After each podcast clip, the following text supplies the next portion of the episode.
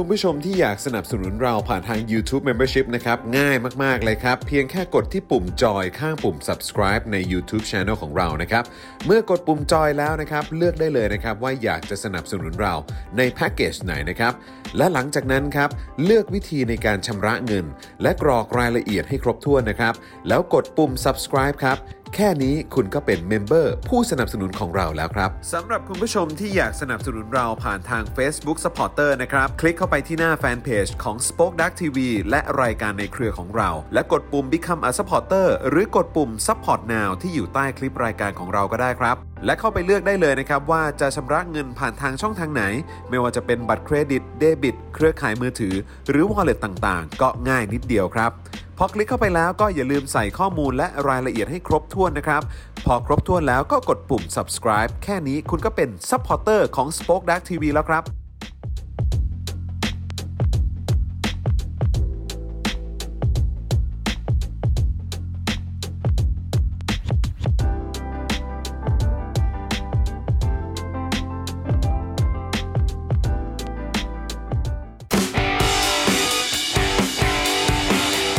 Daily Topics ประจำวันที่ 19 ตุลาคม 2564 รั้วชาติรั่ว เพราะมัวมั่วผิดหน้าที่เผด็จการนิสัยเสีย เลียอำนาจหยาบหยามข้ามหัวประชาชน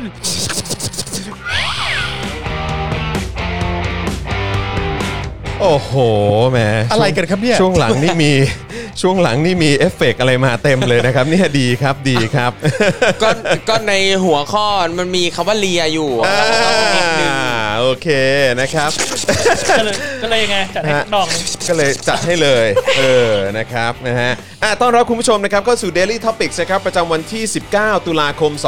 2564 นะครับ อยู่กับผม จอมินยูสตูเป้นะครับ แล้วก็แน่นอนนะครับ อยู่กับคุณปาล์มบิมมาโดนต่อย สวัสดีครับคุณผู้ชมครับ นะฮะ สวัสดีนะครับ ครูทอมมิสเตอร์ไฟเซอร์นะครับ ส สวั วัส สดี ดี ครั นะ บ ครับ ส สวั วัส สดี ดีค ครั รับบ นะฮะ และดูแลการไลฟ์ของเรานะครับ กับอาจารย์แบงค์มองบนถอนหายใจไปพลางๆนะครับ สวัสดีครับ สวัสดีอาจารย์แบงค์ครับ ครับ สวัสดีครับ แล้วก็วันนี้น้องบิวมาด้วยนะ บิวมา เออน้องบิวมาด้วย เอ้ น้อง ย บิวนี่ตามตามมาตั้งแต่โค้ชแขกแล้ว อ่า เออนะครับ วันนี้น้องบิวก็มาดูแลตอนที่ไลฟ์โค้ชแขก ครับ ด้วยนะครับ แล้วก็วันนี้ก็มาเก็บภาพด้วย เพราะเดี๋ยว ใช่ เราก็จะได้มีเอ่อเหมือนเป็นโปรเจกต์ใหม่ ครับ ๆใช่ ผม นะครับที่จะตามมาให้คุณได้ติดตามกันใน Daily Topics แล้ว ครั ก็ บ Spoke Dark TV ด้วยนะครับนะ ครั ฮะ บผม สวัสดีคุณผู้ชมทุกท่านด้วยนะครับนะฮะใครที่มาแล้วก็เซฮายทักทายเข้ามาได้นะครับ Hello นะฮะ นะฮะแล้วก็เอ่ออย่าลืมกดไลค์กดแชร์กันด้วยนะครับใครที่มาแล้วก็เอ่อทักทายปุ๊บแล้วก็กดไลค์กดแชร์กันด้วยนะครับนะฮะแล้วก็เดี๋ยววันนี้ข่าวคราวของเราก็แน่นเหมือนเดิมครับ ครับ พอดูสคริปต์แล้วก็อืมโอ้โห กี่หน้าครับเนี่ย 14 หน้า โอ้มา จริง ๆ 13 อ่า สาม เพราะว่าหน้าแรกมันเป็น อ๋อมี อัน มี นั้น โปรโมท เฉๆ ด้วย ครับ มี ครับ รายละเอียดอะไรต่างๆด้วยนะค แต่ รับ 13 ก็ไม่ได้แปลว่าน้อยหรอกนะฮะ ต้องครับ ใช่ครับ 13 เห็นด้วยครับ ก็เดิน เอ เดินเดินเดิน อครับผม เอฟเฟอร์เรสของ เอเวอเรส ครับ นะครับ คุณลีชาหรือเปล่า คุณลีชาบอกว่าสวัสดีค่ะ วันนี้ทันดูไลฟ์นะที่ผมไปแจมในโค้ชแขกด้วย ครับผม นะครับวันนี้ก็ได้เอ่อต้นไม้กลับมาหลายต้นเหมือนกัน นี่ ใช่ ได้ปลากลับมาด้วย ได้ปลาด้วยเหรอ ใช่ปลาตัวเล็กๆเออ ปลาพันธุ์อะไรครับ ก็มีแบบเป็นคล้ายๆเขาเรียกว่าอะไรเป็นปลาคาร์ฟแบบตัว เอาอีกแล้ว ตัวเล็กๆอ่ะปลาปลาคาร์ฟ ก็คือ แบบไซส์ ลูก ไซส์ ปลาคาร์ฟเหรอ มันไม่ใช่ครับ ไม่ มัน ใช่ เป็นเหมือนแบบ ลูกปลาคาร์ฟ มันเป็นไซส์เล็ก ปลา อะครับ ปลาครับแคระ เป็น เออ ปลา คง รับ คงประมาณนั้น ทอยอย่งเงี้ย อะ เหอ เออคงคงประมาณนั้นมั้ง ปลครับทอย เออซึ่ง เออ จริง ๆ ผมมีอยู่แล้ว มันมาแล้ว ผมมีอยู่แล้ว ครับ หลายตัว แต่ว่าพอรอบนี้ก็ไปเจอเอ่อสองตัวที่น่ารักดีเหมือนกัน ครับ อะไร เลย แบบ มาอยู่เป็นเพื่อน ตัว กัน หนึ่งเป็นสีทอง ตัวหนึ่งเป็นสีเงินอะไรแบบนี้ อ่าร่ำรวย น่าดีนะครับนะฮะสวัสดีคุณเข็มจิราด้วยนะครับ คุณทาดแมวสวัสดีครับนะบอกว่าสวัสดีครับมาลุ้นยอดผู้สนับสนุนครับ ครับ อ่ะ ผ โอ ม เคเดี๋ยวเราจะมาอัปเดตให้ฟังกันนะครับ คุณเคนโกะสวัสดีนะครับนะฮะเอิ่มคุณ อะไรนะครีมบอกว่าพี่โรซี่บอกว่าจะให้พี่จอนใส่เสื้อสีขาวแล้วเอาน้ำราดเหรอครับ โอ้โห ด้วยเหตุด้วยเหตุผลว่าอะไรฮะ เออไม่รู้เอ่อสงสัยคุณผู้ชมอาจจะคิดว่าผมผมมีกล้ามอะไรแบบนี้ไหม ฮะ แต่ว่าผมคิดว่าเอ่อคนที่จะใส่เสื้อสีขาวแล้วราดน้ำที่เหมาะกว่าน่าจะเป็นลุงติ๊บมากกว่า ใช่ นะฮะหรือว่าถ้าอยากให้แบบว่าเอ่อเขาเรียกว่าอะไรเห็นเห็นแบบเอ่อเขาเรียกว่าอะไร เออ เซ็กซี่เซ็กซี่ก็เป็น อ่า เป็นน้องกระทิงก็ได้ ครับผม เพราะว่ากระทิงชอบชอบชอบถอดเสื้ออ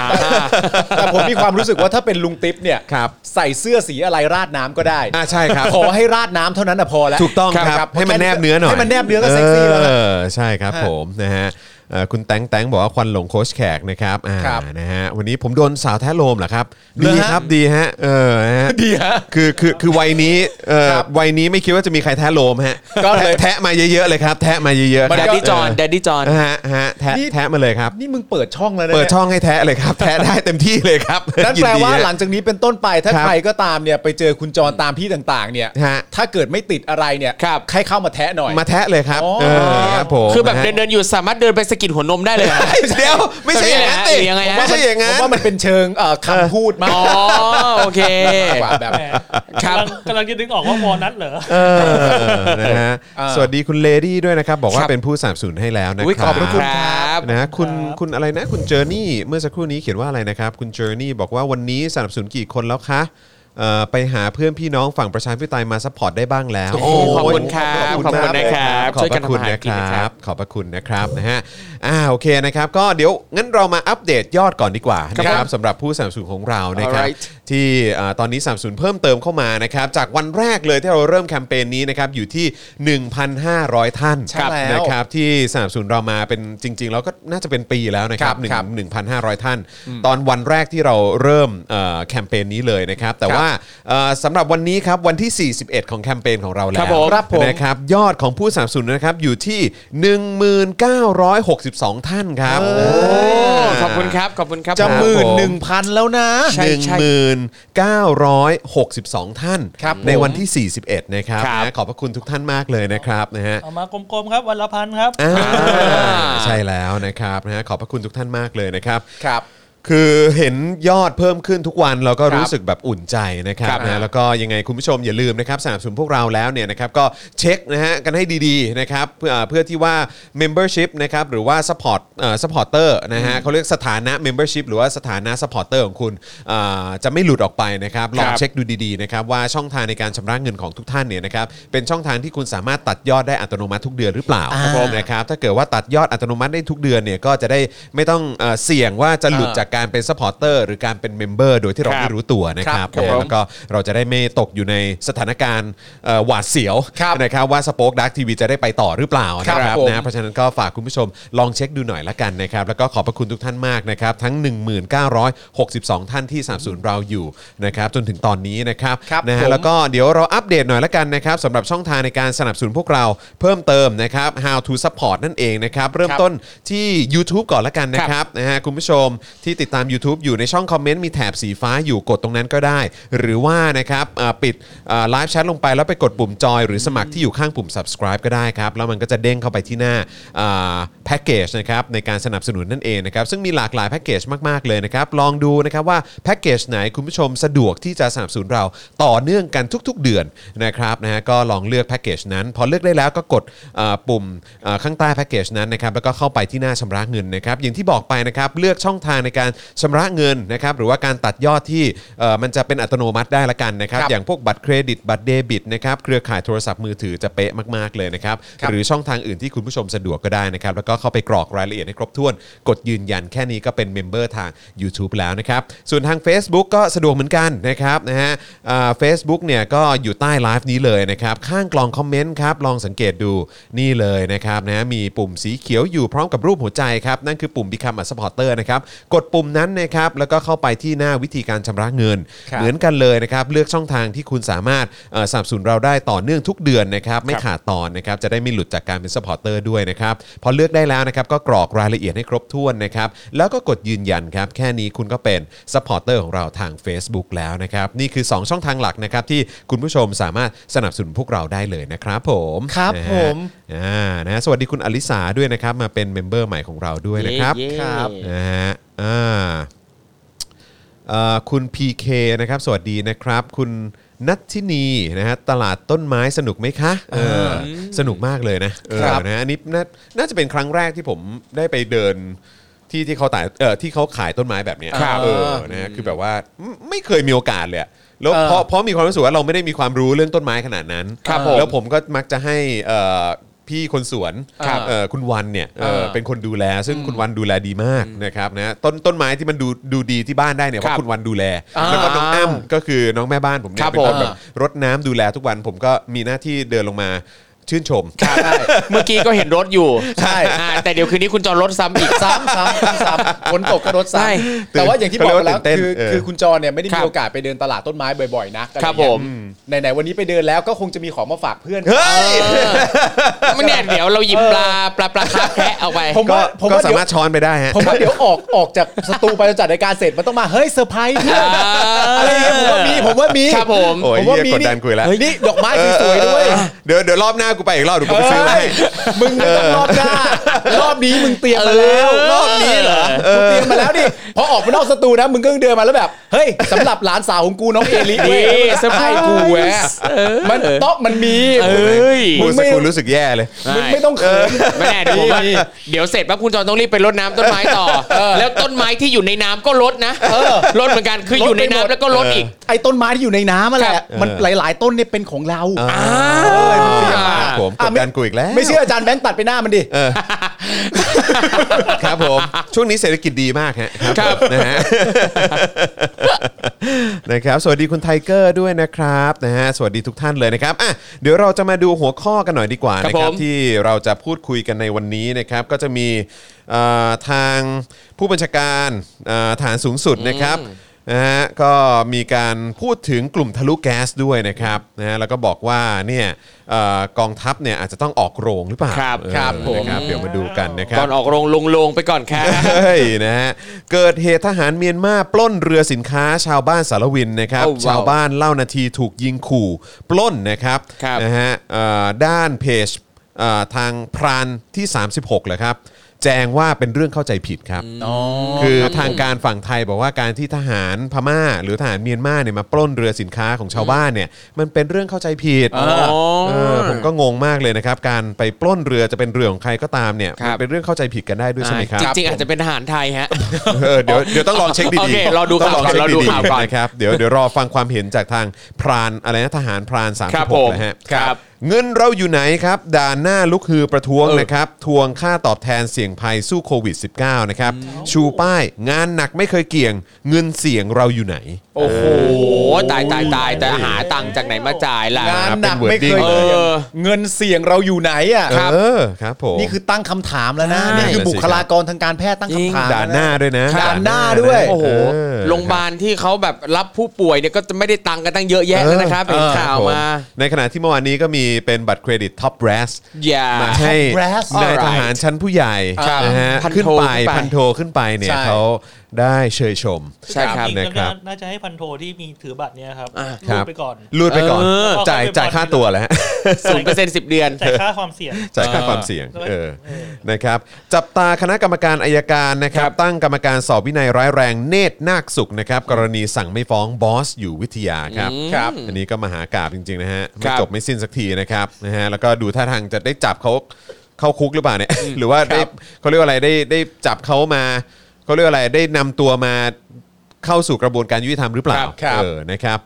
ยิ่งลักษณ์เปิดใจนาทีรับมือน้ำท่วม 54 นะครับ เผยโดนด่าเยอะ แต่ต้องอดทน เสียดายมีแผนจัดการน้ำแต่ถูกระงับนะครับอืมนะฮะ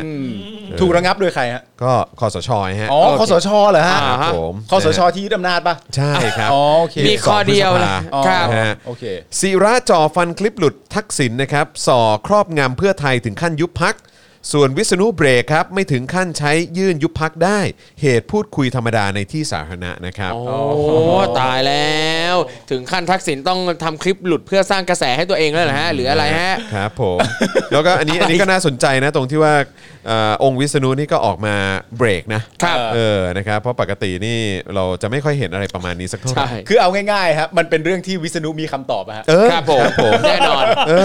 หลังๆนี่ดูแบบถามแล้วไม่ค่อยได้คำตอบ ใช่ นั่นนะสิครับ เออ ไม่ใช่แค่เสรีเท่านั้นที่มีคำตอบ ครับผม นะฮะเพื่อไทยดักคอประยุทธ์ครับ หากแผนเปิดประเทศล้มเหลวนะครับ หยุดโยนบาปให้ประชาชน จี้ยกเลิกพรกฉุกเฉิน และเคอร์ฟิวก่อนเปิดเมืองนะครับ โอเค อันนี้ก็เห็นด้วยเห็นด้วยอย่างแรงเลย เออ นะครับ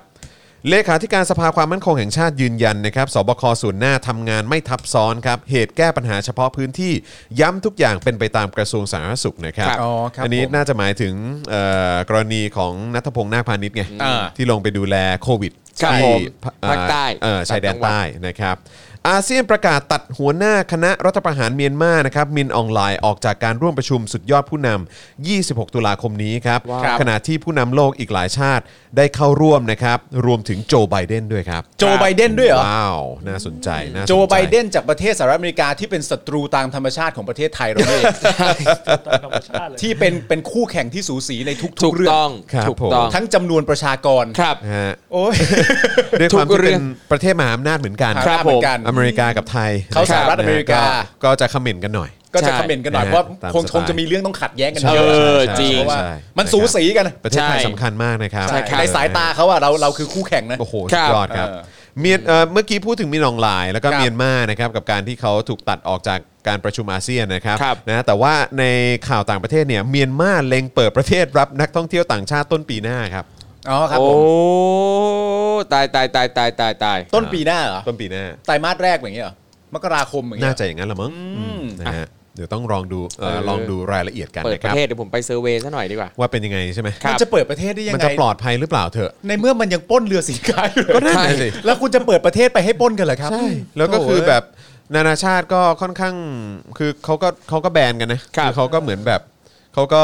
เขาก็ไม่ได้ให้การยอมรับ ครับ ในพาร์ทของผู้นำรัฐประหาร ครับ ของเมียนมาเนอะเออนะครับก็ก็งงเหมือนกันครับนะฮะรัฐบาลจะให้เงินคนละครึ่งเพิ่มอีกพันห้าอ้อช่วงหาเสียงหรือเปล่า ครับผม คุณจิลลี่ถามมานะครับนะฮะ สี่หมื่นกว่าล้านครับ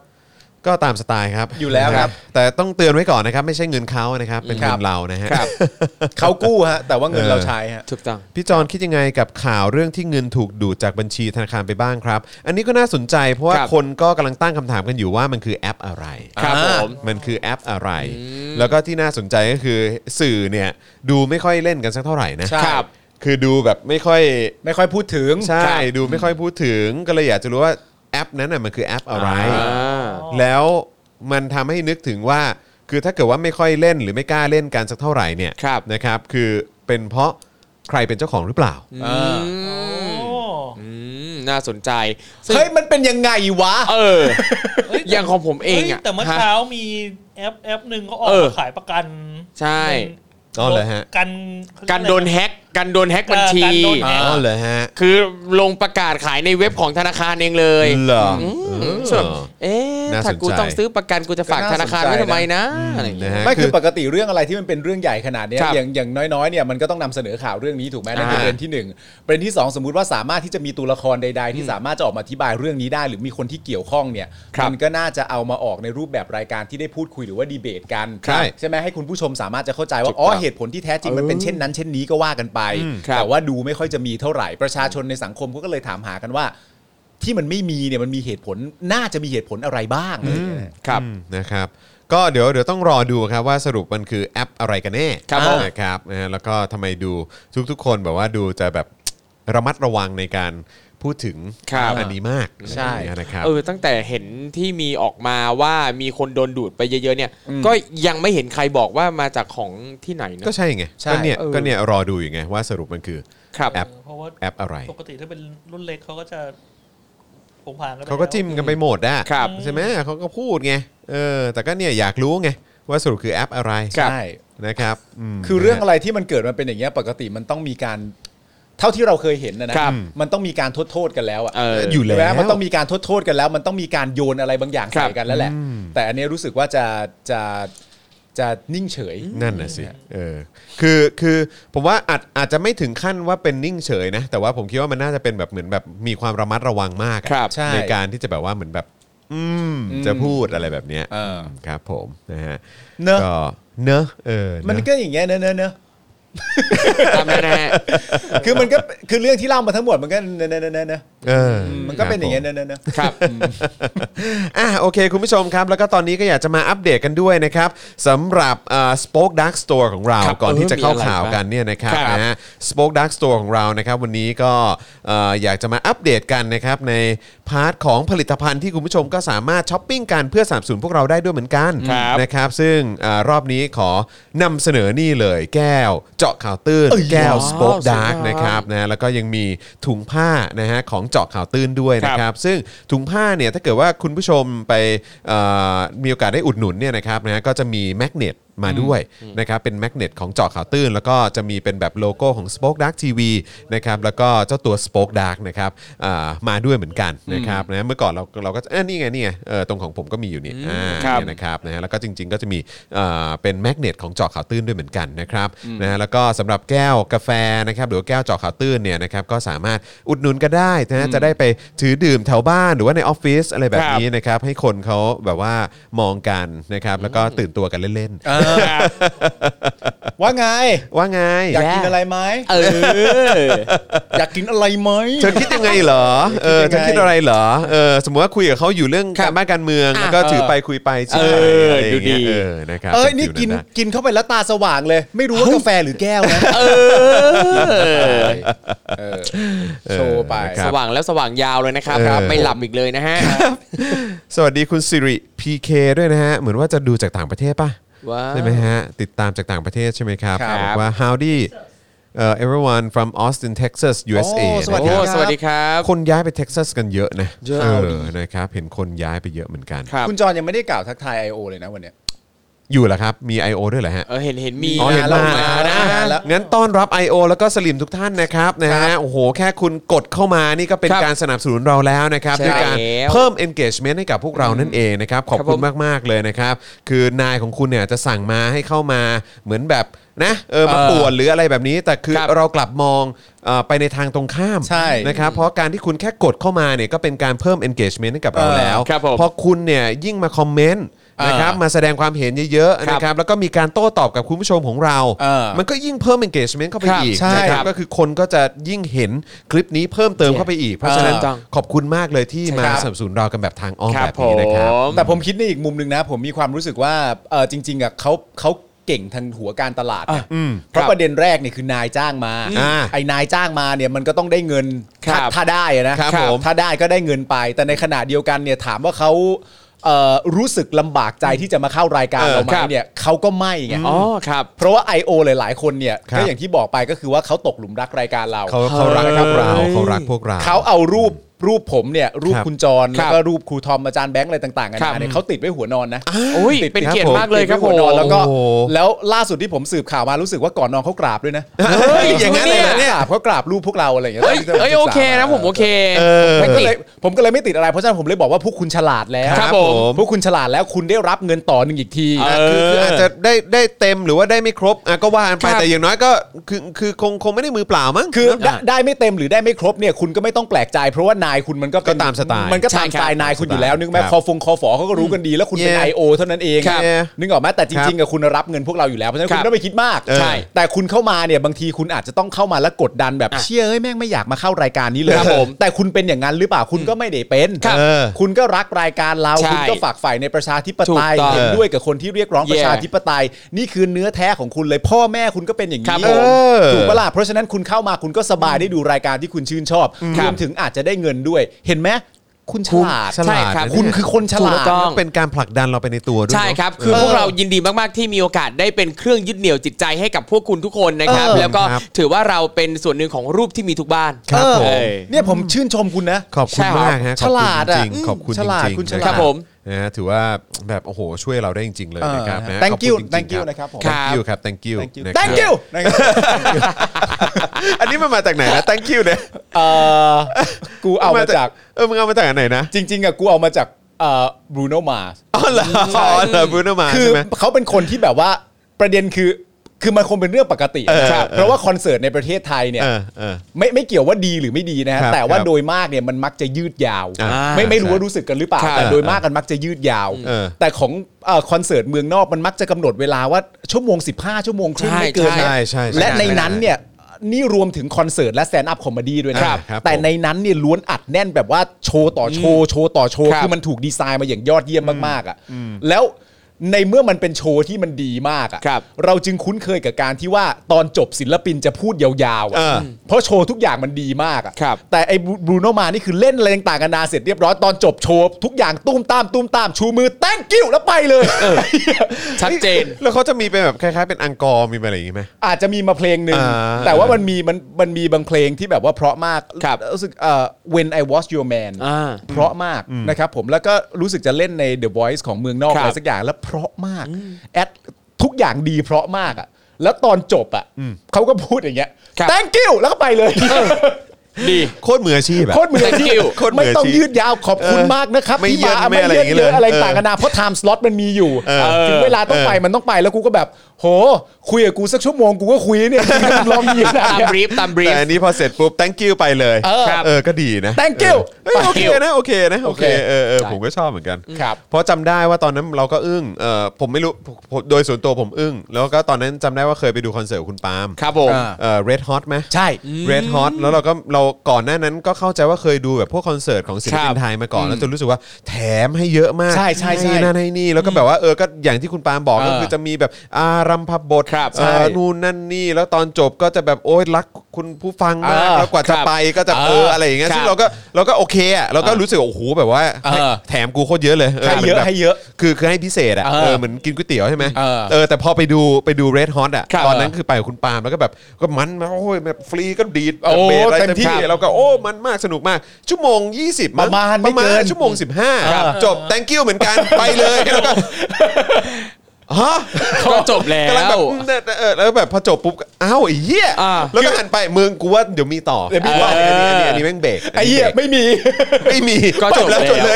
แล้วไอสัตว์เดินออกแบบงงๆอ่ะเอ ครับ อแต่ว่าก็พอหลังจากนั้นก็รู้ว่าอ๋อคือเขาก็สไตล์นี้ทั้งนั้นเลยเนาะเออ มา ใช่ เสร็จ ใช่ แล้วก็ไป ใช่ คือใน ใช่ ในในแง่ของคุณผู้ชมเมื่อคอนเสิร์ตมันสมบูรณ์แบบมาก ครั ๆ บ อย่างอย่างเช่นที่บอกที่บูโนมาสมาเนี่ย คือเรามีความรู้สึกว่าเราอยากเห็นหน้าเขานานๆ เพื่อขอบคุณว่าไอ้ ครั ที่ บผม สนุกมากๆเลยว่ะ เออใช่ กูคุ้มค่ามากเลย ครับ ทั้งตัวเราเองทั้งภรรยาที่เราพามาคือทุกคนแม่งคุ้มอ่ะคุ้มบาท เอ อ่ะ อ ครับ เออเออ แต่สุดท้ายพอคันว่าคุณจะขอบคุณผมอย่างเงี้ย เออ คุณแค่ตะโกนใส่ไมค์ว่า thank you แล้วก็ไปเลยอะ ก็ชัดเจนดี ก็ชัดเจน เออ แต่มันก็เคลียร์ไง เพราะว่าก็คือเขาเขาเขาก็ได้ตังค์แล้วไง ใช่ใช่ก็กลับไป คือความความเออความความรู้สึกแบบนี้มันเหมือนกับเป็น culture shock อย่างหนึ่งอ่ะ ใช่ คือด้วย ใช่ ความที่ว่าเราอยู่กับคนไทยดูคอนเสิร์ตแบบไทยดู stand up comedy ไทย มันจะนานๆ ยาวๆเว่นๆอะไรเงี้ย ใช่ เออ ใช่ใช่ แล้วอย่างจำได้เลยว่าตอนมีมีช่วงหนึ่งที่ stand up comedy เมืองนอกมามาเล่นที่ไทยอะแล้วคนก็ไปดูเยอะมากแล้วคืออเขาเล่นเวลาแบบประมาณชั่วโมงหนึ่งอ่ะ ใช่ ซึ่ง ใช่ใช่ มันถือว่าสั้นมากเมื่อ สั้นมาก เทียบกับ stand up comedy ที่คนไทยจัด ใช่ ใช่ แล้วแล้วตอนนั้นโอ้โหเป็นกระแสแบบคือหลายคนคือด่าแบบเยอะมากจริงจังมาก จริงเห เล รอ ย ใช่ ด่าเขาว่าเขา ใช่ เล่นน้อยเหรอ ใช่ด่าเขาว่าเล่นน้อยซึ่งซึ่งอย่างเงี้ยก็ถือว่ายาวแล้วเพราะบางครั้งอ่ะเวลาเล่นที่เมืองนอกเขาเล่นประมาณครึ่งชั่วโมง ก็มี สี่สิบนาทีด้วยซ้ ก็มี ำอันเนี้ยเล่นชั่วโมงแล้วนะ เออ เอ โอ อ เคแล้วถือว่า ไม่ โอเคแล้ว แต่ โอเคแล้วฮะ จริงๆจริง ๆ แล้วอะถ้าคอนเสิร์ตไหนที่เขาจัดในประเทศตัวเองอะ ครับ มันจะยาวอยู่แล้วครับ ครับ แต่ว่าถ้าเกิดเป็น ออกมาต่างประเทศ ทัว นะ อะไรเงี้ย World เวิ Tour ลทัวร์เงี้ยมันจะมีสล็อตของมันอยู่ว่า ครั ชั่ว บ โมงครึ่งสองชั่วโมงครึ่งอะไรเงี้ย อ๋อ ครับ โอเค มก็อยู่ที่ว่าเราซื้อแพ็กเกจไหนมา นั่นแหละค ครั รับบ ผม ก็แค่อยากบอก I.O. ว่า thank you เออ ขอบคุณมากฮะ เผลอๆไม่แน่นะครับ ตอนนี้เนี่ยไอโอมายืนรออยู่หน้าสตูรอถ่ายรูปกับพวกเราเหมือนแบบเหมือนเวลาที่เราไปดูละครบรอดเวย์อ่ะ ถ่ายรูปแบบรวบตัว ถ่ายรูป เออ เหมือนเวลาไปดูบรอดเวย์พอดูละครจบปั๊บเขาออกมาเคอร์เทนคอเรียบร้อยแล้วเนี่ย บรรดาคนดูเนี่ยก็จะไปรออยู่ข้างหลังหลัง เออ โรงละคร เพราะว่านักแสดงละครบรอดเวย์เนี่ยก็จะออกมาเซฮาย เออ จับไม้จับมือถ่ายรูปกัน เอออ อะไรเงี้ยเพลินๆเนี่ยผมเองผมก็มีครั้งหนึ่งไปนิวยอร์กก็ไปเจอแดเนียลแรดคลิฟ อ่า เออก็ได้เจอ เออ เจอพูดคุยทักทายเซลฟี่กัน เออใช่ ก ผ รุ๊ป มเห็นคุณลงรูปเซลฟี่อยู่ ใช่ ใช่เจ๋งมากเลยนะครั คุณ บ เซลฟี่กับแฮร์รี่พอตเตอร์เลยเหรอครับ สวัส เอ ดี อ จริง อ่ะ ธรรมดา อ่ะมี แย่ เรื่องให้ขิงเพิ่มแล้วทีนี้ โอ้โห เออ นะฮะ อ่ะ คุณผู้ชมครับ ตอนนี้มารวมตัวกันเยอะเลยนะครับ ครับ นะฮะตอนนี้คิดว่าน่าจะเข้าเนื้อหาข่าวของเรากันเลยดีกว่า อ่ะแย่ นะครับ นะฮะ เริ่มต้นกันในประเด็นของผู้บัญชาการฐานสูงสุดกันดีกว่านะครับ ครับ วันนี้เนี่ยมีรายงานนะครับว่าพลเอกเฉลิมพลศรีสวัสดิ์นะครับผู้บัญชาการฐานสูงสุดให้สัมภาษณ์กับสื่อมวลชน ถึงกรณีที่กลุ่มทะลุแก๊สนะครับได้เปลี่ยนชื่อกลุ่มเป็นภาคีปฏิวัติประชาชนไทยนะครับ อ๋อ ไทยแบบไม่มียอยักษ์นะครั ครับ นะฮะหรือ PRA เพื่อแสดงจุดยืนโค่นล้มการปกครอง และปลดปล่อยอีสานล้านนาและปัตตานีนะครับนะซึ่งถูกจับตามองว่าอาจนำไปสู่การเคลื่อนไหวครั้งใหญ่และรุนแรง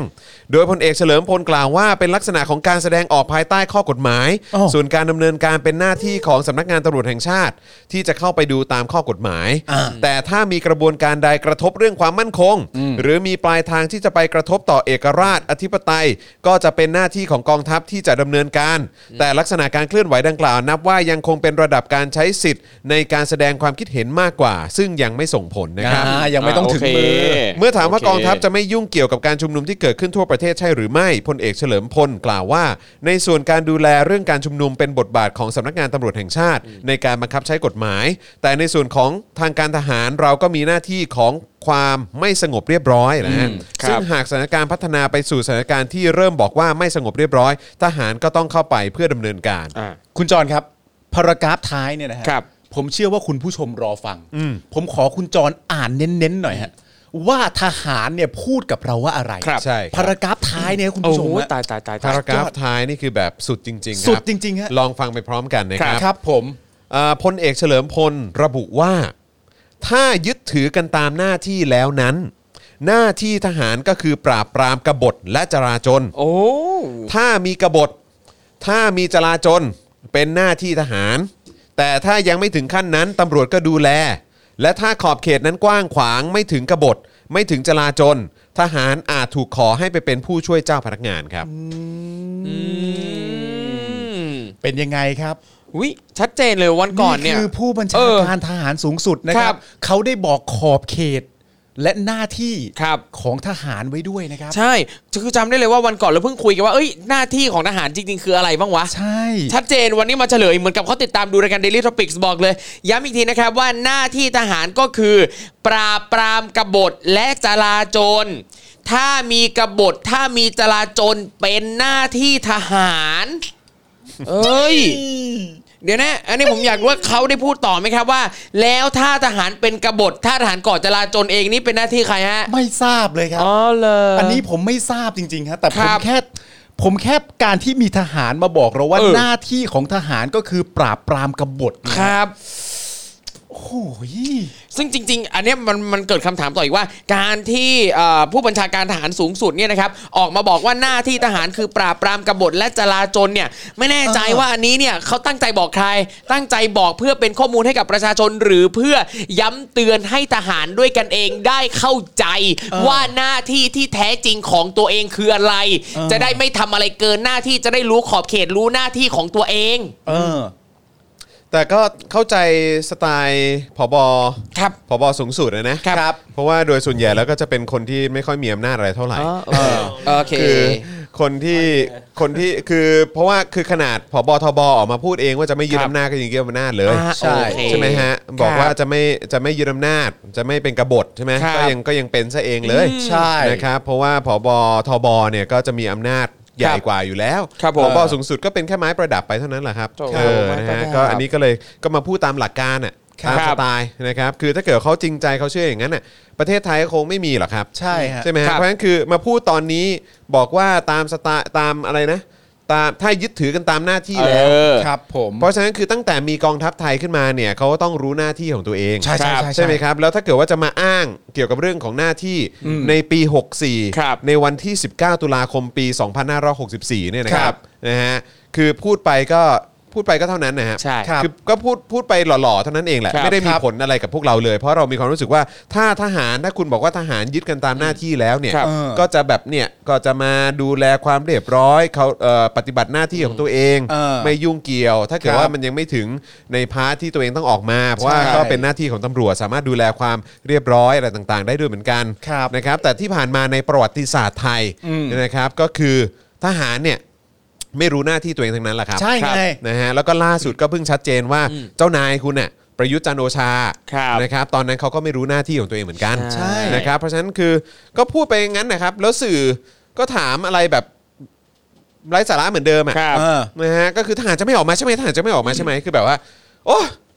คือถ้าแม่งอยากทำอะไรมันก็คงทำอ่ะ ใช่ คือประเด็นคือหลังจากถามไปเสร็จเรียบร้อยเนี่ยพอได้คำตอบมาเนี่ยไม่ว่าคำตอบมันจะเป็นอะไรก็ตามเนี่ย มันไม่ได้แปลว่าเขาต้องทำตามคำตอบงั้นเนี่ยฮะ ถูกต้องครับ ครับผม ดังที่เคยมีในหลักฐานตามหน้าประวัติศาสตร์นะ ใช่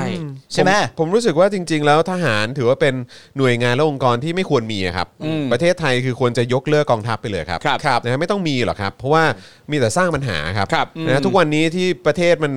เละเทะแล้วก็มีปัญหาเยอะแยะมากมาย มันก็เริ่มต้นเอ่อเริ่มต้นจากการทำรัฐประหาร ครับ ทุก ๆ ครั้งแหละครับ แล้วก็ครั้งล่าสุดก็พีนาศ วอดวายชิบหายกันแบบสุด ครับๆเลยนะครับ ใช่ แล้วก็ ครับ ยังมาเจอสถานการณ์ระดับโลกแบบแบบเอ่อพวกโรคระบาดอะไรต่างๆ ครับ แล้วก็ภัยธรรมชาติอะไรแบบนี้เอ่อรวมถึงเรื่องของปัญหาเศรษฐกิจ ทหารก็แก้ไขไม่ได้ ใช่ครับ แล้วทุกวันนี้คนที่ตั้งตนมาเป็นผู้นำก็มาจากการเป็นทหารนี่แหละนะครับเคยบริหารอะไรสักที่ไหนล่ะไม่เคยนะครับเพราะฉะนั้นคือไอ้ที่มันเละเทะทั้งหลายเนี่ยก็มาจากทหารทั้งนั้น เพราะฉะนั้นก็เลิกอะไรครับอาจานแบงค์ เอ่อก้อนดินมาฮะ อะไรนะฮะ ก้อนดินมา อ๋อ ก้อนดินปล่อยก้อนดินไปฮะ ถ้าไม่มีทหารเราต้องไปเฝ้าชายแดนกันเอง ผมว่าก็ยังโอเคกว่านะ ครับ เพราะว่าทไม่หาร ไม่ ยังทำหน้าที่ปกป้องชายแดนตัวเองยังปกป้องไม่ได้เลย ใช่ ใช่ไหมฮะ คุณ คือแบบ คุณมาพูดอย่างเงี้ยแต่ทุกวันนี้ทหารไม่ได้อยู่ชายแดนนะครับ ใช่ทหารมาอยู่ในไซเบอร์ไง เออ แล้วทหารไปอยู่ในทำเนียบ เสือกไรเสือกไร ก้อนดินต้องศึกษาข้อมูลก่อน ครับ นะ ผ ครั ม บ ครับ แต่ก็ดี สู้ๆนะ ก้อนดินก้อนดินมาคุยเยอะๆนะครับจะได้เพิ่มจะได้เพิ่ม engagement ให้กับเรานะครั ก้อบ นดินขออย่างหนึ่งได้ไหมขอประโยคที่ยังไม่เคยเห็นได้ไหม เออใช่เอาประโยคใหม่บ้างก้อน เออ ดิน ก้อนดินอย่าเอาแบบ ถ้าไม่มีทหารเราก็ต้องไปเฝ้าชายแดนจะไปเฝ้าทำเฮียอะไรล่ะครับ เออ เมื่อเมื่อเมื่อกี้มันมาแล้วครับ ฮะ ข่าวดี เดี๋ยวเดือนหน้าให้อีกพันห้าคนละครึ่ง อ๋อ ขายก้อนดินน่ะเหรอ เออ อ่าโอเค อ๋อเศษเศษเงินน่ะเหรอ เออ เศษเงิน โอเค จากภาษีประชาชนน่ะเหรอ เอออื ม เอ่อ ถือว่าถือว่าพวกกูรีฟันภาษีไว้ยคเอรับ อครับผม จริงๆอย่างเวลาก้อนดินพิมพ์มาแต่ละประเด็นแล้วเราตอบก้อนดินนะครับ ถ้าก้อนดินได้ยินได้ฟังแล้วเนี่ยอยากให้ก้อนดินพิมพ์บอกด้วยว่า รับทราบแล้วได้ยินแล้วแล้วก็มีความคิดเห็นยังไงต่อในสิ่งที่เราพูดนะครับ อืม บอกมา นะครับ ด้วยนะฮะ เอาก้อนดินก้อนดินเอาก้อนดินเอาตามตามนี้ก้อนดินไปตามนี้ก้อนดิน แต่ก็อย่างที่บอกไปแหละครับว่ากองทัพนะฮะหรือว่าสำหรับผมเองรู้สึกว่ากองทัพนี่เป็นคือตัวถ่วงความเจริญของประเท ครั ศ บผม จริงๆนะครับนะ ค ค รั รั บบ แล้วก็ก็ใช้เงินภาษีไปก็ไม่คุ้มค่า ครับ นะครับแล้วก็คือเอ่อชายแดนอะไรต่างๆนี่ก็ยังมีเอ่อลักลอบเขาเรียกว่าอะไรแรงงานผิดกฎหมายเข้ามา ครับ นะครับสิ่งผิดกฎหมายก็ยังเข้ามาอยู่เต็มไปหมดเลย ครับ นะ ผม ครับ แล้วก็แม้กระทั่งชาวบ้านนะฮะซึ่งเดี๋ยวอีกสักครู่เราก็จะอ่านข่าวกันนะครับ ชาวบ้านโดนทหารเมียนมาปล้นเรือสินค้า ครับ นะครับ ก็ยังเกิดขึ้น เพราะฉะนั้นคือทหารมีไว้ทำไมครับ ครับ ครับ นอกจากมาสร้างความวุ่นวายให้ ครั กับบ ประเทศจากการทำรัฐประหาร เออ ครับ ก้อนดิน อืม ทหารมีไว้ทำไม เออทหารมีไว้ทำไม เออเออเออเอางี้ดิเออก้อนดินทหารมีไว้ทำไม ใช่ แล้วถ้าเกิดว่าก้อนเออถ้าบอกว่าทหารเออทหารมีไว้ปกป้องชายแดนเนี่ยนะก็คือก็อันนี้มันก็ไม่ใช่นะ ไม่คใช่รับเพราะว่าชายแดนก็ยังมีคนลักลอบเข้ามา แปลว่า ครับ ก็ยังทำหน้าที่ตัวเองไม่ดี ไม่ แล้ว แต่ มีอะไรที่ทำได้ดีบ้าง ใช่ นอกจากทำรัฐประหาร แต่ถ้าประเด็นก็คือถ้า และสร้าง มมติ ความชิบหาย ถ้าสมมติว่าก้อนดินตอบว่าทหารมีหน้าที่ปกป้องชายแดน ทีนี้พอหลังจากก้อนดินเพนพิมพ์เสร็จเรียบร้อยเนี่ยก้อนดินก็ต้องรู้ตัวแล้วแหละว่าณตอนนี้ทหารไม่ได้ทำหน้าที่ตัวเองอยู่ถูกปะเออ เพราะฉะนั้น ชัดเจน ก้อนดินตอบมาก่อนว่าทหารมีหน้าที่อะไร ครับ นะครับ แต่ประเด็นก็คือว่า การเข้ามาทำรัฐประหารเนี่ย อืม หรือการเป็นเผด็จการเนี่ย ครับ มันเป็นศัตรูตัวฉกาจที่สุดกับประชาธิปไตย ครับ อันนี้เข้าใจกันได้ง่าย ๆ เลย ใช่ แล้วทุกๆ ครั้งที่มีการทำรัฐประหารเนี่ย ใครทำทหารปะ ทหารไง เออ เพราะฉะนั้นเนี่ยถ้าเกิดว่าอยากให้ประเทศเป็นประชาธิปไตยเนี่ย ครับ มันก็มีความจำเป็นที่ต้องลดละหรือเลิกไปเล ครับยกับไอ้ศัตรูตัวฉกาจที่มันมักจะมาล้มประชาธิปไตยอยู่เสมอเนี่ย ครับ ถูกไหมฮะ ถูกไหมก้อนดิน เป็นไปได้ไหมว่าก้อนดินมาคอมเมนต์แล้วแคปแล้วก็ออกแล้ว มันเดี๋ยวก็มี ได้ล่ะ เดี๋ย อ่ะ วก็ โอ มี เค แต่ไม่เป็นไรก็อย่าออกกับก้อนดินก็มาเรื่อย อ่ะโอเค ๆอ่า โอเคนะครับนะฮะอันนี่ก็เป็นข่าวแรกของเรานะค ค รั รั บบ ผม ซึ่งก็ฟังดูแล้วก็ตามสไตล์ฮะฟังทหารพูดอะไรมันก็ปาหีทั้งนั้นนะฮะ ใช่ครับ ครับผมนะฮะอ่ะคราวนี้มาที่ข่าวต่อไปดีกว่านะครับที่หลายต่อหลายคนก็รอคอยนะครับก็คือประเด็นที่ทหารเมียนมาปล้นเรือสินค้าชาวบ้านนะครั ครับ ครับ นะฮะซึ่งเป็นเข้าใจว่าเป็นชาวบ้านไทยด้วยนะฮะ ครับ เอ่อวันนี้เนี่ยมีสื่อรายงานเกี่ยวกับประเด็นของทหารเมียนมาประจำฐานจอกหยะใช่ไหมฮะผม ครับ อผอกม เสียงถูกไหม ถูกครับ จำนวน 12 นายนะครับ มีการใช้ปืนยิงขู่และปล้นเรือบรรทุกสินค้าของชาวบ้าน สารวินครับ บริเวณพรมแดนไทยพม่า อืม อันนี้ถือว่าเป็นชายแดนไหมอืม ชายแดน ชายแดนครับชายแดน ซึ่ง ชายแดน เป็นที่ที่ทหารจะต้องดูแลความปลอดภัย เออ เรีคยรับ บ ร้อย ไม่ให้มีใครมาเอ่อสร้างปัญหาที่กระทบกับอธิปไตยใช่ไหมฮะ ของชาติ ของชาติ ครั ใช่ บ ไหมฮะเออนะครับแต่ว่าอันนี้เป็นเหตุที่เกิดขึ้นบริเวณพรมแดนไทยพม่านะครับ ค ผ รับ มตรงข้ามอำเภอแม่เสรียง จังหวัดแม่ฮ่องสอนนะครับ ครับ เหตุเพราะขาดแคลนอาหารหลังถูกกองกำลังกะเหรี่ยง KNLA นะครับ ครับ ปิดล้อมเส้นทางส่งเสบียง อ่า ซึ่งกองกำลังกะเหรี่ยง KNLA เนี่ยคือกองกำลังที่เปิดศึกกับกองทัพเมียนมาเพื่อต้านรัฐประหารก่อนหน้านี้ครั ครับ นะฮะแล้วเอ่อยังไงต่อฮะครูทอมครับ นี่แหละครับ อย่างไรก็ดีครับ ฐาอ่าฐานทหารเมียนมาจอกหยะนะครับก็ถือได้ว่าเป็นหนึ่งใน 14 ฐานที่กองทัพเมียนมาเนี่ยนะฮะส่งกำลังเข้ามาในรัฐกะเหรี่ยงครับที่ติดกับแนวชายแดนไทย ในช่วงไม่กี่ปีที่ผ่านมานี้นะครับโดยฐานแห่งนี้นะฮะอยู่บนดอยสูงเพื่อประโยชน์ทางชัยภูมินั่นเองนะครับ ครับ ก็คือว่าเป็นโอทำเลดีมากนะครับถือว่าเป็นฐานใหญ่แห่งหนึ่งของทหารพม่าริมแม่น้ำสารวินครับ ครับ ซึ่งโดยตามปกติแล้วนะครับทหารเมียนมาเนี่ยจะไม่กล้าออกจากฐานลงมายังแม่น้ำสารวิน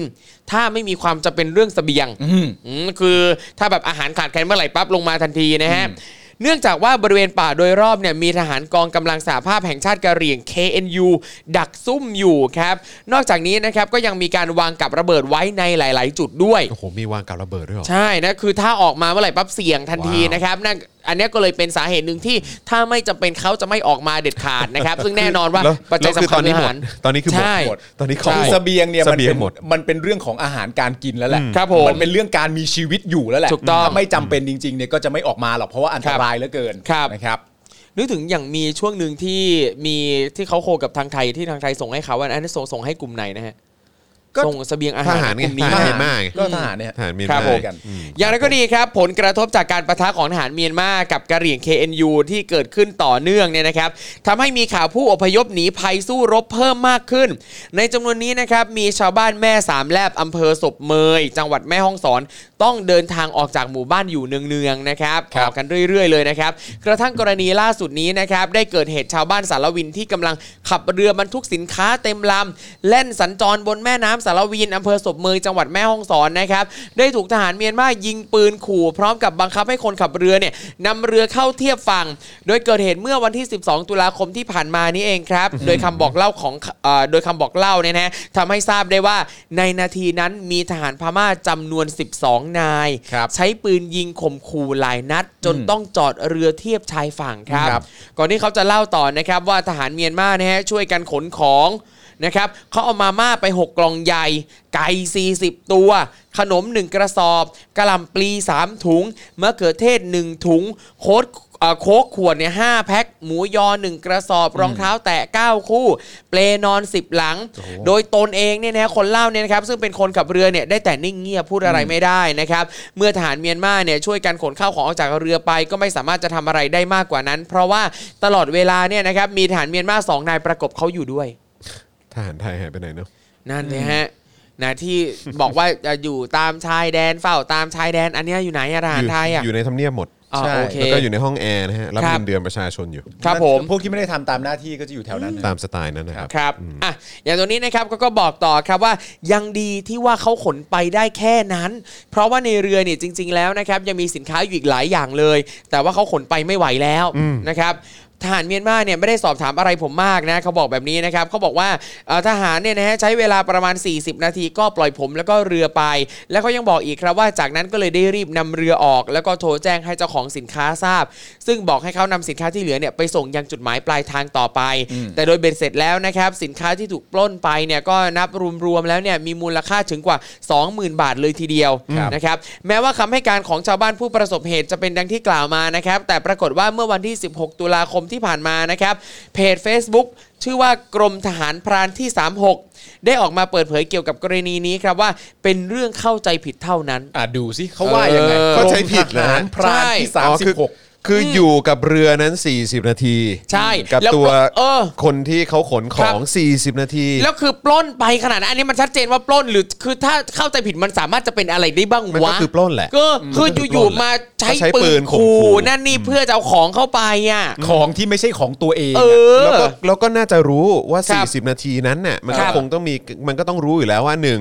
เอ่ออันนี้เป็นเป็นชาวไทย เออ นะฮะเป็นเรือของไทย ครับ ใช่ไหมฮะแล้วก็สินค้าอะไรต่างๆก็คืออก็น่าจะรู้ว่าไม่ได้เอามาส่งให้ ครับผม กับทหารเมียนมานะ ใช่ เข้าใจไหม เออ แล้วทางเพจทหารพรานไทยเนี่ยก็บอกว่าเป็นเหตุเข้าใจผิดแหละฮะ ครับ อ่า เขาบอกว่าอะไรเขาบอกว่าอะไร อ่านี่เขาบอกว่า นี่นะครับในในในเพจกรมทหารพรานที่ 36 นะครับ บอกว่า ขอเรียนชี้แจงกรณีปรากฏข่าวสารทางสื่อสังคมออนไลน์ว่า ทหารเมียนมาได้ทำการปล้นเรือของประชาชนตามลำน้ำสารวิน และนำสินค้าเครื่องอุปโภคบริโภคไปนั้น จากการตรวจสอบของหน่วยงานความมั่นคง พบว่าเป็นการเข้าใจผิด เหรอ เข้าใจผิดว่าอย่างไร เข้าใจผิด ฮะว่าอย่างไร เนื่องจากทหารเมียนมามาทำการติดต่อซื้อขายสินค้ากับประชาชนในพื้นที่ตามปกติ แต่เข้าใจผิดกันในการชำระเงิน ฮะเข้าใจผิดกัน เข้าใจ คือปกติก็มีการซื้อขายซื้อของกับชาวบ้านเอ่อตามชายแดนอยู่แล้ว แต่เข้าใจผิดกันเรื่องชำระเงิน คุณนะคิดมากไม่เข้าใจ คุณเข้าใจผิด อืม แล้วไงต่อฮะ แล้วไงฮะ เขาบอกว่าพอเข้าใจผิดกันเรื่องการชำระเงินไงทำให้ทหารเมียนมาเนี่ยได้นำสินค้ากลับไปยังฐานปฏิบัติการของตนก่อน แล้ เอา ว ของไปก่อนไง อืม ซึ่งทางหน่วยงานความมั่นคงเนี่ยจะได้ติดตามความชัดเจนในเหตุการณ์ที่เกิดขึ้นดังกล่าวให้ทราบต่อไป ก็คือไม่ได้มีคำตอบอะไรให้นอกจาก ก็คือไม่ มา รู้ บอก นี่ ว่า หว่า ไม่มี นอกจากมาบอกว่ามันเป็นความเข้าใจผิด ใช่ ซึ่งแบบ what the fuck ฮะ ก็คือไม่รู้นี่หว่า แล้วแล้วนี่คือที่ผมช็อกมากกว่า ครับ นะ คือหมายความว่าหน่วยงานความมั่นคงของไทยเนี่ยนะ มาแก้ ครับ ตัวให้กับทหารเมียนมาเนอะ แล้ว เออ คือหน่วยงานตรงนี้มันชัดเจนมากว่าหน่วยงานหน่วยงานความมั่นคงของไทยเนี่ยก็ยังไม่มีข้อมูลเลยว่าเพราะเขาบอกเองว่าหน่วยความมั่นคงเนี่ยจะได้ติดตามความชัดเจนในเหตุการณ์ที่เกิดขึ้นดังกล่าวให้ทราบต่อไป แล้วคือ การ มันเหมือนการออกมาบอกกันว่า ใช่ เฮ้ยเฮ้ยใจเย็นใจเย็นเรื่องนี้มันไม่ใช่อะไรหรอก เออ เขาเข้าใจผิด ใช่ แต่คือถามว่ามีข้อมูลอะไรไหมยังไม่มี เออ เดี๋ยวจะไป ไม่มี หาข้อมูลแต่อันเนี้ยเข้าใจผิดแน่ ใช่ ๆแต่ซึ่งแบบ ไม่แต่ประเด็นก็คือว่า ถ้าคำพูดอันท้ายมันคือ ซึ่งทางหน่วยงานความมั่นคง จะได้ติดตามความ ครับ ชัดเจนในเหตุการณ์ที่เกิดขึ้นดังกล่าวให้ทราบต่อ ครับ ไป ถ้าตอนท้ายมันเป็นประโยคนี้เนี่ย และไอตอนต้นที่เล่าว่าเข้าใจผิดว่าอย่างไรเนี่ย อืม ก็คืออย่าเพิ่งไปเชื่อดีถูกป่ะ อืม ก็ในเมื่อยังไม่ได้ติดตามอ่ะ อืม ถูกไหมเพราะฉะนั้นไอการแบบเข้าใจผิดนี่เป็นการติดต่อซื้อขายกันแต่เข้าใจผิดในการชำระเงิน ครับ ทหารพม่าก็เลยไม่ได้จ่ายเงิน แล้วก็นึกว่าขนของไปหรืออะไรต่างๆนานานั่นนู่นนี่ ถ้าไอตอนท้ายมันบอกว่าเดี๋ยวติดตามความชัดเจนที่เกิดขึ้นดังกล่าวให้ทราบต่อไปเนี่ย และไอพวกนี้ทั้งหมดนี่เชื่อได้ไหม ครับ และไอไอไอพวกนี้ทั้งหมดนี่เอาข้อมูลมาจากไหนอ่ะที่เอามาบอกกูเนี่ย เอออ ว่าจริง ๆ แล้วแค่เข้าใจผิดเฉยๆเนี่ยเอามายังไง ใช่ เป็นไปได้ไหม ว่า เนี่ยผมหาข้อมูลเพิ่มเรื่องคำว่าปล้นตาม ครับ พจนานุกรมฉบับราชบัณฑิตยสถาน อ่าครับ คือในเพจเนี้บอกว่าที่โพสต์กันว่าทหารเมียนมาปล้นเนี่ยเป็นการเข้าใจผิด ซึ่งคำว่าปล้นเนี่ยตามพจนานุกรมฉบับราชบัณฑิตยสถานแปลว่า ใช้กำลังลอบมาหักโหมแย่งชิงเอาโดยไม่รู้ตัว แต่อันนี้รู้ตัว ดังนั้นใช้คำว่าปล้นไม่ได้ ะ หรือเปล่า งั้นงั้นต้องใช้คำว่าอะไรฮะ จี้ เออ เอ จี้ อ ได้ เนี่ย ไหม ผมต้องหาข้อมูลว่าเออแบบอืม โอเค ก็ถ้าเกิด ใช่ ว่า ปะ จะใช้คำว่าปล้นก็คือแปลว่า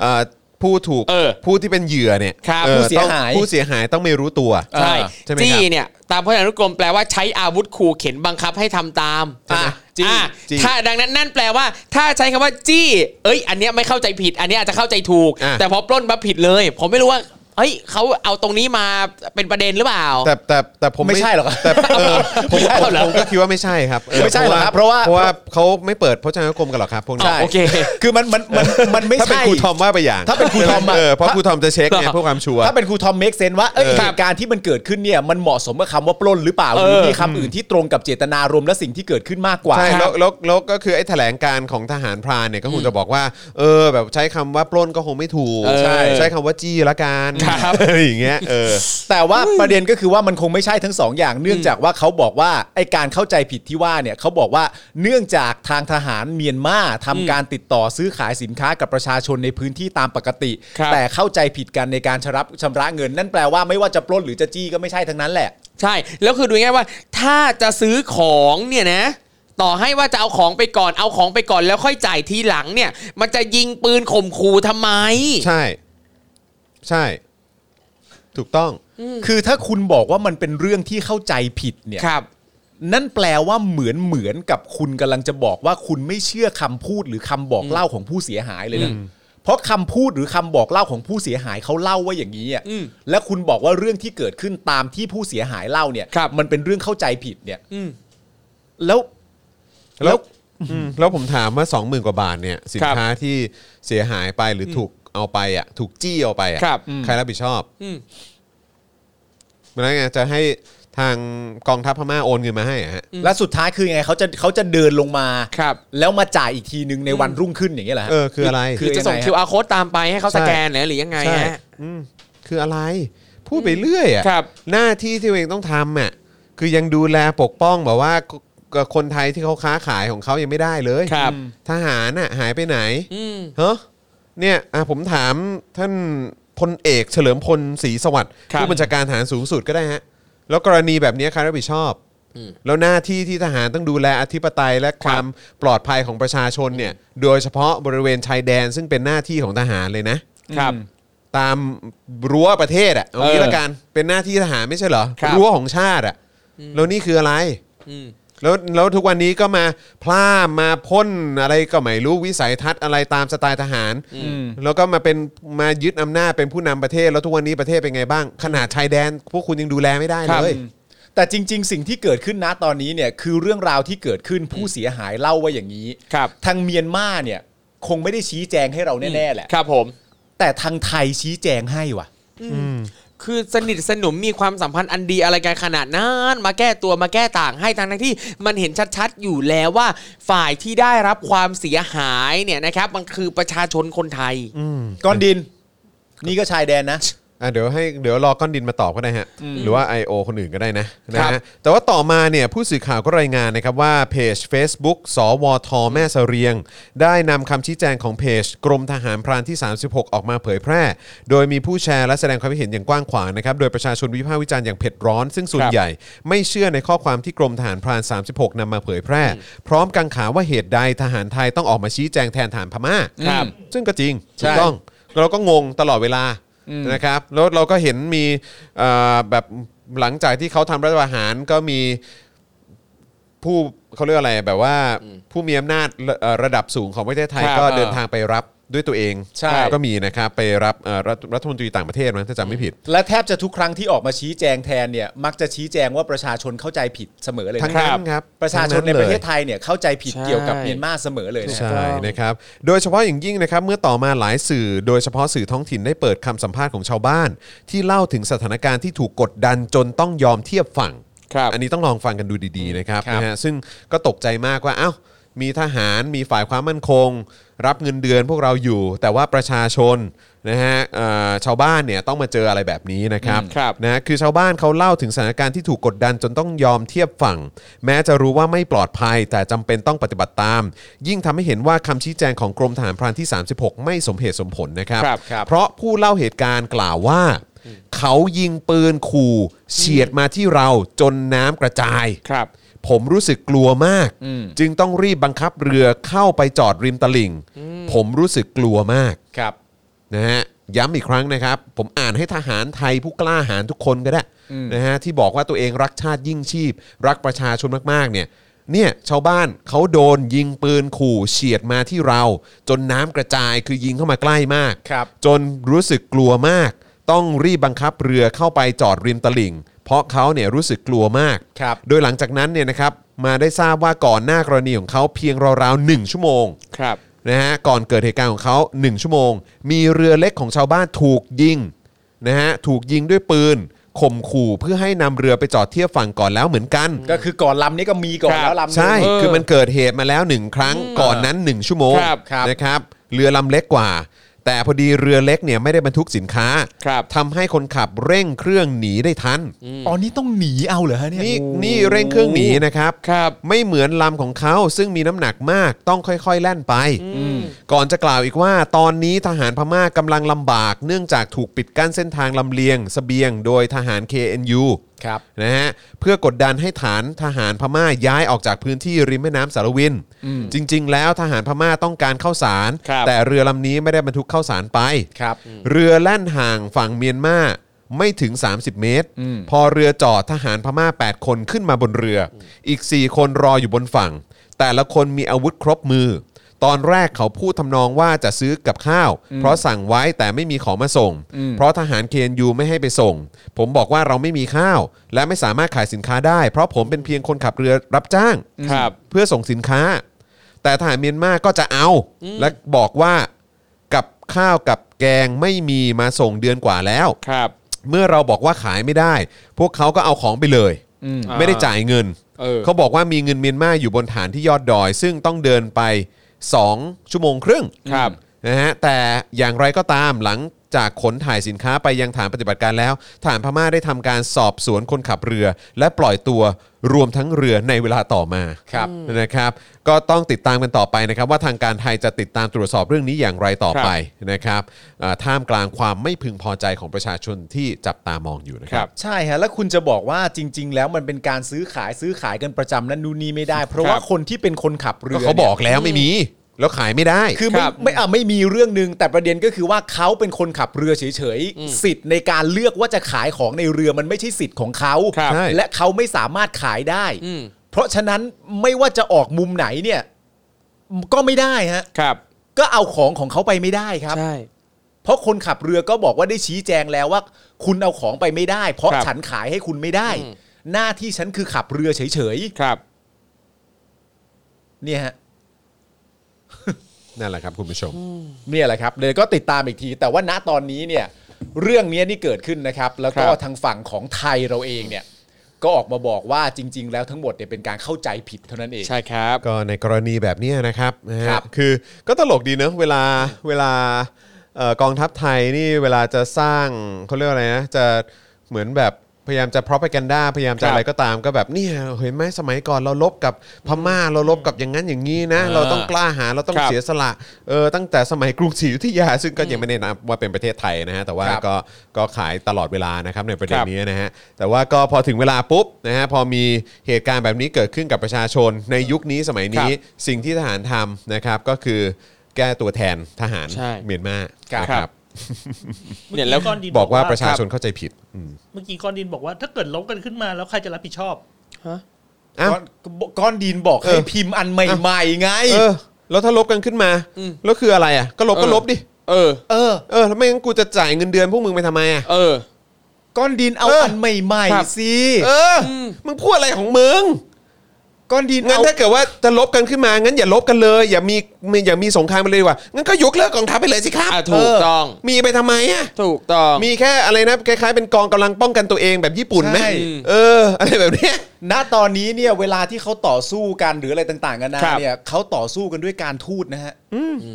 นะครับ แล้วนี่คือมึงก็จะอยากมีอาวุธอยากนั่นนี่ อยาก ครั จะ บ ต้องมีงบประมาณซื้ออาวุธเพิ่มเติม อะไรอย่างเงี้ยเต็มไปหมด แต่ว่าพอถึงเวลาเกิดเหตุแบบนี้ปุ๊บโอ้เดี๋ยวถ้าลบขึ้นมาจะมีอะไร จะเราเราจะทำยังไงล่ะ ครับ เราจะล้มกับ พูดอะ ใค ไร ร ของมึงวะ เออก้อนดินก้อนดินจะไปรบกับใคร ครับ วาย หรือเรามีความใกล้เคียงของประเทศเราที่เราจะรบกับใครก้อนดิน ครับ ก้อนดินจะไปรบกับใครเนี่ย อืม เฮ้อ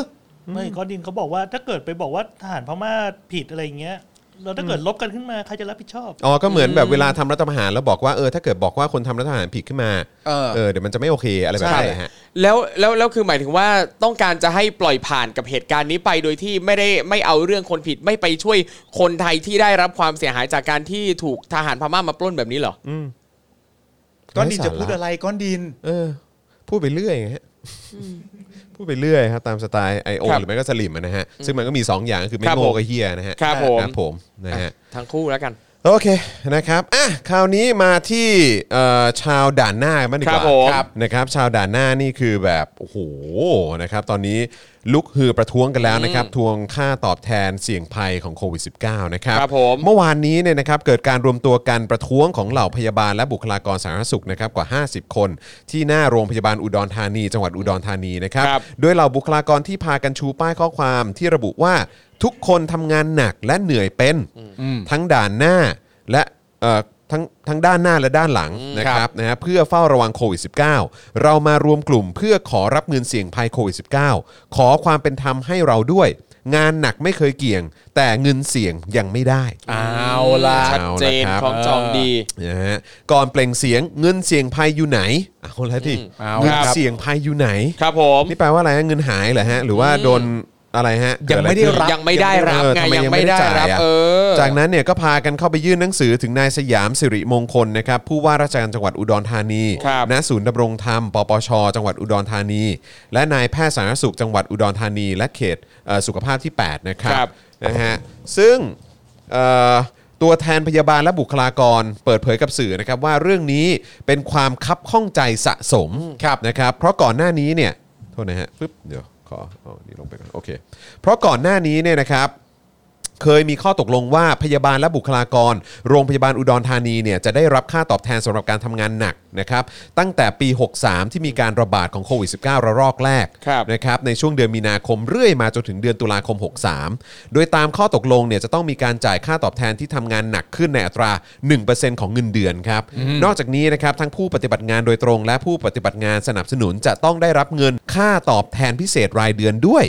ส่วนบุคลากรกลุ่มที่ต้องดูแลผู้ที่ต้องสงสัยว่าติดเชื้อโควิด -19 ที่เข้าเกณฑ์สอบสวนโรคหรือว่า PUI เนี่ยนะครับก็มีข้อตกลงว่าจะให้เบิกเงินค่าเสี่ยงภัยได้ด้วย อ๋อมันมีเงินตรงนี้อยู่เลยนะค่าเสี่ยงภัยเนี่ย ใช่ นะ ครับ ใช่ แต่ปรากฏว่าค่าตอบแทนทั้ง 3 รายการที่ควรได้รับนี้ ครับ ยังมีพยาบาลและบุคลากรอีกจำนวนมากนะครับ ครับ ที่ไม่ได้รับการเบิกจ่าย หรือดังที่ตัวแทนบุคลากรนิยามว่าพวกตนนั้นไม่ได้ถูกเลือกให้ได้รับ เอา ทั้ง แล้ว ที่ควรได้รับทุกคน อ้าวมีการเลือกปฏิบัติด้วยเลย เอามันมีเกณฑ์มีอะไรไหมวะเนี่ย อะไรวะ อ๋อ คล้าย ๆ กับการที่แบบตอนช่วงที่วัคซีน mRNA เข้ามาก็จะต้องมีเลือกว่าคนไหนได้ฉีด คนไหนไม่ได้ฉีดอื้อหือ ตัวแทนบุคลากรยังระบุอีกนะครับว่าเป็นที่น่าสังเกตนะครับได้ว่า จากบุคลากรทั้ง 3,500 คนของโรงพยาบาลอุดรธานี ครับ นั้นเนี่ยจะมีเพียง 600 คนครับที่ได้เงิน 3 รายการดังกล่าวครับ600 จาก 3,500 คนนะครับ นะครับแต่ที่เหลือเนี่ยไม่ได้รับนะครับ เราก็ไม่ทราบว่าใช้เกณฑ์อะไรตัดสิน มีการพูดคุยในระดับหนึ่งแล้ว โดยผู้บริหารให้ข้อเสนอว่าให้ทำเรื่องยื่นอุทธรณ์ นะฮะคือผู้บริหารบอกว่าอ่ะก็ไปยื่นอุทธรณ์ซะ อืมที่ไม่ได้เนี่ย ก็ไปยื่นอุทธรณ์เอาสิ เออ คือผู้บริหารก็คง เอ คงให้ไปจัดการเองนะครับ ใช่ อยากได้ การยื่นอุทธรณ์ควรจะ ครับ เป็นหน้าที่ของกลุ่มงานทรัพยากรบุคคล ที่จะทำเรื่องยื่นอุทธรณ์แต่กลับมาเพิ่มความยุ่งยากให้กับบุคลากรที่ปฏิบัติงาน ที่จะต้องทำเรื่องยื่นอุทธรณ์เอง อ่ะจริง คือกลายเป็นว่าเขาคือนอกจากจะทำงานเสี่ยงภัยแล้ว ครับ เงินก็ไม่ได้ อืม นะครับ ก็ผู้บริหารก็บอกว่าอ่ะก็ไปยื่นอุทธรณ์เอาละกัน เออก็ เออ ทำงานไปแล้ว เออ ไม่ได้รับเงินไปแล้ว ครับ ครับ แล้วก็ให้ไปทำเพิ่มด้วย อ่า ในการไปยื่นอุทธรณ์เอานี่แหละ ถ้าเกิดว่าอยากได้เอา ใช่ เพิ่มเพิ่มงานไป ฮะ เออ ด้านผู้ว่าราชการจังหวัดอุดรธานีได้ออกมากล่าวต่อเรื่องนี้กับสื่อนะครับหลังเข้าพูดคุยกับกลุ่มพยาบาลและบุคลากรของโรงพยาบาลอุดรธานีว่า เท่าที่ทราบมีบุคลากรบางส่วนที่ได้ และมีบางส่วนที่ไม่ได้เงินตอบแทนจำนวนนี้ โดยคนที่ไม่ได้เนี่ยเกิดข้อสงสัยครับข้องใจ โดยจังหวัดก็ได้รับเรื่องไว้ก่อนแล้ว และมอบหมายให้หน่วยต้นสังกัด คือสำนักงานสาธารณสุข จังหวัดอุดรธานี รวบรวมข้อมูล รายงานหลักเกณฑ์การพิจารณาชี้แจงต่อกลุ่มแพทย์และบุคลากรทางการแพทย์ ก่อนจะบอกว่า ทางนายแพทย์สาธารณสุขของจังหวัดก็รับปากจะช่วยดูแลความเดือดร้อนครั้งนี้ให้อย่างแน่นอนครับ อ๋อครับผม โอเค คือตั้งแต่ปีที่แล้วนะ ครับ ตั้งแต่ปีที่แล้วนะครับ ตั้งแต่ปีที่แล้วนะครับ ใช่ครับ เขายังไม่ได้กันเลยนะครับ แล้วก็บอกเออโอเคโอเค เดี๋ยวไปดูให้ แล้วก็มีผู้บริหารบางคนก็บอกว่า ก็ไปยื่นอุทธรณ์เอา ซึ่งอย่างอันนี้เนี่ยมันมันเห็นชัดเจนว่าปัญหาอย่างหนึ่งมันก็คือมาจากความไม่เท่าเทียมกันจากบุคลากรทั้งหมดตั้ง 3,500 คน แต่ว่าได้เพียงแค่ 600 แล้วอีก 2,900 คนไปไหนทำไมไม่ได้อ่ะพอคำถามว่าทำไมไม่ได้ปั๊บมันก็มาดูที่เกณฑ์ เกณฑ์ก็ไม่ได้ชัดเจนอีกไม่บอกอีกว่า คนไหนควรได้คนไหนไม่ควรได้ทั้งทั้งๆนี่จริงๆแล้ว การที่บุคลากรทางการแพทย์ด่านหน้าทุกคนเนี่ยทำงานหนักเหมือนกันทำงานเพิ่มเหมือนกันเนี่ยก็ควรจะได้เงินในส่วนนี้เหมือนกันแต่ปรากฏว่ามีบางคนได้มีบางคนไม่ได้ แล้วแต่ความเลวร้ายอย่างหนึ่งก็คือ บอกให้เขาไปจัดการเองอะอะไรวะ คือมันเป็นเรื่องที่จริง ๆ เลยเหรอครับ ว่าจากบุคลากรทั้ง 3,500 คนเนี่ย ครับ ไม่ว่าจะทำอะไรกันบ้างก็ตามเนี่ยฮะแต่ว่าคนที่เข้าเกณฑ์เนี่ย ครับ มีทั้งหมด 600 คนจาก 3,500 เลยเลยครับ อีก 2,900 คนเนี่ย ครับ ไม่เข้าเกณฑ์ อืม ไม่สามารถอะไรนะ ไม่ได้ถูกเลือกให้ได้รับ ครับ และประเด็นก็คือว่าอย่างที่คุณจรบอกก็คือว่า มันคือปีที่แล้วอะมันคือปีก่อนหน้านี้อะครับ แปลว่าไอ้ประเทศของเราหรือแบบองค์การอะไรต่างๆ นานาเนี่ย มันไม่ได้ดูตาม มันไม่ได้ดูตามจริงถูกปะ ครับ มันดูตามที่ว่า เธอประท้วงฉันหรือยังล่ะ เออ ถ้าเธอประท้วงฉันเดี๋ยวฉันก็จะตรวจสอบให้ ครับ แต่ถ้าเธอยังไม่ประท้วงเนี่ย ก็ไปกันยาวอย่างเงี้ยแหละ มันแปลกนะฮะ ซึ่งอย่างอันเนี้ยมันมันก็เห็นอีกอย่างหนึ่งว่า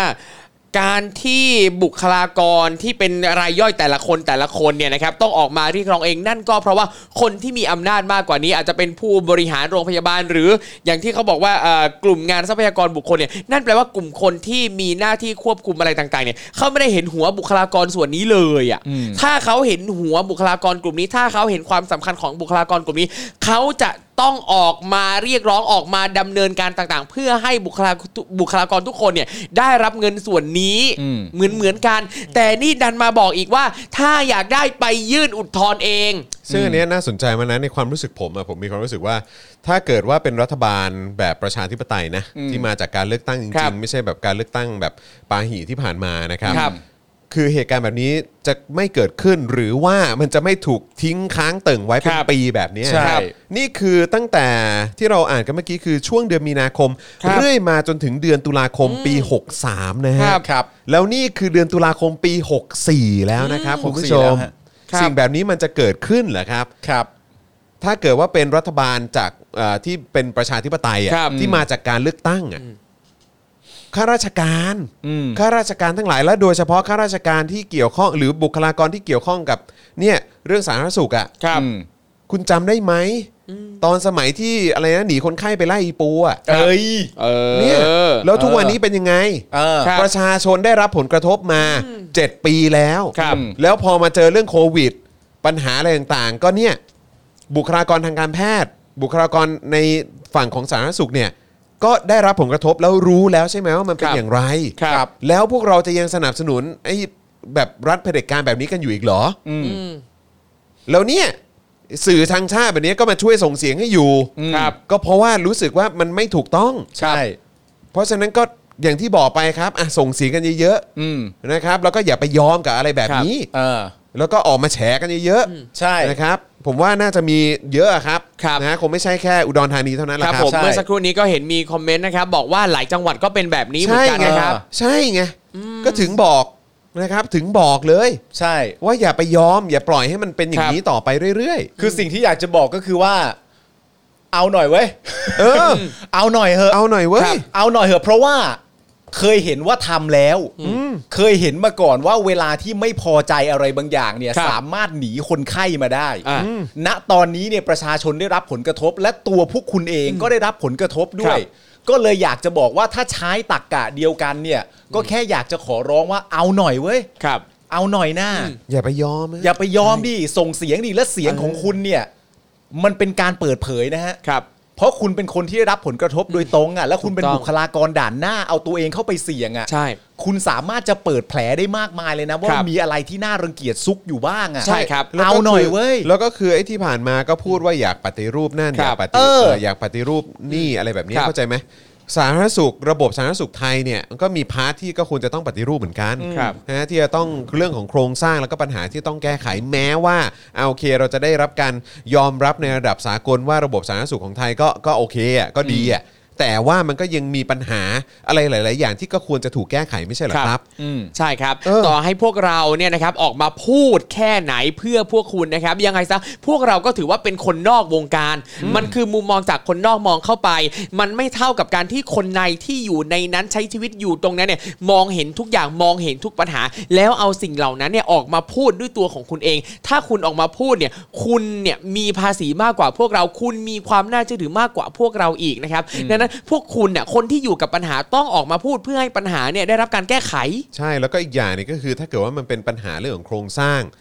ภายในกระทรวงสาธารณสุข หรือว่าระบบสาธารณสุขไทยเนี่ย ครับ อไอ้สิ่งที่มันจะนำพาไปสู่การแก้ไขปัญหาเหล่านี้ได้เนี่ยมันก็คือความเป็นประชาธิปไตย ครับ นะครับแม้ว่าคุณจะออกมาส่งเสียงในประเด็นนี้ ว่าเฮ้ยทำไมฉันถูกเอารัดเอาเปรียบทำไมฉันถึงไม่ได้รับการดูแลอย่างถูกต้องเออในสิ่งที่เขาที่ฉันควรจะได้ฉันฉันก็ยังไม่ได้ ครับ เออแต่ว่าไอ้ประเด็นหลักๆ เลยเนี่ยก็คือว่าเราก็ต้องเอาไอ้ความไม่โปร่งใสต่าง ๆ เหล่านี้ที่มันมาพร้อมกับการทำรัฐประหาร ครับ การไม่เคารพในเรื่องของประชาธิปไตย ความไม่เป็นประชาธิปไตยเนี่ยทั้งหมดเหล่านี้มันต้องออกไปแล้วก็เอาประชาธิปไตยกลับมา ครับครับ แล้วพอประชาธิปไตยกลับมา ประชาชนมีส่วนร่วม มีความโปร่งใสสามารถตรวจสอบได้มากขึ้น ปัญหาต่างๆ มันก็จะได้รับแก้การแก้ไขครับ แต่ตราบใดที่เรายังอยู่ภายใต้การปกครองแบบนี้นะครับโดยเผด็จการที่สวมเสื้อคลุมประชาธิปไตยแบบปลอมๆเนี่ย ครับ ปัญหาต่างๆ เหล่านี้ไม่ได้รับการแก้ไขแน่นอนครับ เพราะฉะนั้นสิ่งที่คุณต้องทำด้วยก็คือสนับสนุนการต่อสู้เพื่อให้ได้มาซึ่งประชาธิปไตยจริงๆ ครับใช่ ไอ้น้องๆเด็กๆต่างๆ ที่อยู่ในภาคอีสานที่ออกมารวมตัวกันที่ขอนแก่นที่อุบลราชธานีอะไรต่างๆ เหล่านี้เนี่ยเขาก็กำลังเรียกร้องประชาธิปไตย ครับ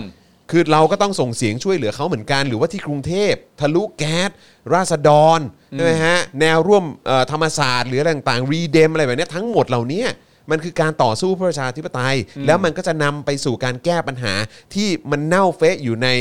สายงานสายวิชาชีพของคุณด้วย ครับ เข้าใจไหมฮะ ครับ เพราะฉะนั้นคือมันไม่ใช่แค่ส่งเสียงเรื่องที่มันเป็นปัญหาของคุณ คุณต้องส่งเสียงในเรื่องที่มันเป็นปัญหาของทุกคนด้วย ครับ เพื่อนำไปสู่การแก้ไขปัญหาในส่วนของคุณไง ฝากด้วยนะครับ ฝากด้วยนะครับว่าอย่าทิ้งไว้ที่ประชาชนนะครับ ครับ ใช่คือประชาชนพูดเยอะแล้วนี่คือรวมไปถึงเอ่อที่คุณจอนเคยเล่าให้ฟังว่าเคยได้คุยกับตำรวจ แล้วก็มีตำรวจบอกว่าอืมจริง ๆ ก็อยากจะอยากจะเปลี่ยนแปลงปฏิรูป ครับ เอ่อรูปแบบระบอบทั้งหมดใน ครับ องค์กรตำรวจอะไรต่างๆนานาเหมือนกันอะไรอย่างเงี้ยแต่อย่างที่บอกไปคือภาพที่ชัดเจนที่ส่งเสียงเนี่ยที่ต้องที่อยากให้เกิดการเปลี่ยนแปลงเนี่ย ครับ เราเห็นว่ามันเกิดจากพาร์ทประชาชนนะฮะ ครับ ที่ส่งเสียงอยู่เสมอๆเลยอะไรอย่างเงี้ยแล้วเรายังไม่เห็นพวกคุณขยับเท่าไหร่อะ ครับ แต่เราพูดเนี่ย เราพูดสิ่งที่พวกคุณหลาย ๆ คนก็บอกว่าอยากจะได้ ครับ แต่คุณไม่ขยับเท่าไหร่เนี่ย มันก็มันไปกันลำบากนะฮะ ครับ แล้วก็คือคือคุณไม่ไม่ไม่ต้องรู้สึกเอ่อโอเคกับการที่ถูกกดทับถูกแบบกดขี่อะไรแบบนี้นะคือคือผมรู้สึกว่าในสังคมไทยอ่ะกะอ่าการที่ประกอบอาชีพหมอพยาบาลเนี่ยสิ่งหนึ่งที่มันครอบอยู่คือ หลายคนมักจะมองว่าอาชีพเนี้ยคืออาชีพที่เสียสละเข้ามาทำเพื่อประชาชน คุณอย่าให้คำว่าเข้ามาเพื่อเสียสละเนี่ยมันครอบคุณอยู่ จนกลายเป็นว่าคุณยอมถูกกระทำทุกสิ่งทุกอย่าง การที่คุณเข้ามาทำงานตรงเนี้ยเอาจริงไม่ว่าคุณจะประกอบอาชีพอะไรก็แล้วแต่ การที่เรามาทำงานอ่ะมันจะต้องมีรายได้นะครับ ต้องมีอะไร ที่สมเหตุ ตอบแทน สมผล ไม่ใช่ว่าเข้ามาแบบฉันมาเพื่อเสียสละฉันยอมถูกกดขี่ทุกอย่างมันไม่ใช่ แล้วอันนี้ผมก็นึกถึงไอ้สิ่งที่พี่แขกเคยพูดเนาะ ครับ เออที่บอกว่าเหมือนแบบเวลาสื่อหรือว่าแบบรัฐเองอ่ะ ครับ เออชอบพูดว่านักรบในเสื้อกาวอะ เอ ไรนะ ออ อะไรนั นักรบชุดขาว นักรบ ครั ชุด บ ขาวอะไรต่างๆเนี่ย ก็คือมันเป็น mindset ว่าเออ ก็ถ้าตายก็ไม่เป็นไรอ่ะ ครับ ใช่ ซึ่งมันไม่ถูกต้องไง ไม่ถูก ครับ ต้อง มันไม่ถูกต้อง ใช่ ไง ซึ่งเพื่อนผมหลาย ๆ คนที่เป็นหมอเป็นพยาบาลอะก็ไม่ชอบประโยคนี้ ใช่ เลยไม่ชอบเลย แล้วก็ชอบพูดกันอยู่นั่นแหละ เออ เนอะออกสื่อออกอะไรต่างๆเหลย ครับ เนี่ยบอกว่านักรบของเรา นักรบเอ่อในชุดกาวของเรา ครับ นัรบในชุดขาวของเรา ครับ ทั้งหลายเนี่ย อะไรเนี่ย คือ พูด point อะไรกัน คือ point จริง ๆ มันง่ายกว่านั้น มัน ครั ก็ บ แค่เรื่องที่ว่าเขาเป็นหมออะฮะ แล้ว เขา เขา เขาเป็นพยาบาลนะค ใช่ รัก็ให้เขาเป็นหมอกับพยาบาล ถูก และเป็นบุคลากรทางการแพทย์ไป ครับ ก็ยิ่งใหญ่มากพอแล้วค ครับรับแล้วก็สนับสนุนเขาใน ครับ สิ่งที่เขาก็ควรจะได้รับ ใช่ครับ อย่างวัคซีนดีๆ ที่จะทำให้งานการทำงานของเขาเนี่ยมันมันแบบว่าเออมีประสิทธิภาพมากขึ้น ครับผม เขาเองก็ได้รับการอ่าป้องกันตัวเองในทาง เออ ที่ดี ครับ ประชาชนได้รับวัคซีนที่ดีก็ลดความเสี่ยงกับเขามากยิ่งขึ้น ใช่ แล้วทำให้การทำงานของเขามีประสิทธิภาพมากยิ่งขึ้น ถูกต้องครับ แต่ทั้งหมดเหล่านี้อย่างไอตอน mRNA เนี่ยประชาชนก็ต้องออกมาโวยแทนนะเนี่ย เออ เข้าใจป่ะ เออ เออซึ่งแบบแม่งเละเทะไปถึงไหนเนี่ยแล้วนี่ผ่านมาแปดปีแล้วเฮ้ย มันให้นักศึกษาออกมาโวยอย่างเดียวไม่ได้ มันให้มาสามกีดโวยอย่างเดียวไม่ได้ ครับ คือภาครัฐแล้วก็ทุกคนที่ได้รับผลกระทบมึงก็ช่วยออกกันมาด้วย ถูกต้องครับ ไม่ใช่บอกว่าเออทำอะไรไม่ได้ เพราะว่าคือแบบเออก็มีผู้หลักผู้ใหญ่ใน ครับ อะไรอย่างนี้ คือแบบต้องเกรงใจเดี๋ยวกระทบกับหน้าที่การงานแต่เนี่ยก็ดูสิรู้แล้วใช่ไหมว่ามันกระทบขนาดไหน ครับ แล้วสังคมเราเนี่ยเป็นสังคมที่ตลกนะ ครับ ถ้าเกิดว่ามีใครก็ตามออกมาบอกว่า ไม่ต้องเรียกพวกเขาว่านักรบชุดขาวหรอก เออ หน้าเนี่ย ครับ ก็จะถูกหาว่าไปดูถูกพวกเขา เอ ซึ่ง อ ซึ่ง ซึ่งไม่ แม่งประหลาดมาก ใช่เลยเออ ประเด็นก็คือว่า ถ้าสมมุติว่าเราบอกว่าพวกเขาไม่ต้องเรียกว่า ไม่ต้องถูกเรียกว่านักรบชุดขาวหรอก ครับ อย่าไปว่าเขาแล้วมึงจะเรียกเขาว่าอะไร เออ ก็เรียกว่าหมอ ใช่ ไงฮะ ไง ก็เรียกว่าหมอ เรียกว่าพยาบาล อืม เรียกว่าบุคลากรทางการแพทย์ ถูกต้อง จริง ๆ ต้องถามกลับมากกว่าว่าพวกคุณน่ะเป็นคนยังไง เออ ถึงมีความรู้สึกว่าคำว่าหมอคำว่าพยาบาลคำว่าบุคลาทางกรทางการแพทย์ ในภาวะโควิดเนี่ย ครับ มันยังไม่ยิ่งใหญ่พออต้องไปเติมให้เป็นนักรบชุดขาวด้วยเนี่ย ครับ ทำไมถึงรู้สึกว่ามันไม่พออหมอเชียวนะ พยาบาลเชียวนะ บุคลากรทางการแพทย์ในประเทศที่มีโรคมีภัยเอ่อมีโรคระบาดระดับโล ค ก รับ เนี่ยแต่แต่แต่ว่าหมออย่างเดียวไม่พออต้องเป็นนักรบด้วยเนี่ย เออ มันทำไมเท่านั้นเอง ครับ แล้วแต่คือต่อจากที่ครูทอมบอกนะไอ้เรื่องเสียสละเนี่ย อืม คือยอมเสียสละกับยอมถูกกดขี่เนี่ย ครับ ก็ไม่เหมือนกันนะ ถู ฮะ กต้อง ถูกไหมฮะยอมเสียสละก็แปลว่ายอมเสียสละ ครับ แต่ยอมถูกเขากดขี่เนี่ย คนละเรื่องกันเลยนะฮะ ต้องครับ เออมีมีโพสต์หนึ่งขอขึ้นไปนิดหนึ่งฮะ บอกว่าปีหน้าอะไรนะเอ่อปีหน้าเนี่ยนะครับ ปีหน้าก็ได้เลือกตั้งแล้ว พวกคุณรอกันไม่ได้เหรอ ถ้าพวกคุณเป็นคนกลุ่มใหญ่ ก็ได้คนใหม่ไม่ใช่ประยุทธ์อยู่แล้ว แต่ในความจริงคือไม่ใช่รับความจริงบ้างนะ ก็ขอบอกตรงนี้ครับว่าคุยครับนะฮะไม่ใช่ครับ คือมันไม่ใช่ว่าพวกกูรอกันไม่ได้ครับ คือมันไม่ใช่เรื่องที่กูต้องรออเพราะว่าประยุทธ์มันเข้ามาแบบผิด มันยึด ครับ อำนาจเข้ามา แล้วถึงแม้มึงจะบอกว่าเลือกตั้งแล้ว กูก็มองว่าเป็นการเลือกตั้งปาหี ครับ ที่ผ่านมามันคือการเลือกตั้งปาหี แล้วก็กฎกติกาต่างๆ ก็มาจากคนที่ทำการรัฐประหารการยึดอำนาจ คุยเถอะครับ มึงไม่ต้องมาบอกว่ากูรอกันไม่ได้ มันไม่ใช่เรื่องที่ว่ากูต้องรอ มันมีคนมาทำให้กูอ่ะ ครับ เสียโอกาสชีวิต แล้วประเทศนี้ก็เสียโอกาสไปเยอะมาก เพราะมีคนมาทำความชิบหายแบบนี้ เพราะไม่เคารพกติกา ครับ มันไม่เกี่ยวว่ากูรอไม่ได้ คุยครับ คุยเถอะ มึงเลิกพูด มึงเงียบปากไปเลย เบ มึงพูดออกมาได้ยังไง มึงพูดออกมาได้ยังไงว่ากูรอไม่ได้ ครับ ยเถอะ คุยเถอะกูควรจะได้อยู่ในประเทศที่เป็นประชาธิปไตย ครับ แต่เสือกมีทหารที่ไม่รู้หน้าที่มายึดอำนาจ ครับ แล้วก็มีพวกเฮี้ยๆที่มันสนับสนุนแบบเนี้ย แบบมึงเนี่ย เออ ใช่แบบมึง เพ เนี่ย ราะถ้าเกิดมึงบอกว่าเออถึงมึงจะบอกว่ากูไม่ได้สนับสนุน แต่พวกมึงรอไม่ได้เหรอออันนี้คือมึงสนับสนุนความเฮี้ยให้มันอยู่ต่อไง ครับ เป็นอะไรของมึง ซึ่งนั่นแปลว่ามึงเฮี้ยนะ เออ ใช่ นั่นแปลว่ามึงเฮี้ยนะ จริง อีเบ การ อีเฮีย การที่มึงเห็นการมีตัวตนอยู่ของประยุทธ์ที่ ครับ เริ่มต้นมาจากการเป็นรัฐประหารเป็นกบฏอะ ครับ แล้วมึงบอกว่าประชาชนยอมรับกบฏไปเรื่อยๆ จนกว่าจะถึงเวลาเลือกตั้งไม่ได้เหรอเนี่ย ครับ มายเซ็ตมึงเฮี้ยนะ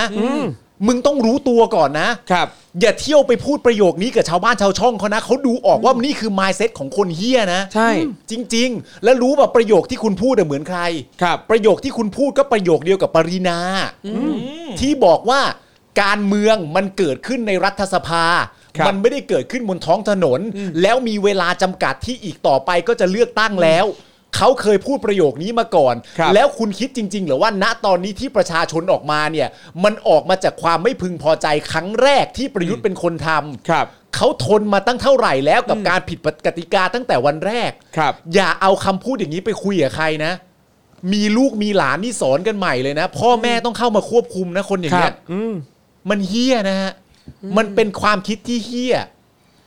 แล้วเก็บไว้ในสมองตัวเองยังไม่เพียงพอยังเอาออกมาใช้โง่ๆอีกเนี่ย ครับ นี่เฮี้ยหนักเลยนะฮะ นี่เป็นมลพิษกับสังคมนะฮะ นี่เป็น ใช่ ม ครับ ลพิษฮะอันนี้คืออันนี้คือคุณไอความคิดว่า ยอมรับรัฐประหาร ยอมรับคนทำผิดกฎหมาย ครับ ไปเรื่อย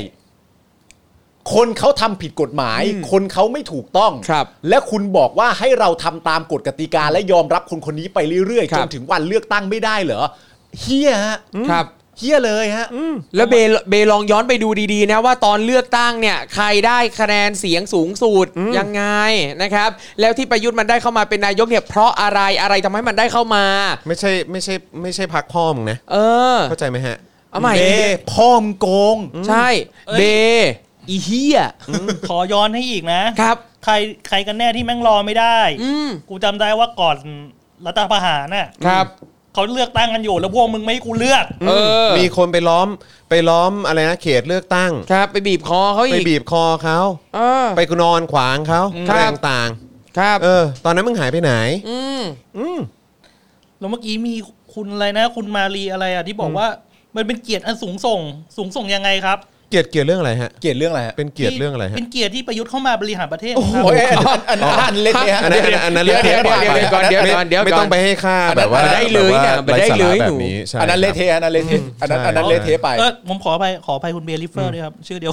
อ๋อโอเค บไม่ใช่นะ คุณเบ ไม่ใช่ ลิเฟอร์ ไม่ใช่ คุณ เบ เบ ลิ ลิเฟอร์คุณเบลิเฟอร์ไม่ใช่นะเฟอร์เข้าใจไม่ใช่นะ เขาเป็นแฟนรายการเราแต่ ครั ว่า บ มี ผม คนที่ใช้ ใช้ ชื่ ชื่ อ อ ว่า ว่า เบ เบ เบ เบ ใช้เบเบเหมือนกันนะครับนะแต่ว่าแสดงความเห็นแบบนั้นออกมาก็คือแบบก็นั่นแหละครับ มีสองอย่างคือไม่โง่ก็เฮี้ยครับ ครับ อืมนะครับ ประชาธิปไตยต้องยอมรับความเห็นต่าง ถ้ามีคนเขาชอบเผด็จการก็ต้องยอมรับฟังเขาผมไม่ใช่สลิมนะครับ ไม่ อ๋อ มึงมึง ผมว่า อะสลิม เป็น โอ้ นะ ยอีกวาย มึงก็ อี มี กวา มึงก็ ย มีสองอย่างก็คือมึงไม่เป็นสลิมมึงก็เป็น I.O. ไม่ไม่คุณ ใช่ คุณเป็นสลิมฮะ ใช่ คือมึงเป็นตั้งแต่มึงตั้งชื่อแอคเคาท์แล้วแหละ คุณคุณเป็น ถ้าสังคมประชาธิปไตยจะไม่มีพื้นที่ให้เผด็จการครับ ใช่ครับ แล้วเผด็จการจะเข้ามายึดอำนาจได้ยังไง ใช่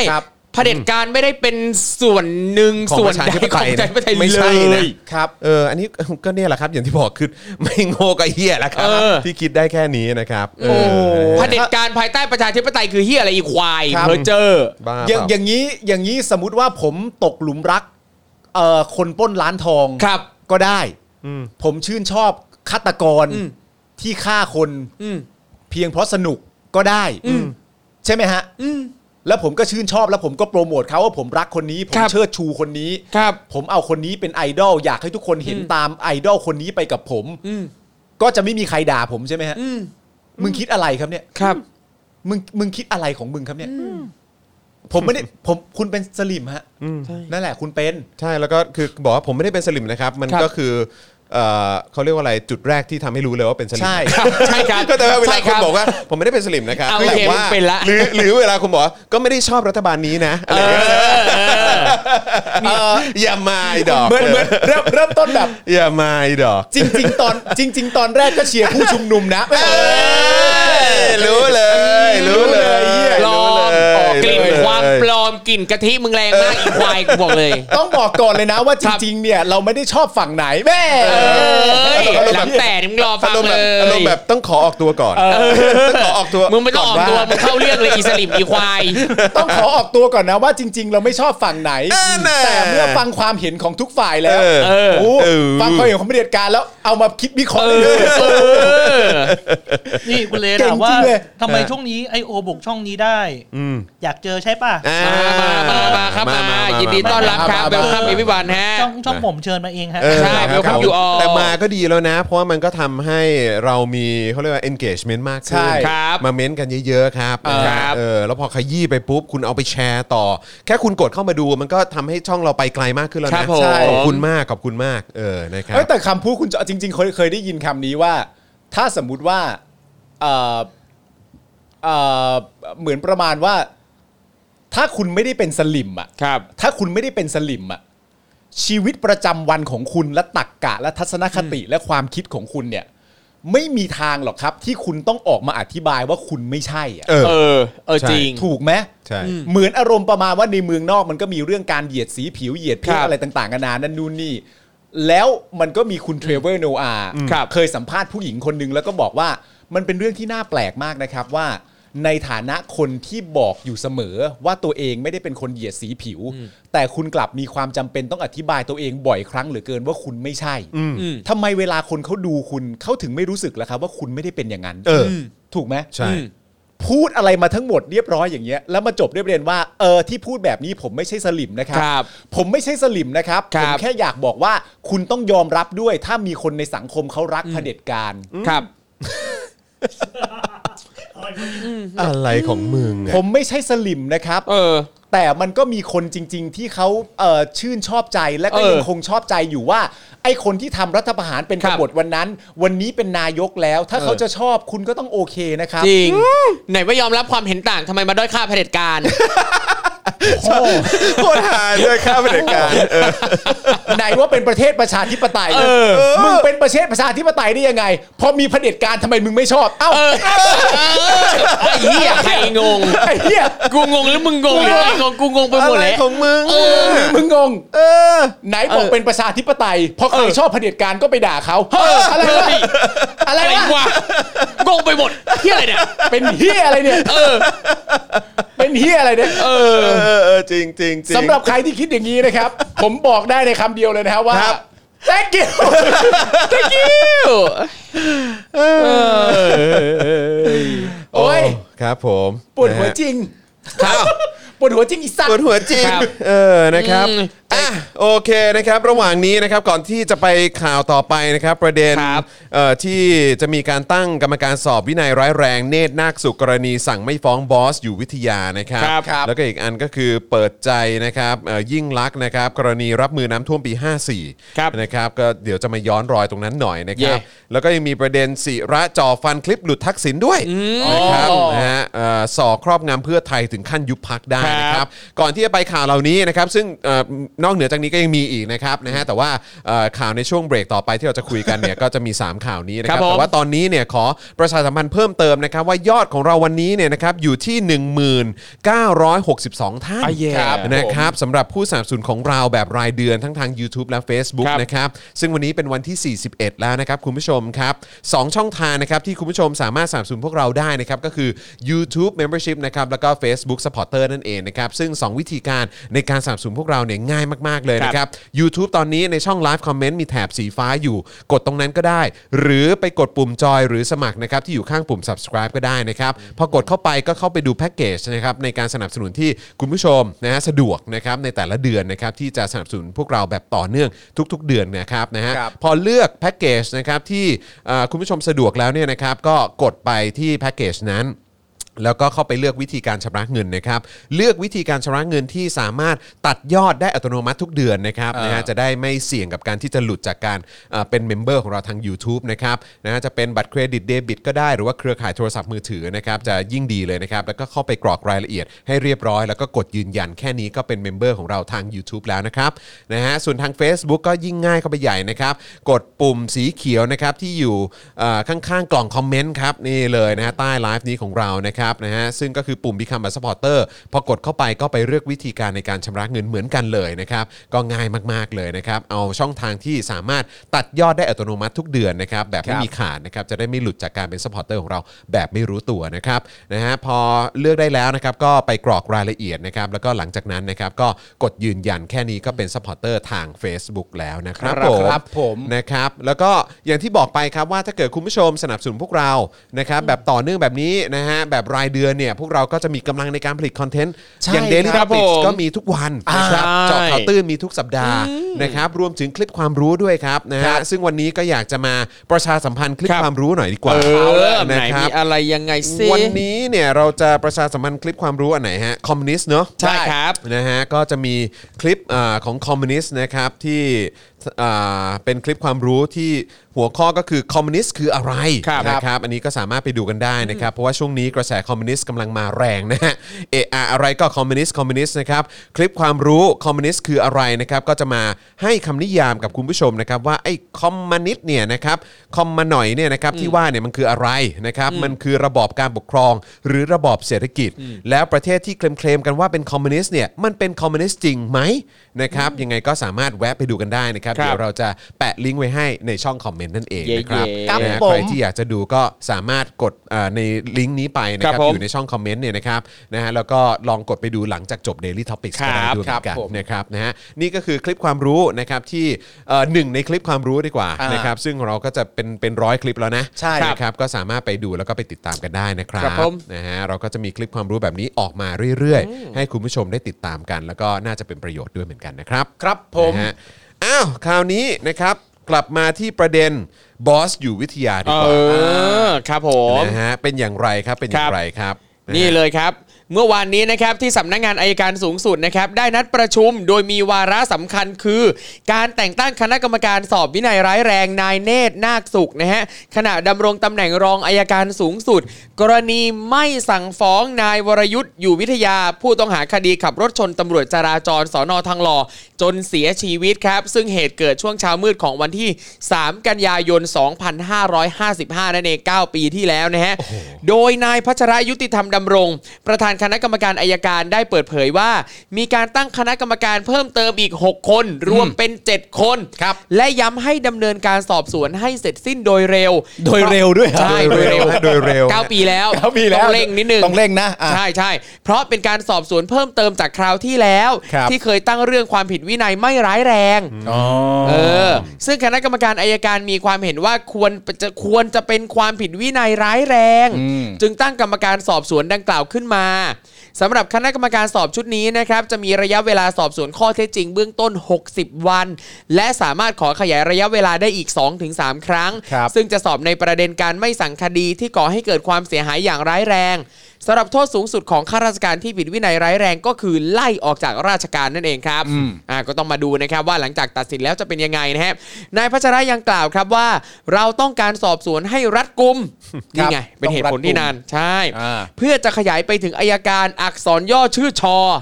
อ๋อเหรอฮะ เนี่ยมีอักษรย่อว่ะ ครับ แล้วก็ข่าวดารานะครับ ที่อาจจะมีส่วนเกี่ยวข้องกับการเปลี่ยนแปลงความเร็วรถยนต์ของนายวรยุทธ์ อืม อ๋อ อืมและถ้าหากรู้ว่าเป็นใคร ตอนนี้ยังไม่รู้แน่ ครับ และถ้าหากรู้ว่าเป็นใคร ก็จะต้องตั้งกรรมการสอบสวนชั้นต้นกับอายการคนนั้นอีกครั้ง เพื่อแยกกันดำเนินการให้รวดเร็ว อ๋อให้รวดเร็วด้วย ให้รวดเร็วด้วยคใช่รับ รวดเร็ว ปีผ่านไป รวดเร็วไปเลย แย่ ครับรวดเร็วไปเลยครับ ครับ ครับ โดยการทำงานของคณะกรรมการสอบสวนชุดนี้มีความอิสระ ให้อำนาจพิจารณาอย่างเต็มที่ โอ้ นอกจาก นอกจากรวดเร็วแล้วก็ยังมีความอิสระด้วยนะครับ ใช่ครับ เย้ สำหรับกระแสข่าวเรื่องการขอลาออกของนายเนตรนาคสุขและอายการอีกคนเนี่ยนะฮะนายพัชระกล่าวว่าตนทราบว่าอายการสูงสุดยังไม่เซ็นอนุมัติให้ลาออก โอ้ครับผม แต่ถึงลาออกไปก็ไม่น่ามีปัญหาเรื่องการสอบสวน เพราะกฎหมายให้อำนาจสอบสวนภายใน 180 วัน ครับ 6 เดือนกันไปนะครับ อืม สุด แต่ ย ไม่ อด ได้ เล เป็ ย น นะ เก้าปีไงฮะ ใช่ครับ สุดยอดจริงๆนะคือแบบว่านี่เราก็เห็นความแบบฟอนเฟะในหน่วยงานอะไรต่างๆ ของราชการเนาะ เฟะ แล้วนี่ เฟะ ที่ผมแบบ เฟะ แปลกใจมากก็คือว่าเออเนี่ยเนาะคือตำรวจก็คือหมายว่าคนในองค์กรเดียวกันเนาะ ครับ ในในสำนักงานตำรวจแห่งชาติ มี ใช่ คนโดนรถชนตายเนาะ ครับ ขับรถชนเนี่ยจนตายอ่ะ ครับ เออ แล้วก็คือแบบเหตุการณ์นี้มันก็ยังไปไม่ถึงไหนอ่ะ ครับ เหตุการณ์ที่ว่าเนี่ยเกิดในช่วงเช้ามืดนะครับ เออ ของวันที่ 3 กันยายน ครับ ปีพศ 2555 นะครับ ย้อนกลับไป 9 ปีที่แล้วนะครับ เช้ามืดวันที่ 3 กันยายนอย่างที่บอกนะฮะ นายวนายวรวุฒิอยู่วิทยาหรือบอสเนี่ยนะครับ ได้ขับรถพุ่งชนดาบตำรวจวิเชียนกลั่นประเสริฐตำรวจสอนอทองหล่อเสียชีวิตนะครับ แล้วก็หลบหนีไป อืม โดยมีคราบน้ำมันบนถนนจากจุดเกิดเหตุ ไปจนถึงหน้าบ้านพักของนายวรยุทธ์ในซอยสุขุมวิท 53 นี่คือแบบคือลากยาวไปจนถึงบ้านเขาเลยอะ ครับผม อืคือหมายความว่าคือไอ้คราบคราบน้ำมันที่ คราบ เขาว่า น้ำมัน เนี่ยนะ ครับ เหมือนทิ้งไว้เป็นหลัก ไป ฐา จนถึง เออ แบบบ้านที่อยู่ในซอยสุขุมวิท ใช่ 53นะครับเออ อืม นะฮะในเวลาต่อมาเนี่ยนะครับตำรวจระดับสารวัตรนะฮะสอนอทองหล่อเนี่ยกลับนำตัวพ่อบ้านที่ทำงานให้กับครอบครัวอยู่วิทยาออกมาแล้วระบุตัวว่าเป็นคนขับ รถชนดาบ ครับ ตำรวจวิเชียน อืม คือตำรวจระดับสารวัตรสอนอทองหล่อนะครับ อืม เอาตัวพ่อบ้านที่ทำงานในครอบครัวในบ้านของครอบครัวเนี้ยออกมาแล้วบอกว่าคนเนี้ยเป็นคนขับรถชนดาบวิเชียน ครับ และตำรวจที่เสียชีวิตอ่ะ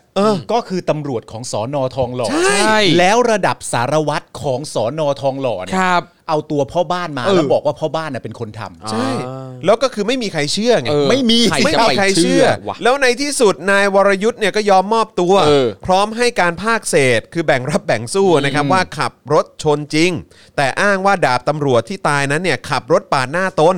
โดยในครั้งนั้นเนี่ยได้มีการจ่ายเงินเยียวยาครอบครัวผู้เสียชีวิตไป 3 ล้านบาทครับ ครับ โดยตำรวจได้ตั้งข้อหาในวรยุทธ์ 5 ข้อกล่าวหาคือเมาแล้วขับ ขับรถเร็วเกินกำหนด ขับรถโดยประมาททำให้ทรัพย์สินเสียหาย ชนแล้วหนี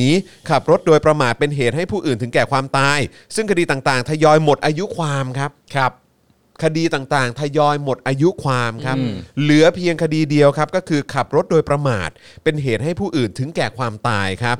ซึ่งจะหมดอายุนะครับนะฮะหมดอายุความเนี่ยนะครับในปี 70นะฮะ อีก 6 ปีอ่ะ นะฮะทั้งนี้เนี่ยตำรวจ 7 นายครับ ถูกปปชชี้มูลความผิดนะฮะวินัย เอื้อประโยชน์ผู้ต้องหา ขณะที่อายการนัดฟังคำสั่งคดีนะครับ เพื่อนำตัวส่งฟ้องศาลแต่นายวรยุทธ์เลื่อนการเข้าพบอายการถึง 7 ครั้งครับ เจ็ดครั้งเลยเหรอ ครับ อ้างติดภารกิจต่างประเทศ อ่า และทนายยื่นขอความเป็นธรรมต่ออายการหลายครั้ง ก่อนที่ศาลจะออกหมายจับนายวรยุทธ์ก็เดินทางออกนอกประเทศครับ สายไปเสียแล้วนะไงฮะ โถ กระทั่งมิถุนายนปี 63 ครับ มี ครับ ข่าวว่าอายการสูงสุด สั่งไม่ฟ้อง เออ ทำให้นายวรยุทธ์หลุดทุกข้อขะเอ่อทุกข้อหานะครับ และตำรวจไม่เห็นแย้งคำสั่งครับ อืม พร้อมระบุว่าดาบตำรวจวิเชียนเข้าข่ายประมาทร่วม อ้าว เพิกถอนหมายจับ เออ ซึ่งเรื่องนี้กลายเป็นประเด็นที่ถูกวิจารณ์จากคนในสังคมเป็นอย่างมากนะครับ ครับผม ทำให้ต่อมาครับพลเอกประยุทธ์ ใครวะเนี่ย เอ้ย อ๋อนายกนายกโทษโทษโทษ มีคำสั่งตั้งคณะกรรมการตรวจสอบข้อเท็จจริง และข้อกฎหมายคำสั่งไม่ฟ้อง ครับ พบว่ามีการร่วมมือกันอย่างเป็นระบบ โอ้ประยุทธ์เก่งเว้ย พยายามช่วยเหลือผู้ต้องหา เออ แทรกแซงกระบวนการยุติธรรมตั้งแต่เริ่มต้นคดี ้า โอ้ยประยุทธ์เขาสั่งตั้งคณะกรรม ที่ การ สุด เลยนะเนี่ย คำสั่งไม่ฟ้องข้างต้นทำให้นายเนตรนาคสุกรองอายการสูงสุด ผู้ลงคำสั่งนะครับ ถูกตั้งกรรมการสอบวินัย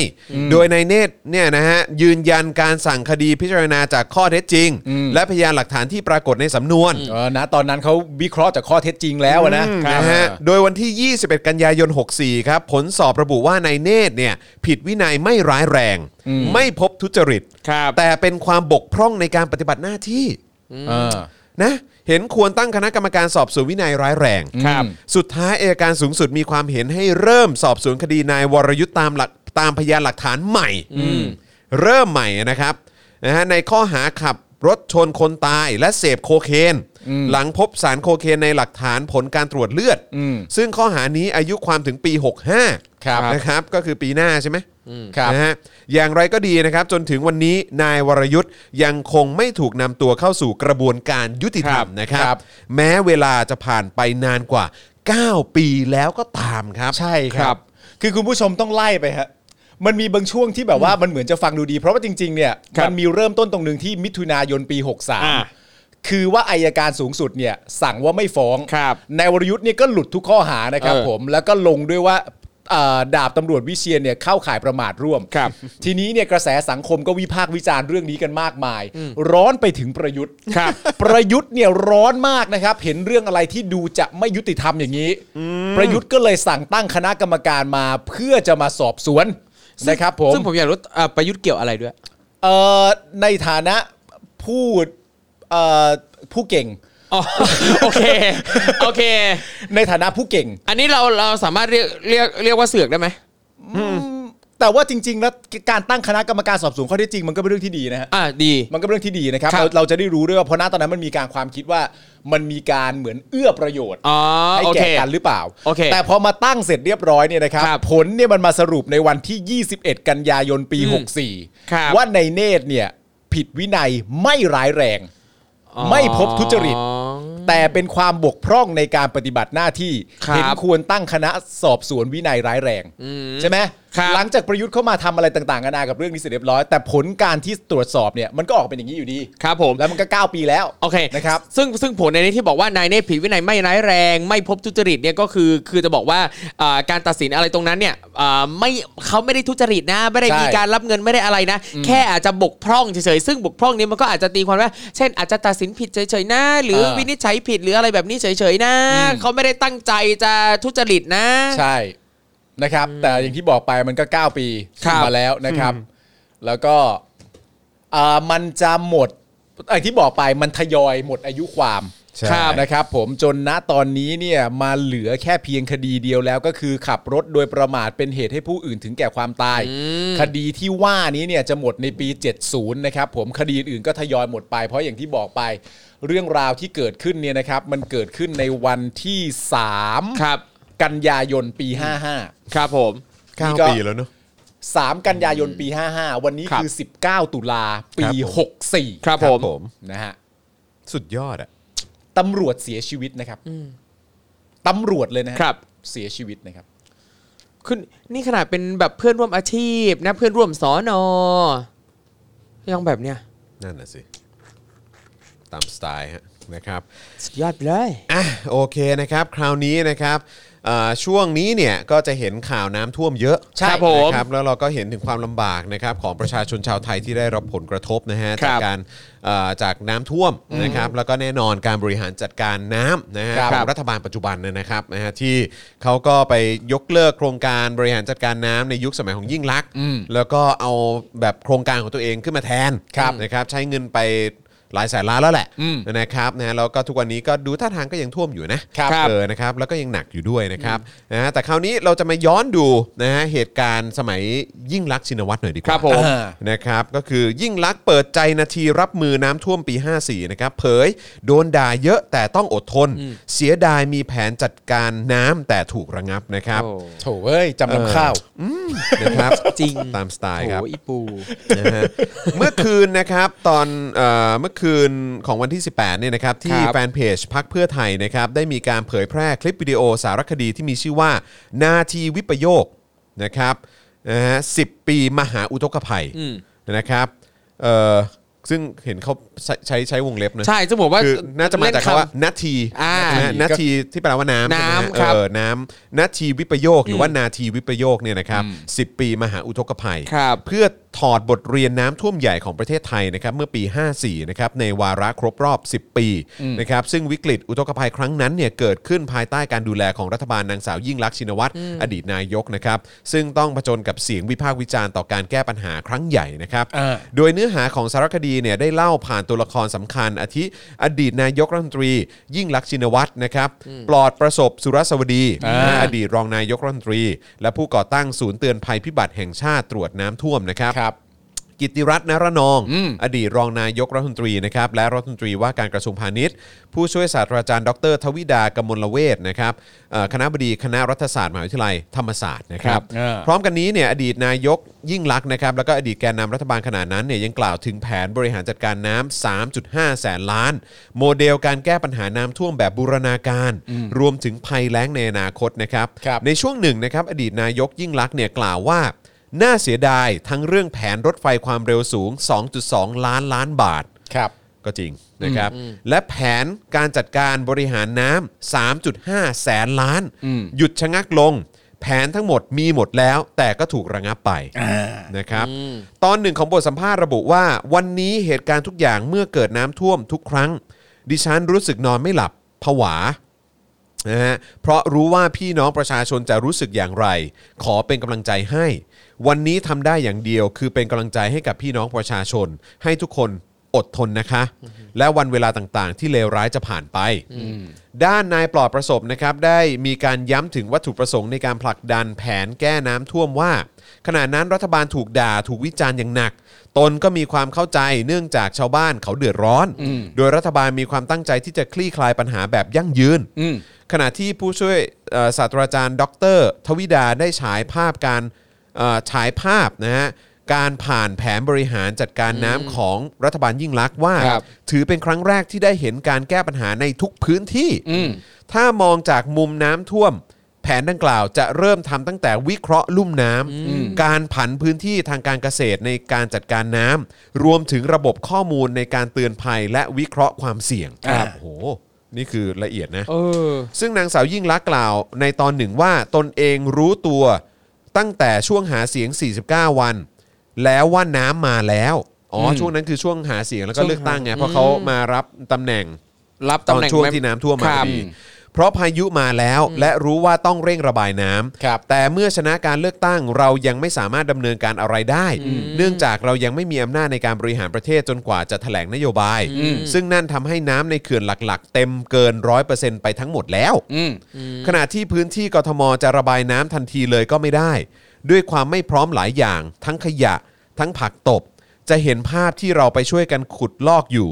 รวมถึงต้องทำงานร่วมกันกับหลายหน่วยงานทั้งกทม และกรมชน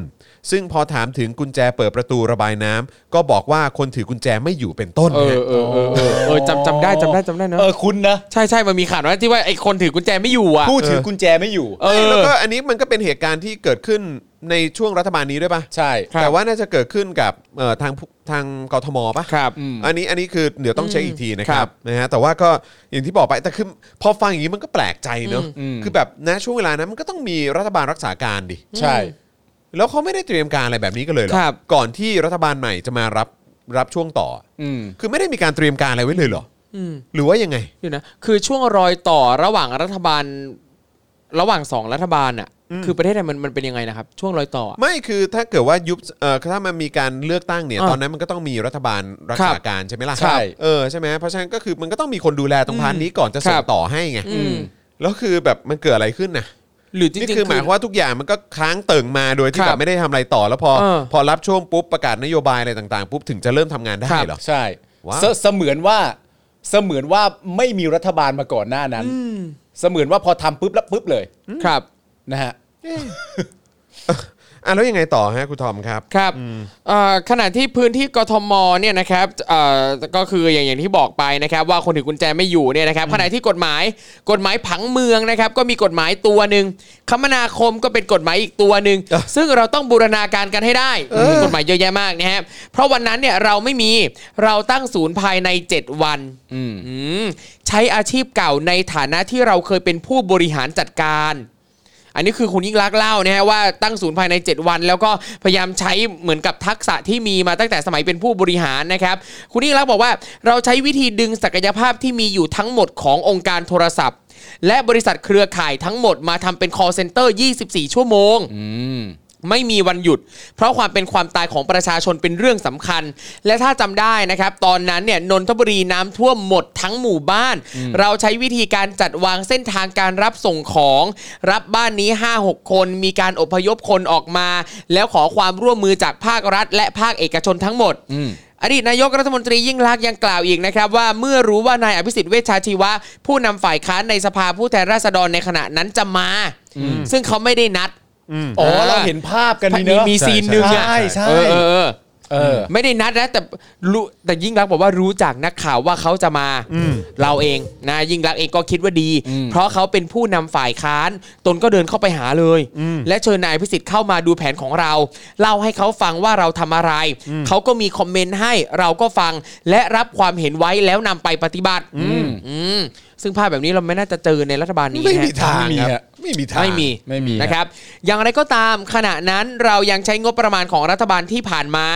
รู้สึกจะเหลือไว้ที่ 2-3ถึงหมื่นล้านบาทที่ใช้ได้ เราก็ใช้ไปก่อนเพื่อช่วยเหลือประชาชนเท่าที่เราจะทำได้ แล้วมาเร่งในการทำงบประมาณในปีถัดไป ครับ ตอนแรกเนี่ยนะฮะขอให้ทุกหน่วยตั้งงบเรื่องของการบริหารจัดการน้ำแต่ไม่มีใครตั้งเลย จึงใช้วิธีเร็วที่สุดโดยการตัดงบประมาณ 10%ของแต่ละกระทรวงมาเลย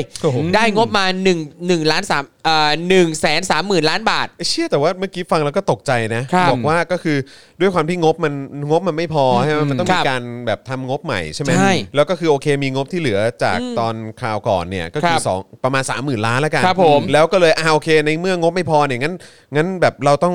ให้ทางแต่ละหน่วยงาน หรือ ครับ ผมเข้าใจว่าก็คงจะหมายถึงกระทรวงอะไรต่างๆอะเนอะ ครับ เออให้แบบว่าตั้งงบขึ้นมาเพื่อเพื่อช่วยเหลือตรงจุดนี้หน่อย แต่ ครับ ไม่มีใครตั้งเลย ไม่มีเลย ก็เลยใช้วิธีที่เร็วที่สุดที่สุดก็คือตัดงบ 10%ของแต่ละกระทรวงมาเลย เออ ซึ่งก็เออ เออ เออมันก็คงต้องอย่างเงี้ย อ้าว ก็ก็จะให้ตั้งมาช่วยอ่ะ ไม่มี แล้วไม่มี ใค ใค ร ร ตั้ ตั้ ง งอ่ะ ครับ แล้วประชาชนเขาเสียชีวิตบ้านเรือนเขาล้มไป เออได้รับผลกระทบ ได้รับผลกระทบอ่ะ ใช่ เพราะฉะนั้นมันต้องมีเงินอะไรตรงนี้ เออ เพราะว่าที่มีอยู่มันคือประมาณ 3 0,000 ล้านบาท ไม่พอ มันไม่พอ ครับ ก็ตัด 10%ของทุกกระทรวงมา เออ เลยได้เป็นประมาณเท่าไหร่ครับครูทอมฮะ หนึ่งแสนสามหมื่นล้านบาทครับ อ่า เออใช้เงินส่วนนี้นะครับ1นึ่งแสนสามหมื่นล้านบาทเนี่ยนะเข้ามาเป็นงบในการฟื้นฟูและดูแลช่วยเหลือเยียวยาพี่น้องประชาชนแบบเร่งด่วน ไม่ว่าจะเกษตรกรแรงงานและอุตสาหกรรมเราเยียวยาทั้งหมด เราช่วยเรื่องของดอกเบี้ย ประสานงานกับธนาคารที่จะให้ดอกเบี้ยพิเศษ ลดหนี้ให้เกษตรกรเอาทุกอย่างมารวมกันหมดเลย แล้วก็ยังมีการกล่าวด้วยนะครับว่าจากการถูกด่าอย่างหนักเนี่ยทำให้ตัวเองเปลี่ยนไปเยอะ ครับ กลายเป็นคนที่เข้มแข็งขึ้น อดทนมากขึ้น แล้วก็เห็นปัญหาความทุกข์ของประชาชนมากขึ้น ในยามที่เขาเกิดปัญหา จึงพยายามทำงานให้เร็วมากที่สุด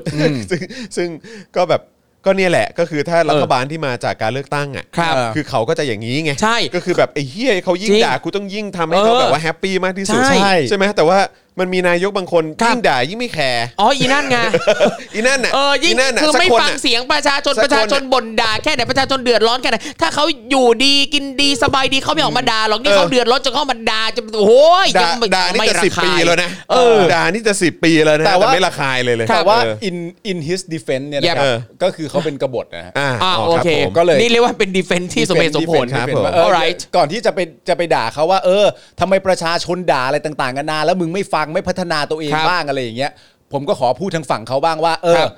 เราก็ต้องเรียนรู้ว่าเออทางฝั่งเขาก็เป็นกบฏไง ครับผม ใช่ไหม ครับผม เออ อ่ะก่อนที่ยิ่งรักษณ์นะครับ จะทิ้งท้ายไว้ว่าขอฝากกำลังใจให้พี่น้องประชาชนที่ประสบปัญหาเรื่องอุทกภัยในวันนี้ ก็ขอให้อดทน หวังว่าทุกอย่างจะผ่านไปด้วยดี เราไม่อยากเห็นปัญหานี้เกิดขึ้นอีกแล้ว ตนเข้าใจและรับรู้ความรู้สึกของพี่น้องประชาชน เพราะเราเคยอยู่ในเหตุการณ์เดียวกัน เมื่อเกิดเหตุการณ์น้ำท่วมทุกครั้งตนนอนไม่หลับ ผวา เพราะรู้ว่าพี่น้องประชาชนจะรู้สึกอย่างไร ทั้งนี้ขอเป็นกำลังใจให้ วันนี้ทำได้อย่างเดียวคือเป็นกำลังใจให้พี่น้องประชาชน ให้ทุกคนอดทน และวันเวลาต่างๆ ที่เลวร้ายนั้นจะผ่านไป คุณยิ่งรักษณ์เนี่ยนะครับ ผิดประเด็นมากเลยนะ ยังไงเซ คุณยิ่งรักษณ์เนี่ยให้กำลังใจอย่างเดียวไม่ได้ ครับ คุณยิ่งรักษณ์ต้องส่งเสียงบ้าง ใช่ แล้วก็ให้ตังค์ด้วย เออ คุณยิ่งรักษณ์จะบอกว่าให้กำลังใจอย่างเดียวแล้วเรื่องเลวร้ายนี้มัน ครับ จะผ่านไป มันจะผ่านไปได้ยังไง ครับ ประเทศทั้งประเทศมันยังปกครองในระบอบประยุทธ์จันทร์โอชาอยู่ ครับ คุณยิ่งรักษณ์อย่านะ ไม่แล้วตลกมากเลยว่าที่แบบว่ามีแบบสลิมออกมาเม้นต์อ่ะเนี่ย ครับ ฝ่ายค้านเนี่ยทำอะไรเป็นชิ้นเป็นอันบ้าง เออ เออ ไม่เห็นช่วยประชาชนตอนแบบมีปัญหาอย่างงู้นอย่างนี้เลย เออ เราก็แบบ เออ เอ๊ะ ฮะ เอ่อหน้าที่ใครนะ เอออ๋ อ๋อสำหรับพวกเขาเนี่ยเวลาฝ่ายค้านทำอะไรเนี่ย มันแปลว่าเหมือนที่อภิสิทธิ์ทำไง อ๋อ คือยังไง วันที่อภิสิทธิ์ก็เดินทางไปยัง เออ สถานที่และไปร่วมดู เออ แผนกับ ครับ ยิ่งลักษณ์ซึ่งเป็นรัฐบาลเหมือนกัน เออเออเออ อ อย่าง นั้นน่ะเรียกมาทำ เออ นึกออกไหม เออเออเออ ทำไมจิรยุทธ์ห่วงทรัพย์ไม่เดินเข้าไปหา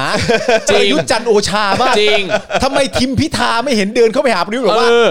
ให้ช่วยประยุทธ์อะไรอย่างเงี้ย มัวแต่ไปกินซอยจุ เออ ทำไมธนาธรจึงรุ่งเรืองกิจ คุณช่อพันนิกา คุณอาจารย์ปิยบุตร ทำไมไม่เดินรวมตัวกันเข้าไปหาประยุทธ์แล้วบอกว่า หยุด ไว้อะ เปล่าเบเบ้เบเบ้ทำไมไม่เดินไปถามก็แบบนี้บ้าง ประยุทธ์ก็บอกว่า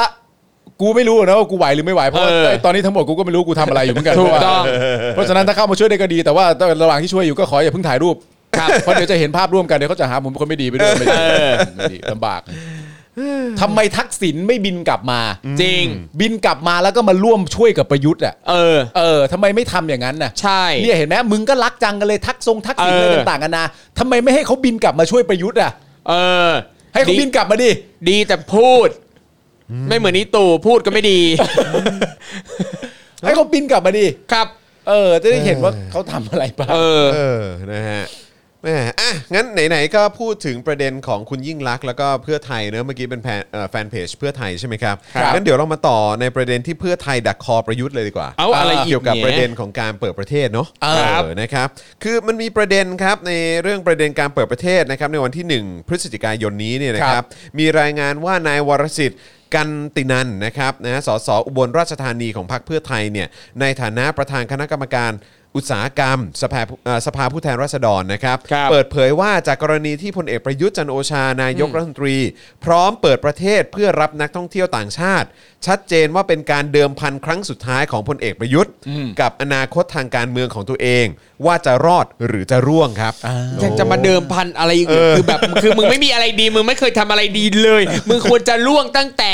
มึงตัดสินใจจะเข้ามาทำอะไรตรงนี้แล้วอีตัว คือคือคือการจะใช้คำว่าเดิมพันได้คือมันต้องมีอะไรมา เออ มาต่อรองมั้ย ใช่ ใช่ เออแต่คือแบบมันมันมันแทบจะไม่มีอะไรที่มันเป็นของมันเองเลยนะครับ แต่ว่ามันก็เอาของคนอื่นมาหมดอะ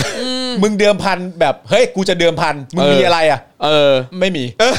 แล้วมึงเอาอะไรมาเดิมพัน เอ เมื่อ อ กี้วะ ก็แบบ นิดนึงของอ่าง ข้ององอ่างอ่ะโอเค อ๋อโอเคมัน โอเค มันมันเอาขององค์อ่างมาเดิมพันโอเค ใช้ได้ อ่ะแล้วไง บก ต่อ ว่า ฮะ หากรอดตัวเองก็พร้อมเป็นฮีโร่แต่หากล้มเหลวก็จะอ้างว่าประชาชนไม่ให้ความร่วมมือเอออันนี้อันนี้อันนี้ก็ก็คิดว่าเป็นไปได้ เพ เออ ราะว่า ก็ที่ ที่ผ่านมาก็เวลามีปัญหาละลอก ใช่ ระบาดใหม่ละลอกใหม่ ๆ ก็แบบว่าอืมนะ ใช่ กาดตกกาดตก เ ตลอด อแล้วอย่างอย่างวันก่อนที่บอกว่าจะเปิดประเทศไงแล้วก็บอกว่าเนี่ยเปิดประเทศแล้วประชาชนทุกคนต้องรับผิดชอบร่วมกัน เออ เออ คือแบบอะไรของมึง หากรอดตัวเองก็พร้อมเป็นฮีโร่แต่ถ้าหากล้มล้มเหลวก็จะอ้างว่าประชาชนไม่ให้ความร่วมมือ ครับ อันนี้ก็ต้องบอกเลยนะว่า อย่าดักได้ไหม เออ เออ แล้วนี่งงไปหมดประกาศจะเปิดประเทศ แล้ววันเนี้ยเพิ่งเห็นเอ่อไปรษณีย์ไทยเพิ่งมาประกาศว่าปิดสาขาเพราะว่าสถานการณ์โรคระบาดโควิด อ้าว อ้าว เชี่ย เออ เฮ้ย นะฮะ ประชานีไทยไม่ไม่ เอา เชื่อ ยัง ฟัง ไง เหรอ ฮะ ไม่ฟังไม่ฟังไม่ฟังเป็นรัฐวิสา เออ อ๋อ ที่ผ่านมาเนี่ยพลเอกประยุทธ์ไม่เคยยอมรับว่าตัวเองไม่มีความสามารถและไร้ประสิทธิภาพ อ่า แต่ดันทุรังในการประกาศนโยบาย ซึ่งทุกนโยบายที่ประกาศมารัฐบาลไม่เคยทำได้เลยนะฮะจากสถานการณ์การระบาดของโควิดที่เกิดขึ้น ส่งผลกระทบกับอุตสาหกรรมท่องเที่ยวทั้งระบบ รายได้รวมหายไปไม่ต่ำกว่า 4 แสนล้านบาท กรีดร้อง แรงงานในภาคอุตสาหกรรมตกงานไม่ต่ำกว่า 1 ล้านคน ตาย ครับ แล้ว ดังนั้นการเปิดประเทศในครั้งนี้ รัฐบาลต้องมีมาตรการที่รอบคอบ รัดกุม จากนโยบายการเปิดประเทศใน 120 วัน แต่ยังไม่สามารถทำได้ตามเป้าหมายที่วางไว้ เพราะติดขัดหลายเรื่อง อ่า โดยเฉพาะการฉีดวัคซีนที่ไม่ได้ตามเป้าหมาย อันนี้เรื่องใหญ่ นะฮะเราจำได้ใช่ไหมครับ ว่าเขาบอกว่าอะไรนะอย่างน้อยต้องได้สัก 50 ล้านใช่ไหม ใช่ครับ เออแต่ว่าท้ายสุดในวัน 35 ที่ ที่ออกมาแถลงเนี่ยนะครับเรามาดูยอดกันจริง ๆ ได้แค่ 35 ครับผม ล้านเท่านั้นนะครับนะฮะเอ่อ นะครับโดยเฉพาะการฉีดวัคซีนที่ไม่ได้ตามเป้าหมาย และกระบวนการทำงานของรัฐบาลที่ยังไม่เอื้อความสะดวกมากเท่าที่ควรทำให้แม้นายกจะออกมาประกาศกำหนดการเปิดประเทศย้ำอีกครั้ง แต่ยังไม่แน่ใจว่าวิธีการทำงานที่เหลืออยู่ที่เหลืออยู่ในภาคส่วนต่างๆ ที่เกี่ยวข้อง รวมถึงเวลาที่มีประมาณ 2 สัปดาห์เนี่ยจะสามารถทำได้ทันหรือไม่ ครับ อ่า ฟังดูก็ไม่น่าจะไหวปะวะนะ อ๋อ ครับ อาจจะทันมั้งครับ เออ ไม่เห็นต้องสงสัยเลย คือจากเอ่อจากการแบบสัมผัสการทำงานของรัฐบาลใน 8 ปีที่ผ่านมาเนี่ย ครับ นะ ผม ก็ผมมีความรู้สึกว่าผมไม่เชื่อมั่นนะฮะ ครับ นายวรสิทธิ์กล่าวด้วยนะครับว่านโยบายเปิดประเทศถือเป็นนโยบายจากพลเอกประยุทธ์เท่านั้น แต่ภาคปฏิบัติ ภาคอุตสาหกรรมยังคงมีความกังวล เพราะมองไม่เห็นความจริงใจจากรัฐบาลว่าจะตั้งใจฟื้นการท่องเที่ยวจริงหรือไม่ รวมถึงเจ้าหน้าที่ของรัฐนะฮะรับนโยบายต่ออย่างไร ครับ สามารถตอบคำถามที่ชัดเจน และเป็นไปในทางเดียวกันหรือไม่นะครับทั้งนี้หากรัฐบาลยังไม่ยกเลิกพรกฉุกเฉินและมาตรการเคอร์ฟิวจะเป็นอุปสรรคสำคัญในการเปิดประเทศ หากนักท่องเที่ยวมาแล้วไม่ได้รับการคุ้มครองจากบริษัทประกันนะครับก็อย่างที่บอกไปว่านักท่องเที่ยวเนี่ยเวลาเขาจะเดินทางมา ครับ นะครัคบรับ โดยเฉพาะจากประเทศที่มีการใช้จ่ายสูงเนี่ยเขาก็จะทำประกันกัน ครับ นะครับแต่ประกันมันจะไม่รับรองในพาร์ทถ้าเกิดว่าเข้าใจว่าถ้ามีพรกฉุกเฉิน ครั มั้ง บ แล้วก็ถ้ามีกฎอายการศึกอะไรประมาณเนี้ยเขาเขาจะไม่รับรองนะครั ครับ ครับ แต่ประเทศไทยนี่ดูยังไม่เคลียร์นะครับในเรื่องของเรื่องของพรกฉุกเฉินเนี่ย ครับ ใช่นะฮะก็คือเขาบอกว่าหากนักท่องเที่ยวมา แล้วไม่ได้รับการคุ้มครองจากบริษัทประกัน รวมทั้งมาเที่ยวในประเทศไทยเกินเวลา จะถูกดำเนินคดีหรือไม่ อ่าม มาตรการเหล่านี้ต้องชัดเจน อืม โดยระบุว่าพักเพื่อไทยเห็นด้วยที่จะเปิดประเทศ แต่การเปิดประเทศเนี่ยต้องเปิดบนความรับผิดชอบของรัฐบาล ใช่ ไม่ควรโยนภาระทั้งหมดให้ประชาชน ใช่ ถูก เออ ประกาศเปิดประเทศต้อนรับนักท่องเที่ยว โดย ครับ ที่ยังไม่มีกำหนดเปิดโรงเรียน เออ ยังไม่ยกเลิกเคอร์ฟิว ครับ ยังไม่ยกเลิกพรกฉุกเฉิน เออ การฉีดวัคซีนเอ่อสองเข็มราว 35%ของประชากร ครับ ครึ่งหนึ่งของเป้า 70%ผู้ติดเชื้อใหม่วันละหมื่นคน ครับ ไม่มีใครรู้จำนวนตรวจหาเชื้อที่แท้จริงในแต่ละวัน ดังนั้นหากรัฐเดินหน้าเปิดเมือง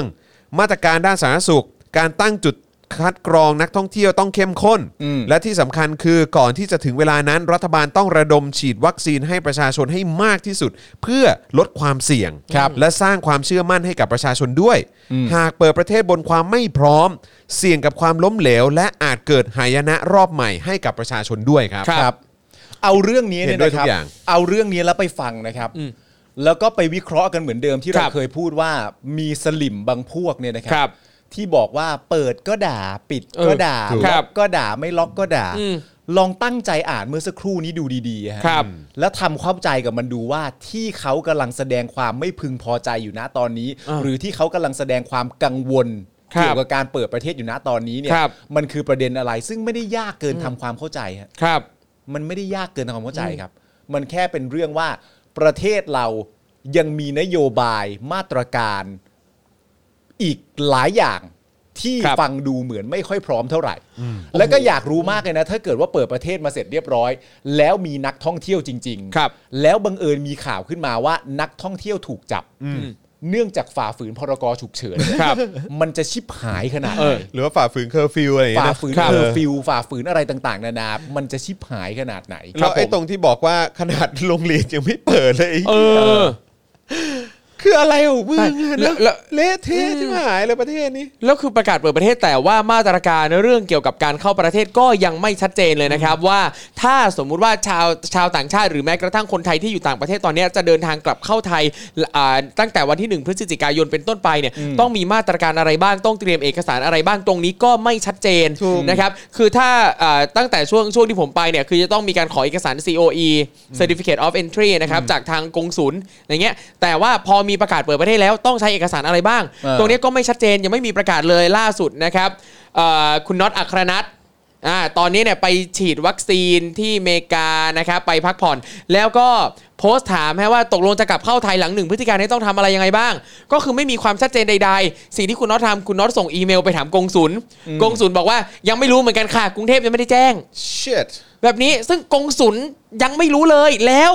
เราจะทำยังไง เละเทะชิบหาย นั่นแหละครับ แต่ว่าเนี่ยมันคือวันที่ 19 ออกโทเบอร์แล้วนะค ค รั รับ บผม อีก ทำไม เท่าหร่อีกอีก เฮ้ย อีก เท่าไหร่ มีเวลาอีกตั้ง 11-12 วัน สิบกว่าวันน่ะ สิบเอ็ดวัน เออ สิบ สิบ เอ็ เอ็ ด ด วั วัน น ไหม สิบเอ็ดวัน คือกองสุนยังไม่มีข้อมูลเลยตอนเนี้ยว่าตกลงแล้วต้องยังไงบ้าง คือประกาศมันก็ไม่ชัดเจนไง คือบอกว่าเปิดประเทศแล้วแต่ว่ามันก็มีเอ่อก็มีประกาศอีกบอกว่าเอ่อถ้าเข้ามาแล้วเนี่ยต้องตรวจเอ่อ RT-PCR ก่อนนะ ถ้าผลออกมาว่าปลอดภัยเนี่ยถึงจะออกร่อนได้โดยไม่ต้องกักตัว นั่นแปลว่าในระหว่างที่รอผลเขาก็ต้องจองโรงแรมก่อนหรือเปล่าหนึ่งคืนเพื่อจะต้องมีที่พักหรือยังไง ตรงเนี้ยก็ไม่ชัดเจน แล้วคืออ่ะถ้าถ้าจะต้องหาที่พักที่เป็น ASQ หาเองเนี่ย ตอนเนี้ยโรงแรมต่างๆ ที่อยู่อยู่ในลิสต์ว่าสามารถเข้าพักได้เนี่ยนะครับ ก็ยังไม่มีใครออกประกาศอย่างเป็นทางการเลยว่าที่เนี่ยเป็นที่ที่สามารถเข้าพักได้ เพราะตอนเนี้ยคือทุกคนยังเข้าใจว่าเอ่อจะต้องกักตัว 7 วัน คือไม่โคกับอะไรเลย ไม่ ว่า ก็ งั้น ไม่ เถอะ มีเลยไม่มีเลย ตอนนี้งงไปหมดทุกอย่าง บริหารจัดการหวยใช่ไหม ด้วยนิสัยความเป็นประยุทธ์แล้วว่า ค เว รับ ลาสั่งงานอ่ะ แก ครับ ชอบสั่งแบบอ้าวไปหามา อืม เออ เปิดประเทศ ไปทำ เปิดประเทศแล้วทำไงไปหา ไป มา ทำมา เออ เออ ไปทำมา เฮ้ยมันน่าต้องเปิด ไม่ คือ ใจ คือไม่ได้บอกว่าให้ micro managing นะฮะ ครับผม เออคือไม่รู้ว่าประยุทธ์เข้าใจคำนี้หรือเปล่า ครับ อไม่ได้บอกว่าต้อง micro managing คือไม่ได้ต้องไปทำเองทุกขั้นตอน ครับ อืม แต่คือแบบขั้นตอนหรือแบบในหัวตัวเองอะ่ะมีระบบขั้นตอนความคิดอะ่ะใน ครั การ บบ ริหารจัดการขนาด ครับ ไหนกูถามจริง ครับผม คืออันนี้คือออกมาเรื่อยๆ แล้วก็ตรงอย่างที่บอกเลยเออไปหามาไปหามา ใช่ จะเป็นยังไงวิธียังไงก็ไปหามาไป ครับ ทำมา ครับ ก็จะมีมึงไว้ทำไมวะ นี่คุณผู้ชมบอกว่าวันนี้เพิ่งประชุมเตรียมรับนักท่องเที่ยวอินเตอร์ อืม เอ่อ ด่านควบคุมโรคก็บอกว่ารัฐบา เอ ลยังไม่ให้ความชัดเจนอีกหลายอย่างเลยค่ะ ครับ ครับผมคุณโปเกมอนบอกมา อเนี่ยเพราะว่าจริง ๆ แล้วเนี่ยมันเป็นเรื่องที่ง่ายมากเลยนะครับ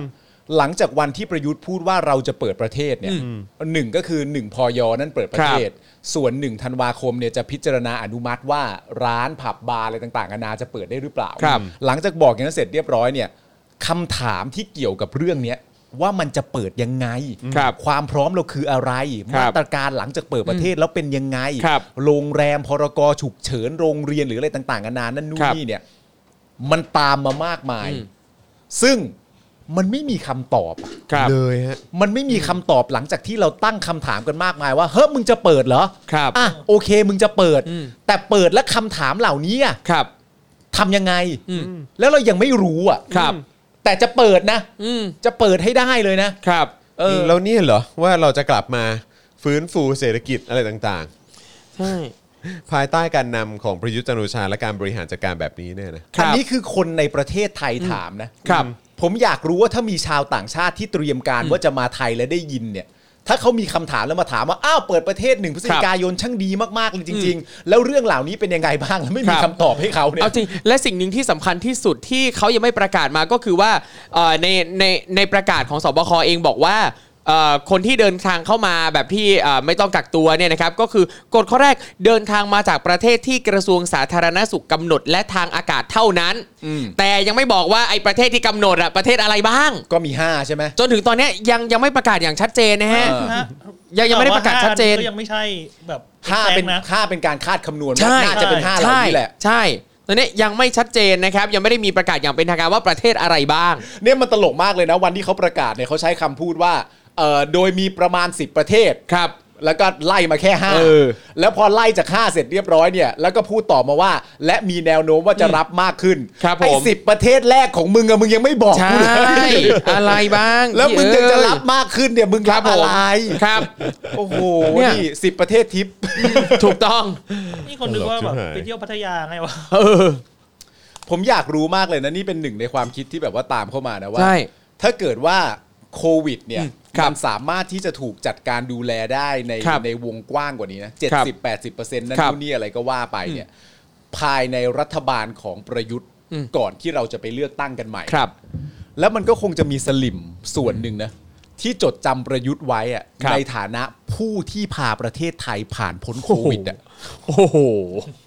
จริง ๆ นะ โอ้โห มันต้องมีประชาชนส่วนหนึ่งที่เป็นสลิมอะ ครับ ที่จำประยุทธ์ในฐานะผู้ที่พาปวงชนชาวไทยพ้นวิกฤตโควิดอ่ะ ซึ่งก็ต้องย้อนกลับไปด้วยว่าก่อนที่ประยุทธ์จะเป็นคนพาปวงชนชาวไทยผ่านพ้นโควิดไปได้คือมันเป็นคนพามาด้วยนะครับ ใช่ แต่นั่นแหละครับ ผมแค่คิดว่าประเด็นที่เขาจะเลือกจำอะ แน่ เขาจะต้องเลือกจำว่านี่คือ ใช่ นายก รัฐมนตรีคนที่เท่าไหร่ไม่รู้กู ครับ จำไม่ได้แล้ว ครับ แต่เป็นคนที่พาประเทศไทยผ่านวิกฤตโควิดทั้งหมด ใช่ โดยการอะไรนั่งเฉย โดยการอะไรก็ไม่รู้อ่ะ อืม แต่ผ่านไปอ่ะ ผ่าน ครับ มาแบบเละทะ เนี่ย ล คุณผู้ช นะ มบอกพูดแล้วขึ้นเลยสัตว์ เออ จริง ๆ ผมคิดเรื่องเนี้ยตอนที่ผมขับรถมาวันนี้ ครับใช่ เอ้ย ใช่ใช่ ผมคิดเรื่องนี้มาก่อนหน้านั้นครั้งหนึ่งตอนที่ฟังวันที่ประยุทธ์พูดนั่นแหละ ครับ แล้วผมก็คิดขึ้นมาว่าแม่งต้องมีสลิมคิดแน่ๆว่าประยุทธ์ แน่นอน เป็นผู้พาปวงชนชาวไทยผ่านพ้นโควิด ตล แน่ ก นอน นะ แค่คิดก็ขึ้นแล้ว แน่นอน จริงจริงจริงแค่คิดก็ขึ้นล้ว แน่นอน มนะครับ อ่ะคราวนี้การบริหารจัดการเรื่องของโควิด ในภาคใต้ล่ะเป็นยังไง ครับ นะครับเพราะเห็นเขาส่งทหารไปจัดการโควิดแล้วนี่ครับ โอ้โห ใช่เออนะครับเป็นยังไงบ้างครับคุณทอมครับอืม อื้อหือ สำหรับประเด็นของเลขาธิการสภา ครับ ควา ผม ม มั่นคงแห่งชาติ ครับ นะครับ นี่เลยครับก็มีรายงานนะครับว่าพลเอกสุพจน์มาลานิยม เลขาธิการสภาความมั่นคงแห่งชาติ หรือว่าสมชนะครับได้ออกมาเคลื่อนไหวแล้วนะครับหลังจากที่มีดราม่ากรณีที่พลเอกนัทพลนาคพาณิชย์นะฮะอดีตเลขาธิการสภาความมั่นคงแห่งชาติ ได้รับแต่งตั้งเป็นผู้อำนวยการศูนย์บูรณาการแก้ไขสถานการณ์โควิด -19 ในพื้นที่จังหวัดชายแดนภาคใต้ หรือว่าสบคส่วนหน้านะครับโดยได้ระบุครับว่าพลเอกประยุทธ์จันทร์โอชานายกรัฐมนตรีที่รักของพวกเราชาวเดลิทอพิกเนี่ยนะฮะ อ๋อครับ ใช่เออ ครับผมเอาเลยครับ เลิฟยอนะครับ เออ แล้วก็รัฐมนตรีว่าการกระทรวงกลาโหมเนี่ยนะฮะ ได้สั่งการตั้งศูนย์บูรณาการขึ้นเพื่อให้ทุกฝ่ายบูรณาการป้องกันการแพร่ระบาด สร้างมาตรการป้องกัน ซึ่งยืนยันว่าจะไม่เป็นการทำงานซ้ำซ้อนกับสบค เนื่องจากเป็นการดูแลพื้นที่เฉพาะ ที่มีความซับซ้อนหลายเรื่องที่ต้องมีการแก้ไขปัญหา ไม่ทับซ้อนกันนะก่อนหน้านี้มีคนบอกว่าทับซ้อนกันอืมไม่ทับซ้อนเพราะนี่คือพื้นที่เฉพาะจ้าสบคไม่มาดูแลตรงนี้นะครับ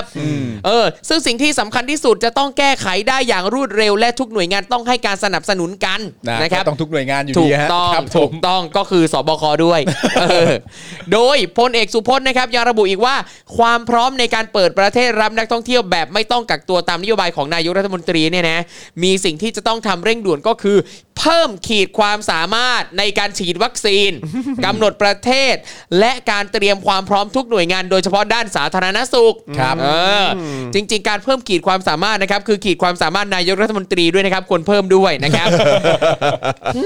จริงๆ อาจจะไม่ใช่เพิ่มนะครับ แต่ เออ ช่วยเตใส่สักนิดก็ยังดีตอนนี้ไม่มีเลยนะครับ ผม รวมถึงต้องเตรียมความพร้อมด้านการท่องเที่ยวและภาคเอกชน และความพร้อมของทุกพื้นที่ ซึ่งฝ่ายปกครองเนี่ยต้องมีการเตรียมแผนรองรับหากเกิดปัญหาฮะซึ่งสบคส่วนหน้าเนี่ยจะพยายามคิดให้ละเอียดรอบคอบ โอ้ไว้ใจ ให้การเดินทางเข้าออกประเทศเป็นไปอย่างสะดวกถูกต้องรัดกุมไม่ให้เป็นผลต่อการแพร่ระบาดโควิด เออ โดยใน 1-2 วันนี้ครับจะหารือให้ได้ข้อยุติทั้งหมด อ่าเดี๋ยวรอเดี๋ยวรอฟังรอฟัง รอเลยได้ข้อยุติแน่นอนนะครับ ส่วนการกำหนดประเทศจะเป็นไปตามที่สาธารณสุขเสนอหรือไม่นั้นพลเอกสุพจน์นะครับ ย้ำว่าทุกอย่างขึ้นอยู่กับกระทรวงสาธารณสุขเป็นปัจจัยสำคัญอ่าส่วนเรื่องที่ว่าจะมีการยกเลิกประกาศใช้พรกฉุกเฉินหรือไม่พลเอกสุพจน์เนี่ยกล่าวว่าทุกอย่างขึ้นอยู่กับสถานการณ์ เพราะมีกฎหมายหลายตัวต้องดูในรายละเอียด แต่ยังยืนยันครับว่าวัคซีนที่จะนำเข้าไทยหลังจากนี้จะเป็นไปตามเป้าเดิมที่กำหนดไว้ เหี้ย เออ คุณผู้ชมดูสิครับ ครับ เมื่อคำถามที่บอกเรื่องการยกเลิกประกาศใช้ เออ พรกฉุกเฉินเนี่ยเขา ครับ บอกว่าทุกอย่างต้องขึ้นอยู่กับสถานการณ์ อ่ะถูกต้อง นะพรกฉุกเฉินนะ ใช่ ครับแต่อย่างที่เราเดากันว่าเออพรกฉุกเฉินแท้จริงแล้วมีไว้ใช้ทำอะไรกันหนอ ครับ ใช่ไหมฮะ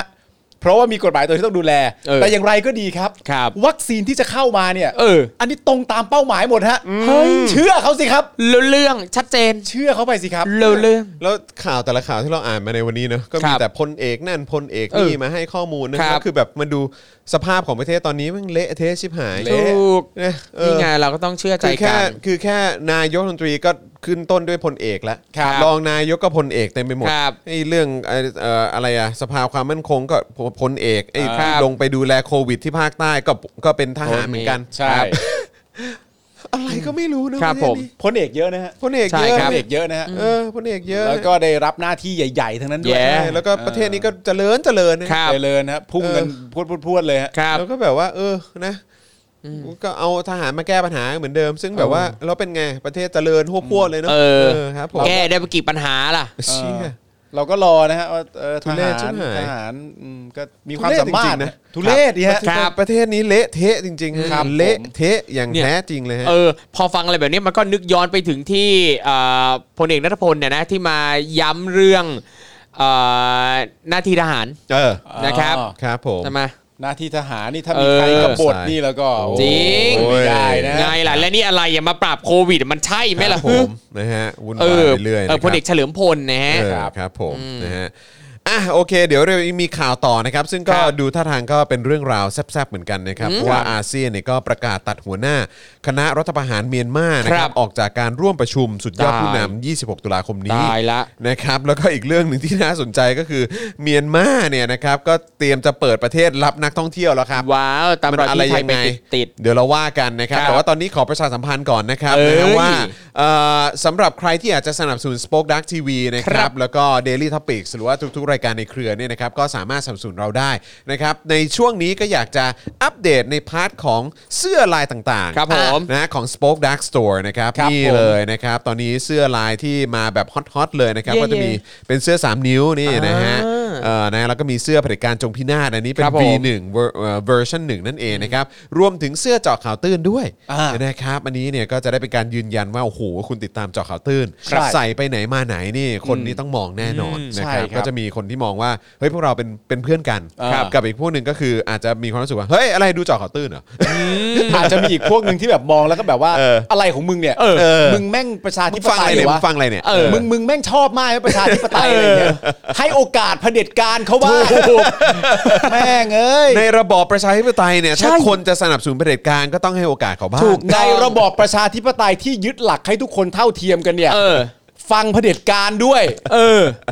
เอาเอาเลย อะไรวะกู เอา ง เลย ง ไปหมดเลย ครับผม อ่ะ ครับผมนะฮะก็ไปช้อปปิ้งกันได้นะครับ ที่ ครับ Spoke Dark Store นะครับ แล้วก็ แย่ ต้องอัปเดตด้วยว่าถ้าเอ่อจะช้อปปิ้งกันในเข้าใจว่าช้อปปีก็มีนะ ใช่ครับ เออนะครับแล้วก็จะมีพวกโปรโมชั่นอะไรต่างๆ ด้วยนะครับ และต่อไปเมื่อเรามีโปรโมชั่นอะไรที่น่าสนใจอีกนะครับ เดี๋ยวจะเอามาแชร์ให้ฟังนะครับ ครับ คุณผู้ชมจะได้ไม่พลาดโปรโมชั่นเด็ด ๆ ของเราด้วยนะครับ ใช่ครับ นะฮะรวมถึงนะครับคลิปความรู้นะครับอีกหนึ่งคลิปที่อยากจะมาประชาสัมพันธ์กันนะครับเผื่อคุณผู้ชมจะอยากติดตามกันนะครับ ครับ ก็คือคลิปความรู้นะครับเชเกวารานั่นเอง ครับ นะครับ อ๋ออ๋อ โอ้โห เช อันนี้ก็ เกวาร่า ถือว่าเป็นอีกคลิปความรู้หนึ่งที่ ครับผม ฮอตแล้วก็มาแรงมากๆด้วย ครับ นะครับ วันนี้น้องกริ่งก็น่ารักมากนะครับ มีคำโปรยมาให้ด้วย โอ้ย นี่ น่ารัก บอกว่า จังเลย สิ คุณผู้ชมครับ เย่ จนถึงตอนนี้โควิดมันยังมันยังไม่หายไปเลยนะครับ ใช่ครับ การเกิดขึ้นของโควิด มันทำให้คนเห็นความเหลื่อมล้ำความไม่มั่นคงในการงานมากขึ้น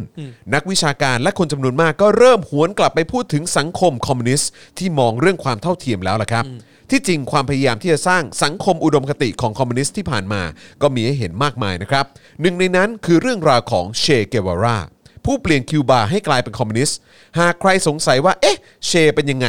สังคมอุดมคติของคอมมิวนิสต์เนี่ยมันทำได้จริงเหรอ เรามีคำตอบให้ในคลิปเชเกวารา นักปฏิวัติไอคอน และมนุษย์คนหนึ่งนะฮะ คลิกเข้าไปดูกันได้เลยนะครับนะ ซึ่งเดี๋ยวอาจารย์แบงค์จะแปะลิงก์ไว้ให้นะครับในช่องคอมเมนต์นั่นเอง ครับ อ่านี่คือ แซบนะแซบนะเทป หาก นี้ ว่าใครที่สงสัยว่าเชเนี่ยเปลี่ยนได้ยังไง เออ นะครับผม แล้วเชเขาเป็นใคร เอขาอป็นใคร เนี่ย นะครับนะฮะ อ่า ก็สามารถไปติดตามกันได้นะค ค รั รั บบ ผม เดี๋ยวอาจารย์แบงค์จะแปะลิงก์ไว้ให้ในช่องคอมเมนต์นะครับ เย้ นะฮะนี่ก็ถือว่าเป็นอีกหนึ่งคลิปความรู้นะครับที่เราก็รังสรรค์ออกมาให้คุณผู้ชมได้ติดตามกันนะครับ ใช่ครับผม และทุก นฮ อย่างที่รังสรรค์ออกมาก็มาจากการสนับสนุนคุณผู้ชมนี่แหละ ถูกครับ ต้องครับผม ขอบพระ นฮ คุณมากเลพะฉะยนั้น คก็รับอย่าลืมสนับสนุนพวกเราแบบรายเดือนกันด้วยนะครับ ครับ นะจะได้อยู่ด้วยกันไปยาวๆนะครับ เย่ แล้วก็มีคลิปความรู้ใหม่ๆ ให้คุณได้ติดตามแบบนี้กันทุก ๆ สัปดาห์นะครับ ครับ นะฮะ ผม อ่ะกลับมานะครับในประเด็นของอาเซียนครับ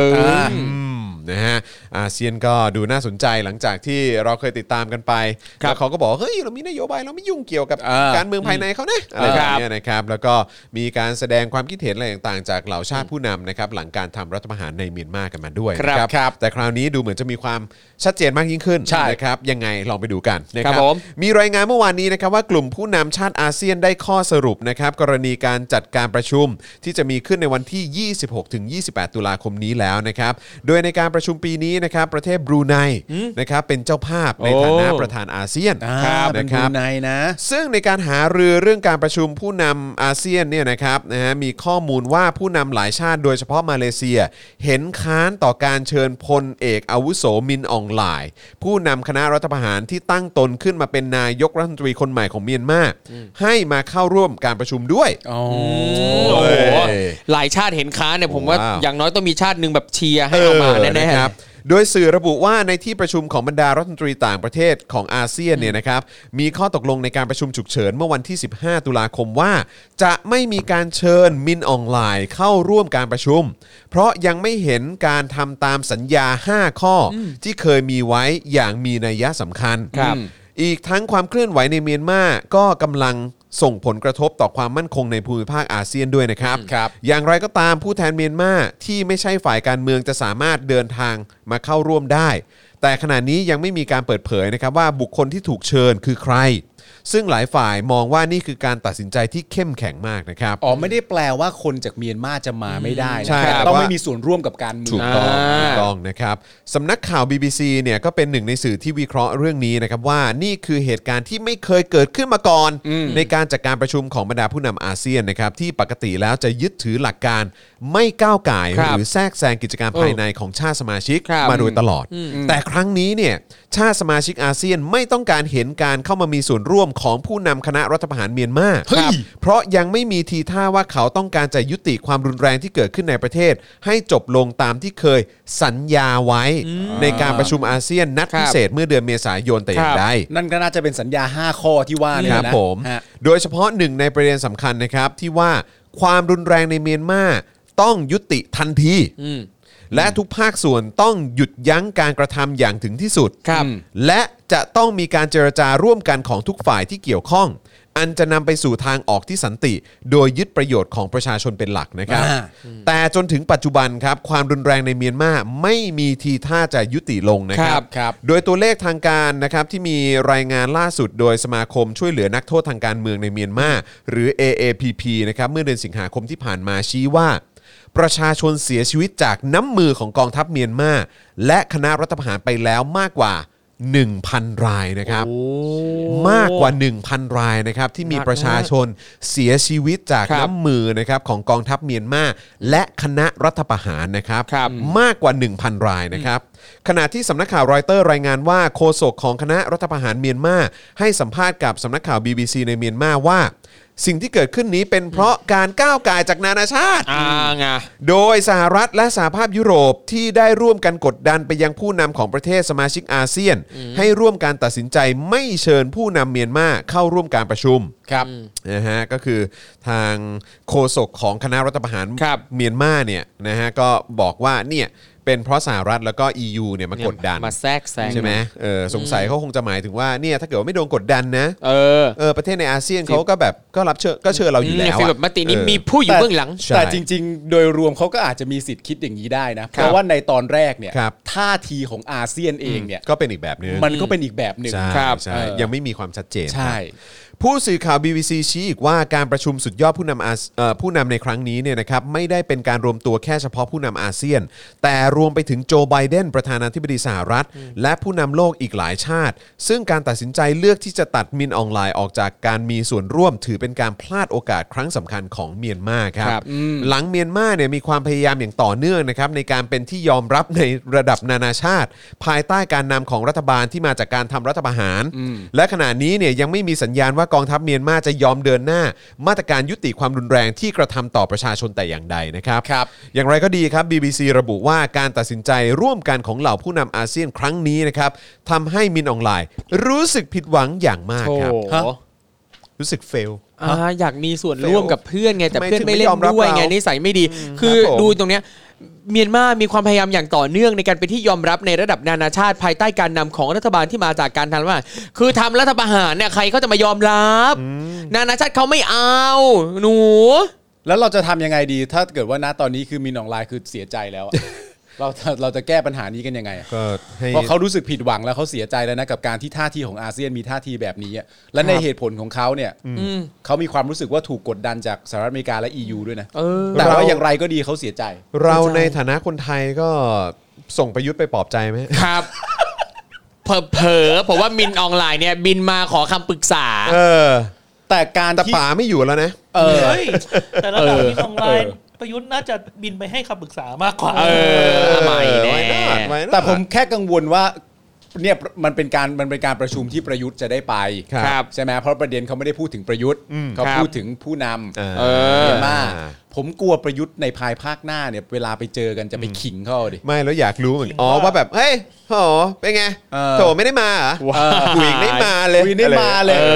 อ แต่อยากดูช็อตแบบประยุทธ์สบตาแบบไบเดนหรืออะไรแบบนี้เนาะ ใช่ หรือว่าสบตาแบบประเทศที่เขาเป็นประชาธิปไตยอ่ะ ไม่มันรู้จักเปล่าไบเดนคือใคร ใช่ผมกำลัง รู้แหม ไม่ แต่ผมนะ เออ ไบเดนน่ะ จะมองเห็นหัวประยุทธ์หรือเปล่า ไม่มันอาจจะมีโอกาสแบบบังเอิญเดินผ่านกันพอดีอะไรอย่างเงี้ย อ๋อ เฮ้ยแต่เขาตัวสูงไง แต่ตามแต่ตามแต่ตามสไตล์ไบเดนเขาแบบเฮ้ยว่าไงยุทธเออ เออ เออเออเออเอออย่างเงี้ยเหรอเออเฮ้ยเขาเขาก็เขาก็ตามสไตล์ไบเดนนะครับ จริงเหรอวะต้องใส่แว่นดำด้วย เออ ใส่เรแบนเอเวเตอร์ ใครอ่ะอายุทธเหรอ หยุด อายุทธ ไปไปไป เหรอ ไปเดินต่อหลังไป ไปไปไป เดิน ไป ตามไม่ทันก็ไปหยุดหลังๆท้ายไป เอ เอ อ อครับผม ยุดไหนอ่ะ เออ หยุดหยุ หยุ ด ด หยุด ยุด ประยุทธ์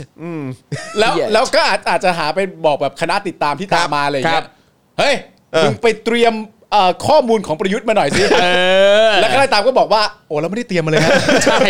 ไม่ไม่ไม่มีประเด็นอะไรต้องคุยกับมัน เราไม่ได้เตรียมมาเลย หยุด เออครับผม เอ้ยแต่ถ้ามองอีกมุมนึงเนี่ย ถ้าเกิดมีหนองลายเขาไม่ได้ไปประชุมด้วยเนี่ย ครับ ประยุทธ์ก็เหงาเหงาๆเหรอวะ อ่า เขาเหงาเหรอวะ ผมว่าประยุท ไม่ ธ์ หรอกเขาชินกับการอยู่คนเดียว ใช่ เออตอนคราวที่แล้วก็เดินอยู่คนเดียวใช่ไหม อยู่คนเดียว เออไปเดินเล่นธงอยู่แป๊บๆ ใช่ นึงแล้วคนอื่นเขาก็เดินไปหมดแล้วไอ้นี่ก็เดิน ใช่ ห้อยหลัง ประยุทธ์กับมินองหลายคุยกันรู้เรื่องไหม ไม่รู้ เขาคุยด้วยภาษาอะไรกัน แต่ก็น่าจะคุยรู้เรื่อง ไม่ทราบ ก็เป็นแบบเป็นที่รักของป่าทั้งคู่ก็น่าจะคุยภาษาเดียว เขา กัน อาจจะ าโอเค หัดเขาอาจจะหัดพูดภาษาไทยก็ได้เพื่อจะได้สื่อสารกับป่าได้ อ๋อ เขาคงมีวิธีแหละเขาคงมีวิธีสื่อ ค สา รั ร บ เอ่อ Yeah. ซึ่งกันและกันสองคนในใน อืม ในฐานะผู้เป็นที่รัก อ๋อโอเค เหมือนกัน นะฮะ อืม นะฮะอ้าวแต่ว่าก็โอเค อาเซียนเขาก็บอกว่าปีนี้มีหนองหลายมาไม่ได้นะครับ นะครับคนที่เกี่ยวข้องกับการทำรัฐประหารมาไม่ได้นะ รอบนี้นะครับ แต่เมียนมาเองก็จะเปิดประเทศเพื่อ ใช่ รับนักท่องเที่ยวแล้ว ครับ เอ่อ ยังไงฮะ คือไม่ได้ โอ้ ไม่ได้มาชุมนุมประชุมด้วยเนี่ย ฮะ มันก็เรื่องหนึ่ง น่าเราเปิดรับนักท่องเที่ยวเนี่ แต่ ย เราเปิดรับนักท่องเที่ยวไอ้เรื่องราวเปิดรับนักท่ เอ องเที่ย อ วมันยังไง นี่เลยครับ เออ สดสดร้อนร้อนๆวันนี้เลยครับ ครับ มีรายงานมาว่ารัฐบาลทหารเมียนมาเนี่ยเตรียมความพร้อมสำหรับการเปิดรับนักท่องเที่ยวต่างชาติ เชฟ ภายในต้นปีหน้านะครับ โอ้โห โดยตั้งเป้านะครับไม่ใช่เป้าตั้งนะครับ โดยตั้งเป้า ครับผมโอเค โอเค โอ อ เค ธิบายทำไม อะไรนะ โอเครู้แล้ว มึงอธิบายทำไมครูทอม อ้าวเรื่องภาษาไง อ๋อจำเป็น อ๋อไม่ได้ ใช่ ไม่ได้เป้าตั้ง ไม่มี แต่ว่าเขาตั้งเป้าไว้ ใช่ครับ อ่า โดยตั้ง โอค เป้าจับคู่เดินทางกับเพื่อนบ้านในอาเซียนก่อน อ่า เฮ้ย เดี๋ยวนะ คือพม่าจะเปิดประเทศโดยบอกว่าตั้งเป้าจับคู่เดินทางกับเพื่อนบ้านในอาเซียนก่อน นั่นแปลว่าเอ่อประเทศกลุ่มแรก ๆ ที่จะสามารถเดินทางเข้าพม่าได้เนี่ยก็คือประเทศในเพื่อนบ้านอาเซียนอาทิไทย อ่า พี่น้องคนสนิทนะครับกัมพูชาและเวียดนาม อ่า หลังจากสถานการณ์โควิด -19 เนี่ยดีขึ้น อ้าว จน อ๋อ อะไร นี่ ฮะ หรือเปล่าไอ้ช็อต แล้วเราอะ ไอ้ช็อตนี้เปล่าไอ้ช็อตเอ่อช็อตที่เขาเรียกเอ่อคนคนบนเรือแม่น้ำสารวินอ่ะ อ๋อ เออคือเป็นการยิงปืนเรียกเขาอ่ะ อ๋อ ยิงปืน เออ ยิงปืนใส่น้ำอ่ะว่ามึงมา ใช่ นี่ ใช่ มึงมานี่ ใช่ กูเปิด เออ ประเทศแล้ว เออจริงจริงจริงเป็นไปได้เป็นไปได้ ขายติ๊บได้มาขายติ๊บได้ มาแล้วมาแล้วมาแล้วกูเปิดประเทศแล้วปังปังปังปังปังปัง จอยครับเอ่อ เออ ตามแผนการเขาบอกจะเปิดต้นปีหน้า อ้าว ครับ อ้าวเหรอฮะ ใช่ใช่ อ๋อขอโทษ ต้นปีหน้า ทีครับ อันนี้ อ๋อ ไอ้ ฮะ ที่ไอ้ที่ยิงนี่ไม่น่าจะ อ๋ ยัง อ ไม่ ครับผม ฮะ เออมันยังไม่ อาจจะ ต้ เป็น น ปีนี่ ส่วนหว่า หนึ่งของการเตรียมพร้อมเปิดประเทศต้นปีห เขา น้า เรียกว่าเป็นการยิงสลุดหรือเปล่า ถูก ฮะ ถูกต้อง ถูกต้อง มึงมึงสรุดก่อน 3 เดือนเลยเหรอฮะ ยิง ใช่ สลุดเปิดประเทศฮะเออ ยิงสลุดโดยไอสลัดนะครับ เออแล้วก็ไม่ต้องจ่ายตังค์ด้วยฮะ เออกัน ครับ เอง ผม ไงพี่น้อง เ ไอ้ ฮะ กันเรื่องปล้นเรื่องจี้นี่คือตัดทิ้งไป ไม่ไม่เกี่ยวเลย อ๋อ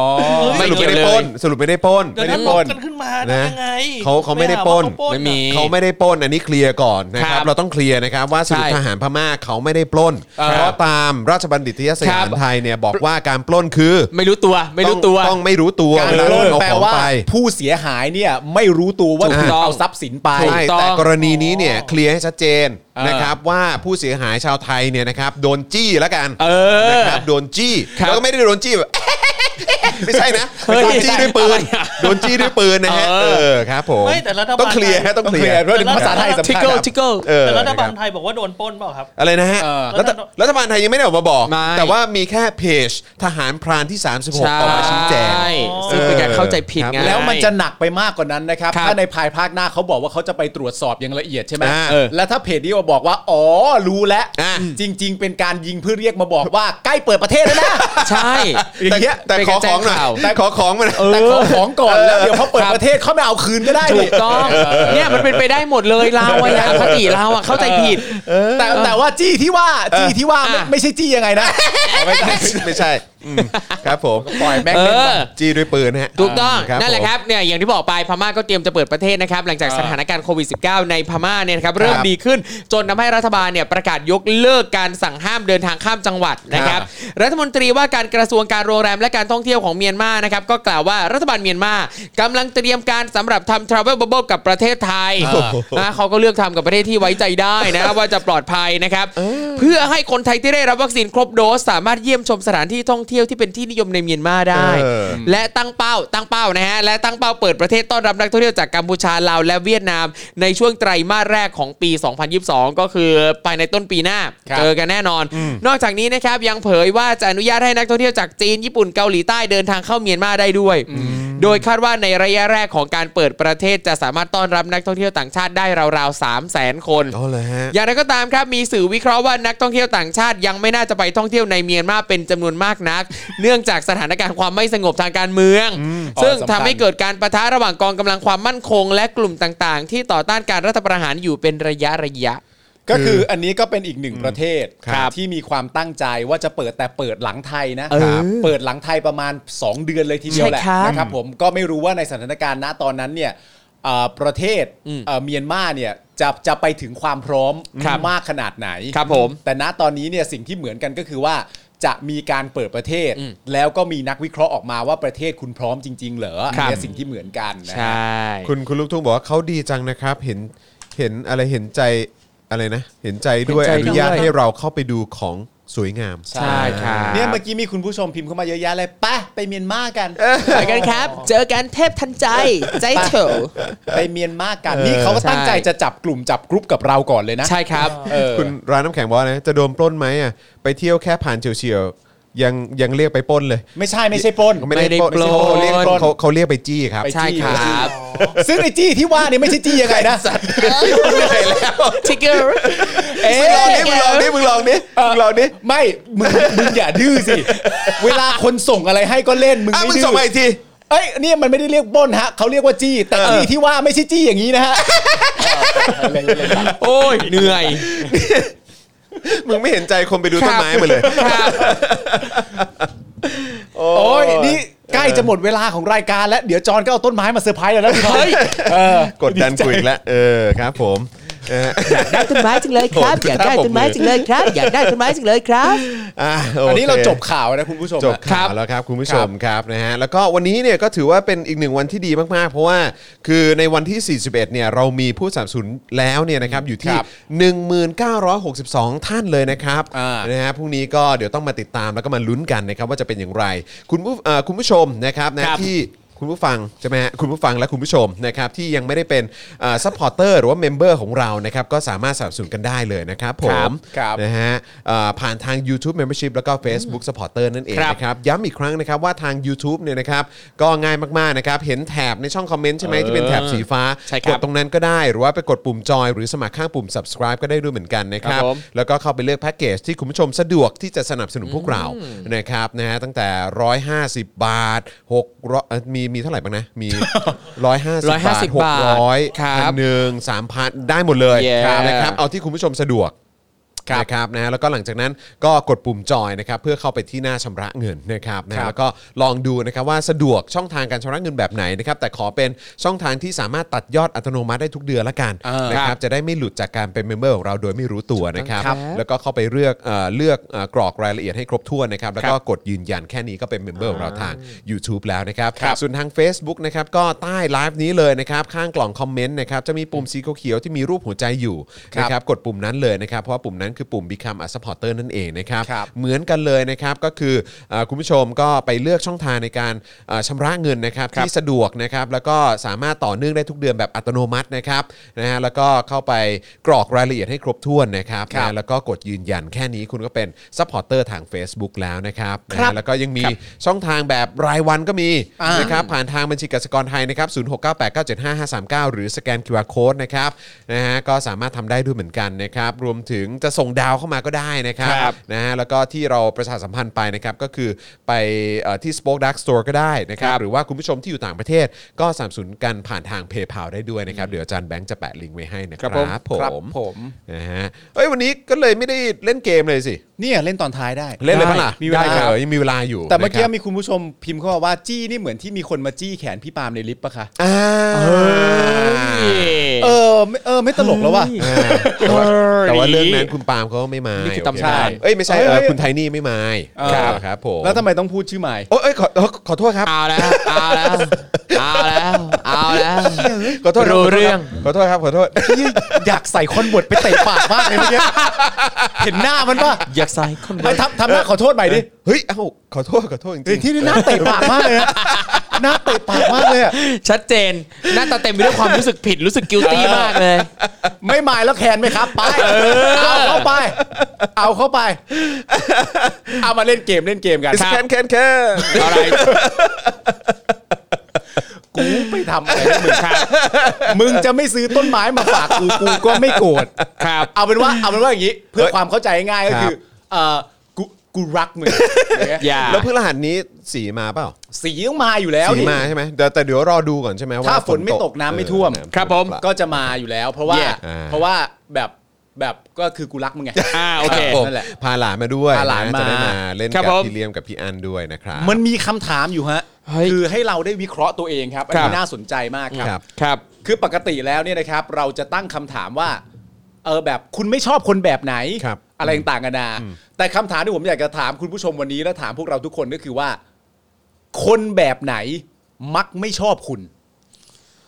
เออ อีกชั้นหนึ่ง คนแบบ ประสบการณ์ของเรา 30 กว่าปีเนี่ย ถ้าคุณวิเคราะห์ตัวเองที่ผ่านมาคุณมีความรู้สึกว่าคนแบบไหนไม่ชอบคุณ ไอ้เหี้ยคนหลายแบบเลยไม่ชอบกูเนี่ย ยกตัวอย่างมาสักหนึ่งอัน ตายละ คนแบบไหนที่ไม่ชอบคุณ คนแบบ คุณผู้ชมลองพิมพ์เข้ามาได้นะฮะ อันนี้มันเป็นมันเป็นอีกขั้นหนึ่ง ลองวิเคราะห์ดูซิว่าถ้าตัวเราวิเคราะห์ไปเนี่ย เท่าที่เราสังเกตมาคนแบบไหนที่ไม่ชอบเรา ค ครับ น อ๋อ ผมรู้เลย คือ คนแบบสลิม ง่ายไป ง่าย ชัด ไป เจน อะไรดีวะ คน คนแบบไหนที่ไม่ชอบเรา เออ คนแบบไหนที่ คืออย่างของผมอ่ะของผมก่อนก็ได้ เออ คือเท่าที่ผมเคยสังเกตมา คนที่ไม่ชอบผมอ่ะคือคนประเภทที่ คนประเภทที่ว่า คุณเคยเห็นคนแบบนี้ป่ะว่า ทุกคนทุกคนมารวมกันที่ชั้นเร็วอ่ะ อ่ะ เคยรู้จักคนประมาณนี้ป่ะแบบ ทุกคนทุกคนต้องมารวมกันที่ชั้น ครับ แบบ อ่าอ่าอ่า เอ โอ อ เค อย่างเงี้ย โอเคโอเค ครับ แบบจะจะไปที่ไหนก็ตามแบบเอ้ยทุกคนทุกคนมารวมกันที่ชั้น ฉัน เร็ว ต้องเป็นเซนเตอร์ ฉันต้องเป็นเซนเตอร์ อ่าครับ ทุกคนทุกคนจะมารวมกันที่ชั้นเร็วอะไรอย่างเงี้ยแล้วเท่าที่ผมสังเกตอะคนลักษณะแบบเนี้ยที่ที่ตัวเองต้องเป็นเซนเตอร์ หรือแบบว่าแกมาอยู่กับชั้นสี่แกมาอยู่กับชั้นสี่แกมาอยู่กับชั้นสี่คนประมาณอย่างเงี้ย มีแนวโน้มว่าไม่ค่อยชอบผม อืม เอออา ไม่ไม่ไม่ เข้าใจ ไม่ไม่รู้ เข้าใจ ว่าเป็นเป็นเพราะอะไร แต่ก็เคยวิเคราะห์มาเล่นๆว่า กูอาจจะกวนตีน อืม กูอาจจะเป็นคนขี้เกียจเข้ากับใคร กูอาจจะเป็นคนที่กูเดินเข้ามาแล้วก็เที่ยวไล่กวนตีนทุกคนน่ะ ครับ โดยไม่ผ่านความพยายามอ่ะ อ๋อ เดี๋ยวทุกคนน่ะ มันก็จะมารวมที่กูเอง ครับ ผ่านความผ่านความกวนตีเข้านใจละ ผ่าน เข้าใจละ การแซะผ่านการแซวผ่านอะไรต่างๆ อ่า กันานาแล้วคนก็แบบเฮ้ยไปคุยกับไอ้ปาล์มกันดีกว่า ครับ แล้วเมื่อมันเกิดเหตุการณ์อย่างเงี้ย คนที่มีความจงใจและตั้งใจว่าทุกคนมารวมตัวกันที่ชั้นหน่อยอ่ะ ครับ ก็จะไม่ค่อยชอบกูเออ ผมงั้นท่านแบบนี้ผมนึกออกเลย เพราะว่า คือ เพราะว่าหนึ่งอย่างที่ผมสัมผัสได้แล้วก็ค่อนข้างชัดเจนคิดว่าเขาไม่ชอบเราเนี่ยก็คือ เออ ว่าคนที่ไม่ชอบให้มีการตั้งคำถาม ว้าว คนที่ไม่ชอบให้มีการตั้งคำถาม ครับ ชัดเลย ชัดเลยจริง เออ ๆ อั อันนี้อันนี้อันนี้คือคนคือแล้วสัมผัสได้เลยถึงความมาคุ นี่คือ ครั ป บ ระสบมาในทุกวงการเลย ทุ ปะ กวงการครับทุกวงการ ทุกวงการ ทุกวงการ เออ ทุกวงการจริง เออ ทุกวงการจะเป็นการเมือง การศึกษาเรื่องสังคม ครับ เรื่องหรือแม้กระทั่ง ไปเที่ยวที่ไหนจะอะไรยังไงดีคล้ายๆกับมึงนั่นแหละก็คือบอกว่าเออแบบไปเที่ยวไหนเราตั้งคำถามว่าเอ้ยแล้วมันไปได้เหรอช่วงนี้มันได้เหรอแล้วแบบเราจะไปอย่างนี้แล้วราคาอย่างนี้มันโอเคเหรอหรืออะไรแบบ เออ คือเข้าใจว่าคือคือเราเราไม่ได้ถามเพื่อเพื่อสร้างความหงุดหงิดแล้วแต่ ครั เรา บ ถามเพื่อความชัวร์เราถามเพื่อความเคลียร์ ครับ หรือบางอย่างบางอย่างที่แบบบางคนบอกอุ้ยทำแบบนี้มันดีมากเลยแต่เราบอก เออ เฮ้ยแต่แบบนี้มันแบบมันมันมันจะย้อนแย้งกับสิ่งที่ เคยว่าไว้หรือเปล่า หรือเปล่าหรืออะไรแบบนี้แล้วเขาจะแบบเฮ้ยอะไรอย่างเงี้ย เออ ข้าใจปะแบบ หรือ ไอ้ แบบ เหี้ย ว่า ปล่อยให้เรื่องราวเหล่านี้มันถูก เออ เล่าฟูฟโลได้ไหม ใช่ ใช่ ใช่ ใช่ ใช่ใช่ ใช่ ใช่ใช่ใช่เป็นฟิลนั้น ซึ่งผมไม่แน่ใจว่าคล้ายๆกันหรือเปล่า คล้ายๆผมก็เจอเจอเจอเจอแบบนี้เหมือนกัน อย่างบางทีเวลาที่มีทีมงานบางงานเนี่ยนะครับ ติดต่อมาแล้วคือ เรารู้สึกว่าเขาอธิบายบางครั้งเขาอธิบายไม่ชัดเจนอ่ะ อืม แล้วเราถามซ้ำอ่ะเขาจะหงุดหงิดว่าจะถามอะไรนักหนา ใช่ หรือว่า เออ หรือว่าเวลาเราทำอีเวนต์หรือว่า ครับ ทำรายการทีวีแล้ว ครั เรา บ เจอสคริปต์ เออ ที่มันดูแบบ แล้วเราถาม นมีช่องด้วยความชัดโหเจน ว่ อะ มีอะไรแบบเนี้ย ใช่ ที่เราแบบต้องการความเคลียร์ ครับ เพื่อไม่ให้เอาหลักๆเลยนะ ก็คือโอเคหนึ่งเราก็ไม่อยากดูแย่เราไม่อยาก ใช่ ดูโง่ ใช่ เราไม่อยากดูเฮี้ยเราไม่อยากดู เราต้อง ดูไม่ใส่ เซฟตัว ใจ เราต้อง ครับ เซฟ ผม ตัวเอง ใช่ เออ กับอีกอันหนึ่งที่สำคัญมากๆก็คือว่าเราไม่ต้องการให้โปรเจกต์ของเขา ครับ มันมันด่างพร้อยหรือ ใช่ มีปัญหาหรือแบบว่าถูกโจมตีได้อะไรแบบเนี้ย ครับ เราเราก็แคร์คนที่จ้างเราเหมือนกันไง ใช่ครับ เห รืออย่างบางทีเราเราไปเป็น MC แล้วในสคริปต์อะมีชื่อประธาน แล้วชื่อเขาสะกดด้วยคำแบบภาษาบาลีสันสกฤตยากๆอะ ใช่ เออแล้วเราก็ถามทีมงานว่าเอ้ยอันเนี้ยชื่อเขาอ่านว่ายังไง แล้วเขาบอกว่าเป็นครูภาษาไทยก็อ่านไปเถอะค่ะ ซึ่งแบบ มัน เออไม่ได้ กู สิ อ่านออกว่าคำนี้อ่านว่ายังไงแต่สิ่งที่กูอยากรู้คือ ชื่อเฉพาะของเขาอ่ะเจ้าตัวอ่านชื่อเขาว่ายังไง อันเนี้ยคือที่ต้องการ เออ คือให้กูอ่านเนี่ย เออ กูก็อ่านได้ ใช่ แต่ว่าอ่านเสร็จเรียบร้อยเนี่ยมันเหมือนกับที่เจ้าตัวใช้หรือเปล่า เอา ล่ะ ที่เจ้าตัวต้องการเพราะมันชื่อเฉพาะเขา แล้วเขาถ้าอ่านผิดหรืออะไรก็ตามเนี่ย คือเจ้าตัวเขาอาจจะแบบว่าจะแบบอาจจะไม่โอเคก็ได้ ครับ กับเราแน่นอน เออ กับอีกงานหนึ่งก็คือเขาจะไม่โอเคกับงานนี้ด้วยไง ครับ เออหรือรายการนี้ด้วยไง เอออ อะไรแบบเนี้ยเพราะมันเหมือนมันไม่ใส่ใจเขาไง ครับ ใช่ไหมเพราะฉะนั้นก็คือเราก็เลยถามเราก็เลยเช็คไง ครับ หรือว่าเออแบบคุณพูดถึงประเด็นนี้ประเด็นนั้นประเด็นอะไรอย่างเงี้ยเออเราก็เราก็ถามขึ้นมาเพราะเราไม่อยากให้มันมีปัญหา แล้วก็กลาย ครั เป็ บ นว่าเขาก็จะไม่ชอบเราไปโดย ใช่ ปริยาย ครับ เพราะว่ารู้สึกว่าเราเยอะ ไม่แต่ ครับ ประเด็นคุณนะผมเก็ตนะ สมมติว่าสมมติว่ามีใครสักคนหนึ่งเตรียมเรื่องเรื่องหนึ่งมา ครับ หรือไปประสบพบเจอเรื่องอะไร ครับ เรื่องหนึ่งมา แล้วแล้วอยากจะเอามาเล่าในฐานะว่าเรื่องที่ฉันเล่าฉันว่าฉันถูก ครับ ใช่ไหมหลังจากเขาเล่าผ่านไปแล้ว 9 คนน่ะทุกคนก็บอกว่าเขาถูก อืม จนกระทั่งเขามาเจอมึงอ่ะ ครับ เออ เขาจะไม่ชอบมึงหรอก ใช่ เข้าจปะ ใช่ใช่ใช่ เพราะว่า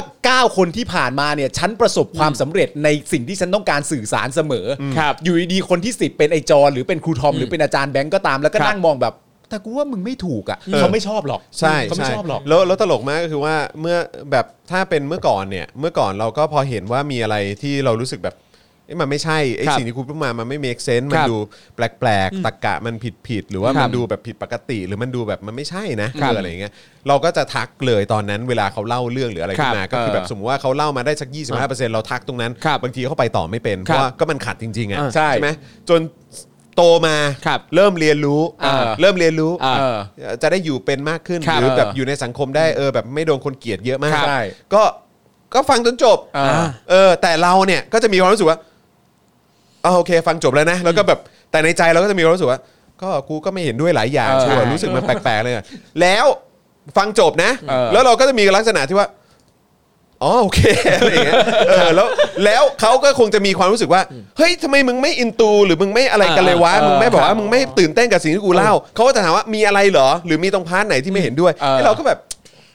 กูก็ไม่อยากพูดก็ได้าใจปะ เออ เข้าใจ เข้าใจ ปะแต่ท้ายสุดก็ต้องพูดอยู่ดี อ่า เพราะเขาก็จะแบบขยันขยอให้บอก ครับ มาสิว่าเออไม่เห็นด้วยอะไรตรงไหนเหรอหรือว่า ครับ หน้าแบบดูไม่โอเคกับเรื่องนี้หรือว่า เอ เอ อ อแบบติดตรงไหนเหรออะไรแบบเนี้ย อืม แล้วก็ท้ายสุดพอเล่าออกไป แม่งก็จะเป็นฟิลเดิม ครับ แล้วก็เขาก็จะแบบเออมีเรื่องอะไรต่อจากนี้ก็จะไม่เล่าให้ฟังละ อ่า ไอ้ ไอ้ เหี้ เรื่ ยอะไรองแบบ เออ นี้ เออ ก็ เอ เล่า อ กันไป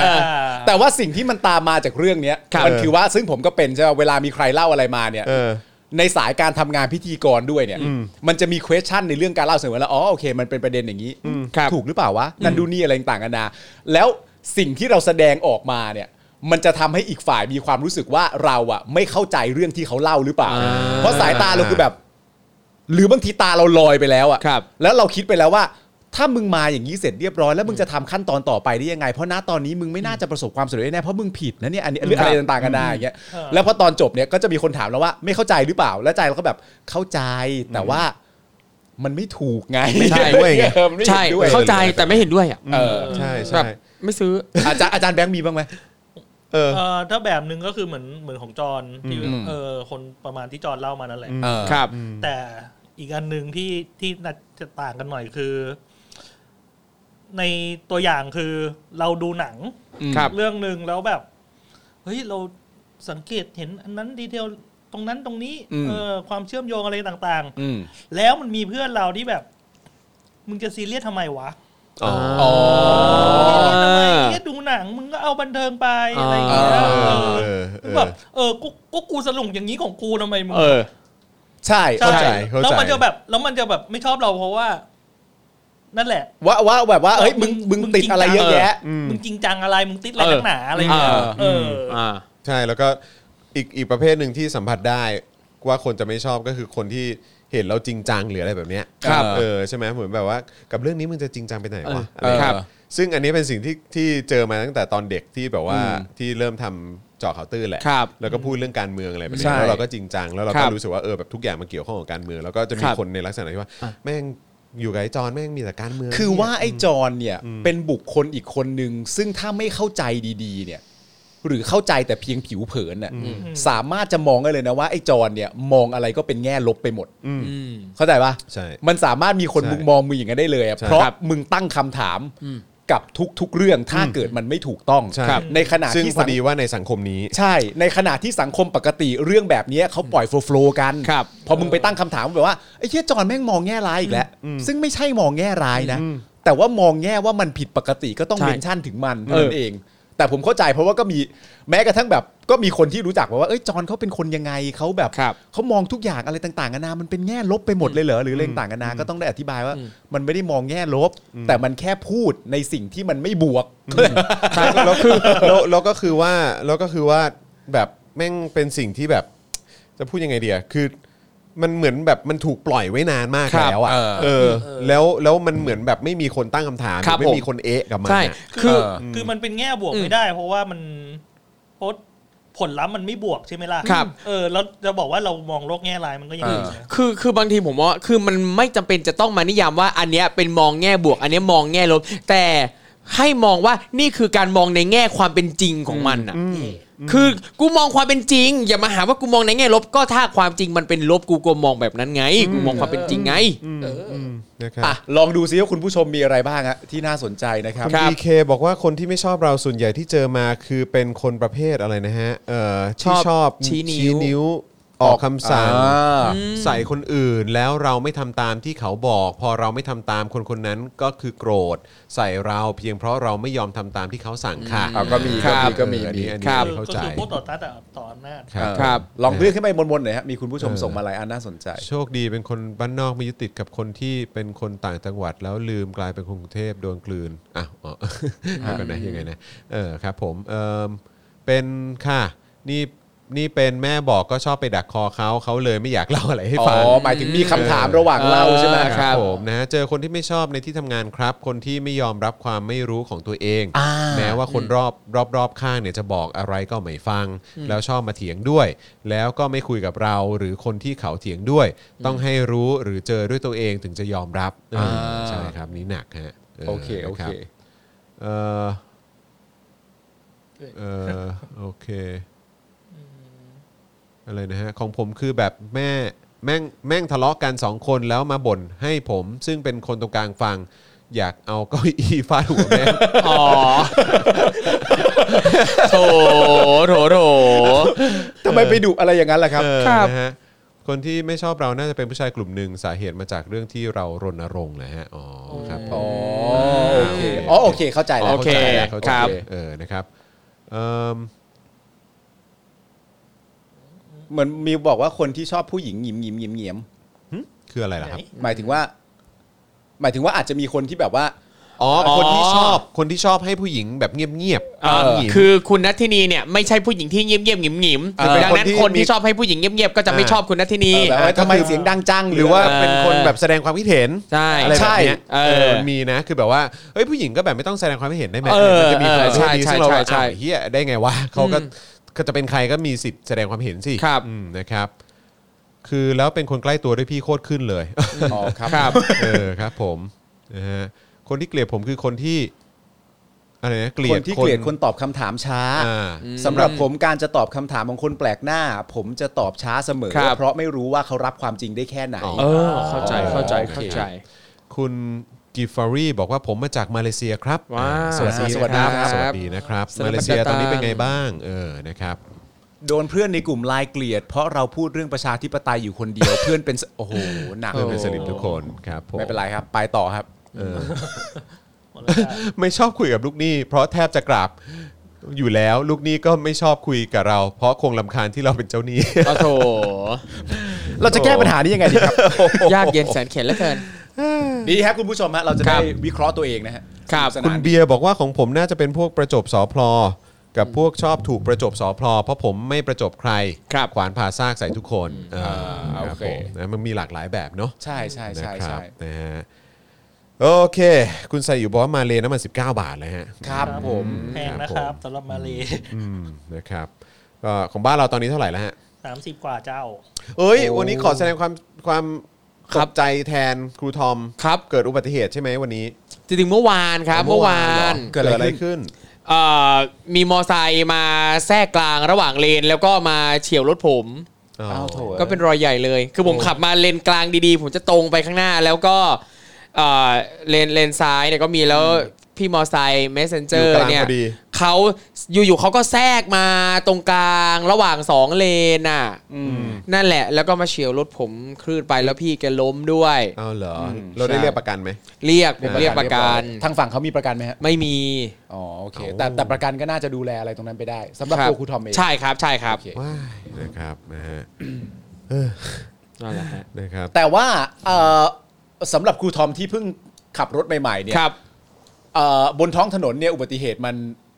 มันมันต้องมีฮะ อ่าใช่ใช่ แต่อุบัติเหตุมันไม่ได้เกิดจากผม ไม่เกี่ยวฮะ อ๋อเหรอ ยู่แล้วไม่เกี่ยวฮะ โอเค เข้าใจ ไม่เกี่ยว เข้าใจ ไม่ เข้าใจ แต่ถ้าเกิดในมุมผมนะเยอะเยอะถี่ไป บอกว่าเยอะไปก็ไม่เชิงแต่มันถี่ไป ไม่แล้ววัน หมายถึ ก่อง น ครูทอมเหรอ วันก่อนเอ่ออาร์ตไดอะ ครับ อาร์ตไดก็กำลังจะขึ้นทางด่วนใช่ไหม ครับ อ่ะก็ก็จอดรออยู่รอ ครับ รถคันข้างหน้า เพื่อที่ว่าจะขยับเลื่อนไปอะไรแบบนี้ ครับ เออหรือหรืออะไรสักอย่างผมไม่แน่ใจหรือรถมันติดอยู่แล้วเขาก็จอดจอดอยู่กับที่อ่ะ ครั อบ ยู่กับที่เลยเอออแล้วก็อยู่ดีก็ปุ้ง ครับ ก็มีรถรถวิ่งมาชนด้านหลัง ครับ เอ้า อย่างนั้นเลย ไม่แหละฮะผมถึงบอกว่าบนท้องถนนนะอุบัติเห ครั ตุ บ มันเกิดขึ้นได้เสมอ ครับผม นเป็นเรื่องที่มาคู่ควบคู่กับผู้ใช้ท้องถ คน รับ นด้วยซ้ำไป ใช่ ครับ ใช่ นะครับผม ใช่ ก็ต้องระมัดระวังแล้วก็ใจเย็นๆ ครับผม แต่อย่างผมในฐานะที่เป็นคนขับรถมือใหม่เนี่ยนะ ผมเนี่ยไม่ผมไม่เคยสร้างปัญหาให้ใครบนท้องถนนเลยอ่าแล้วก็รอยต่างๆเนี่ยถ้าใครเห็นเนี่ยวันก่อนไปหาน้องอิสระไปหาที่บ้านอินก็ถ่ายคลิปลงรอยรอบคันนะครับของผมเนี่ยแต่ทั้งหมดทั้งมวลเนี่ยผมทำตัวเอง เข้ จากการ ใจ จากการ เวล การ รถ ถอย เวลาอะไร ถอย เออจากการถอย ก็ก็ตามสไตล์รถคันแรกฮะ ใช่รถคันแรก รถคันแรกรับ ก็ รถนแร โชคดีมีประกันไป ครับผมนะฮะ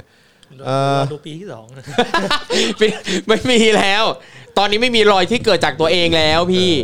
คุณอ่านของคุณอลันสิครับ เออคุณอารันบอกว่าตอนไปทำงานแรก ๆ ก็คุยสนุกกันได้อยู่หรอก ครับ พอเปิดรายการ Daily Topic ระหว่างทำงานไม่พูดกับกูเลย นี่ไง ปัญหาคือคุณเปิดระหว่างทำงาน ไม่ใช่ว่าเปิดรายการอะไร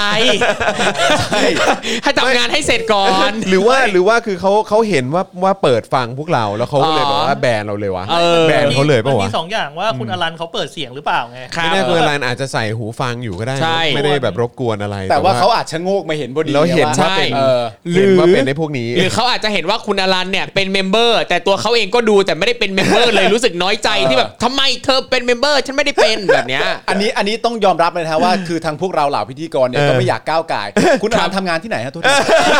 น เอ่อแต่ขอบคุณคุณอรันด้วยนะครับ ที่เป็นเมมเบอร์นะครับขอ ครั ง บ เรา ผม นะครับที่สนับสนุนพวกเราแล้วก็คุณผู้ชมท่านอื่น ๆด้วยนะครับ ครับ เอาละครับคุณผู้ชมครับนี่กำลังจะ2องทุ่มครึ่งแล้วนะครับ ครับ นะแล้วก็คุยกันมาเกือบจะ 3 ชั่วโมงแล้วนะครัคบรับ วันนี้ก็ขอบคุณคุณผู้ชมมากๆ พรุ่งนี้วันพุธใช่ไหมพรุ่งนี้วันพุธนะครับเอ่อปกติแล้วเราจะถ่ายเจาะข่าวตื้นกันวันพุธเนี่ยนะครับ แต่ว่าพรุ่งนี้เนี่ยเอ่อมีคิวชนอะไรกันนิดหน่อยนะครับ เพราะฉะนั้นเดี๋ยวจะถ่ายกันวันพฤหัส นะครับ แล้วก็ติดตามกันวันเสาร์แล้วกั ครั น บผ นะ ม ครับแต่พรุ่งนี้เย็นเราได้เจอกันอยู่ตามปกติใช่ไหม แน่นอนครับ เออนะครับก็จะเป็น 4 หนุ่มเหมือนเดิมนะครับ ครับ ก็สามารถติดตามกันได้นะครับ ครับผม นะฮะแล้วก็เดี๋ยวยังไงเอ่อกลับมาเจอข่าวแซบๆกันได้นะคครั รับบ ผม นะฮะแล้วก็เดี๋ยวมาติดตามกันนะครับว่าจะมีเรื่องอะไรนะครับที่จะมา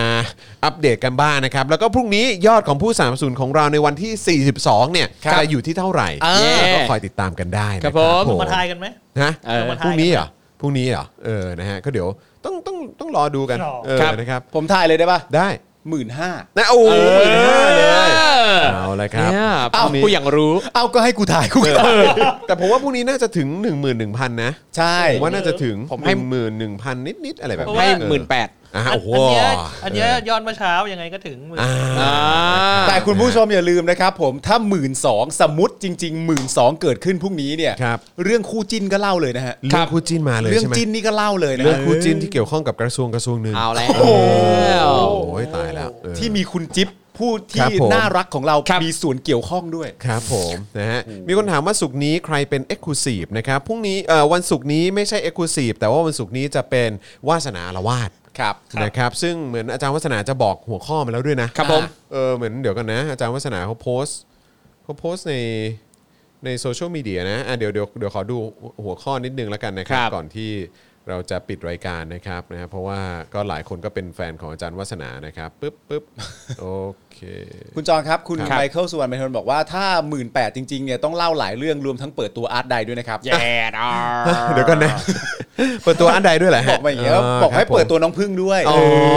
พึ่งพึ่งพึ่งต่อยตีน พึ่งต่อยตีน ใช่ไหม ครับ เพึ่งต่อยตีน อันนี้ไงวาสนาละวาดไลฟ์สุกร์นี้ 10บโมงครึ่งนะฮะ นาซียังจัดโอลิมปิกได้เลย ครับ จะคิดไรมากกับโอลิมปิกฤดูหนาวที่ปักกิ่งปี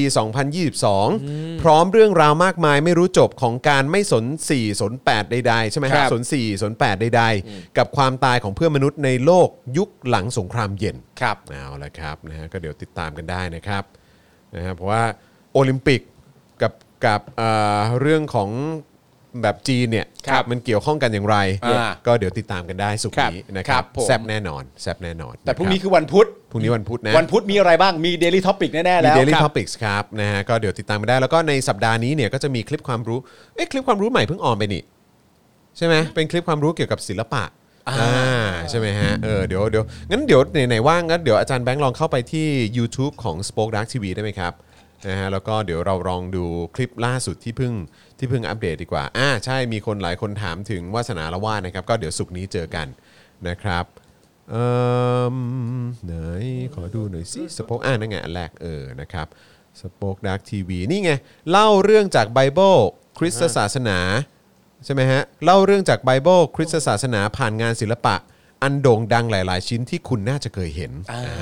นะครับอันนี้ก็สามารถไปดูกันได้นะครับอันนี้เอ่อคลิปนี้ใครที่ชอบลิปสติกสีแดง ๆ นะ ครั ฮะ บ สีแดงปัดนะฮะของ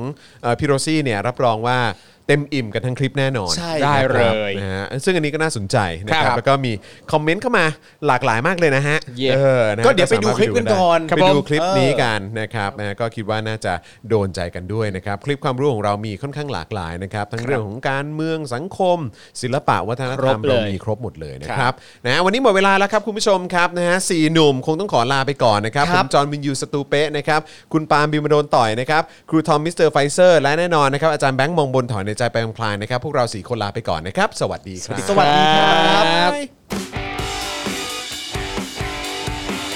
Daily Topics กับจอห์นวินยู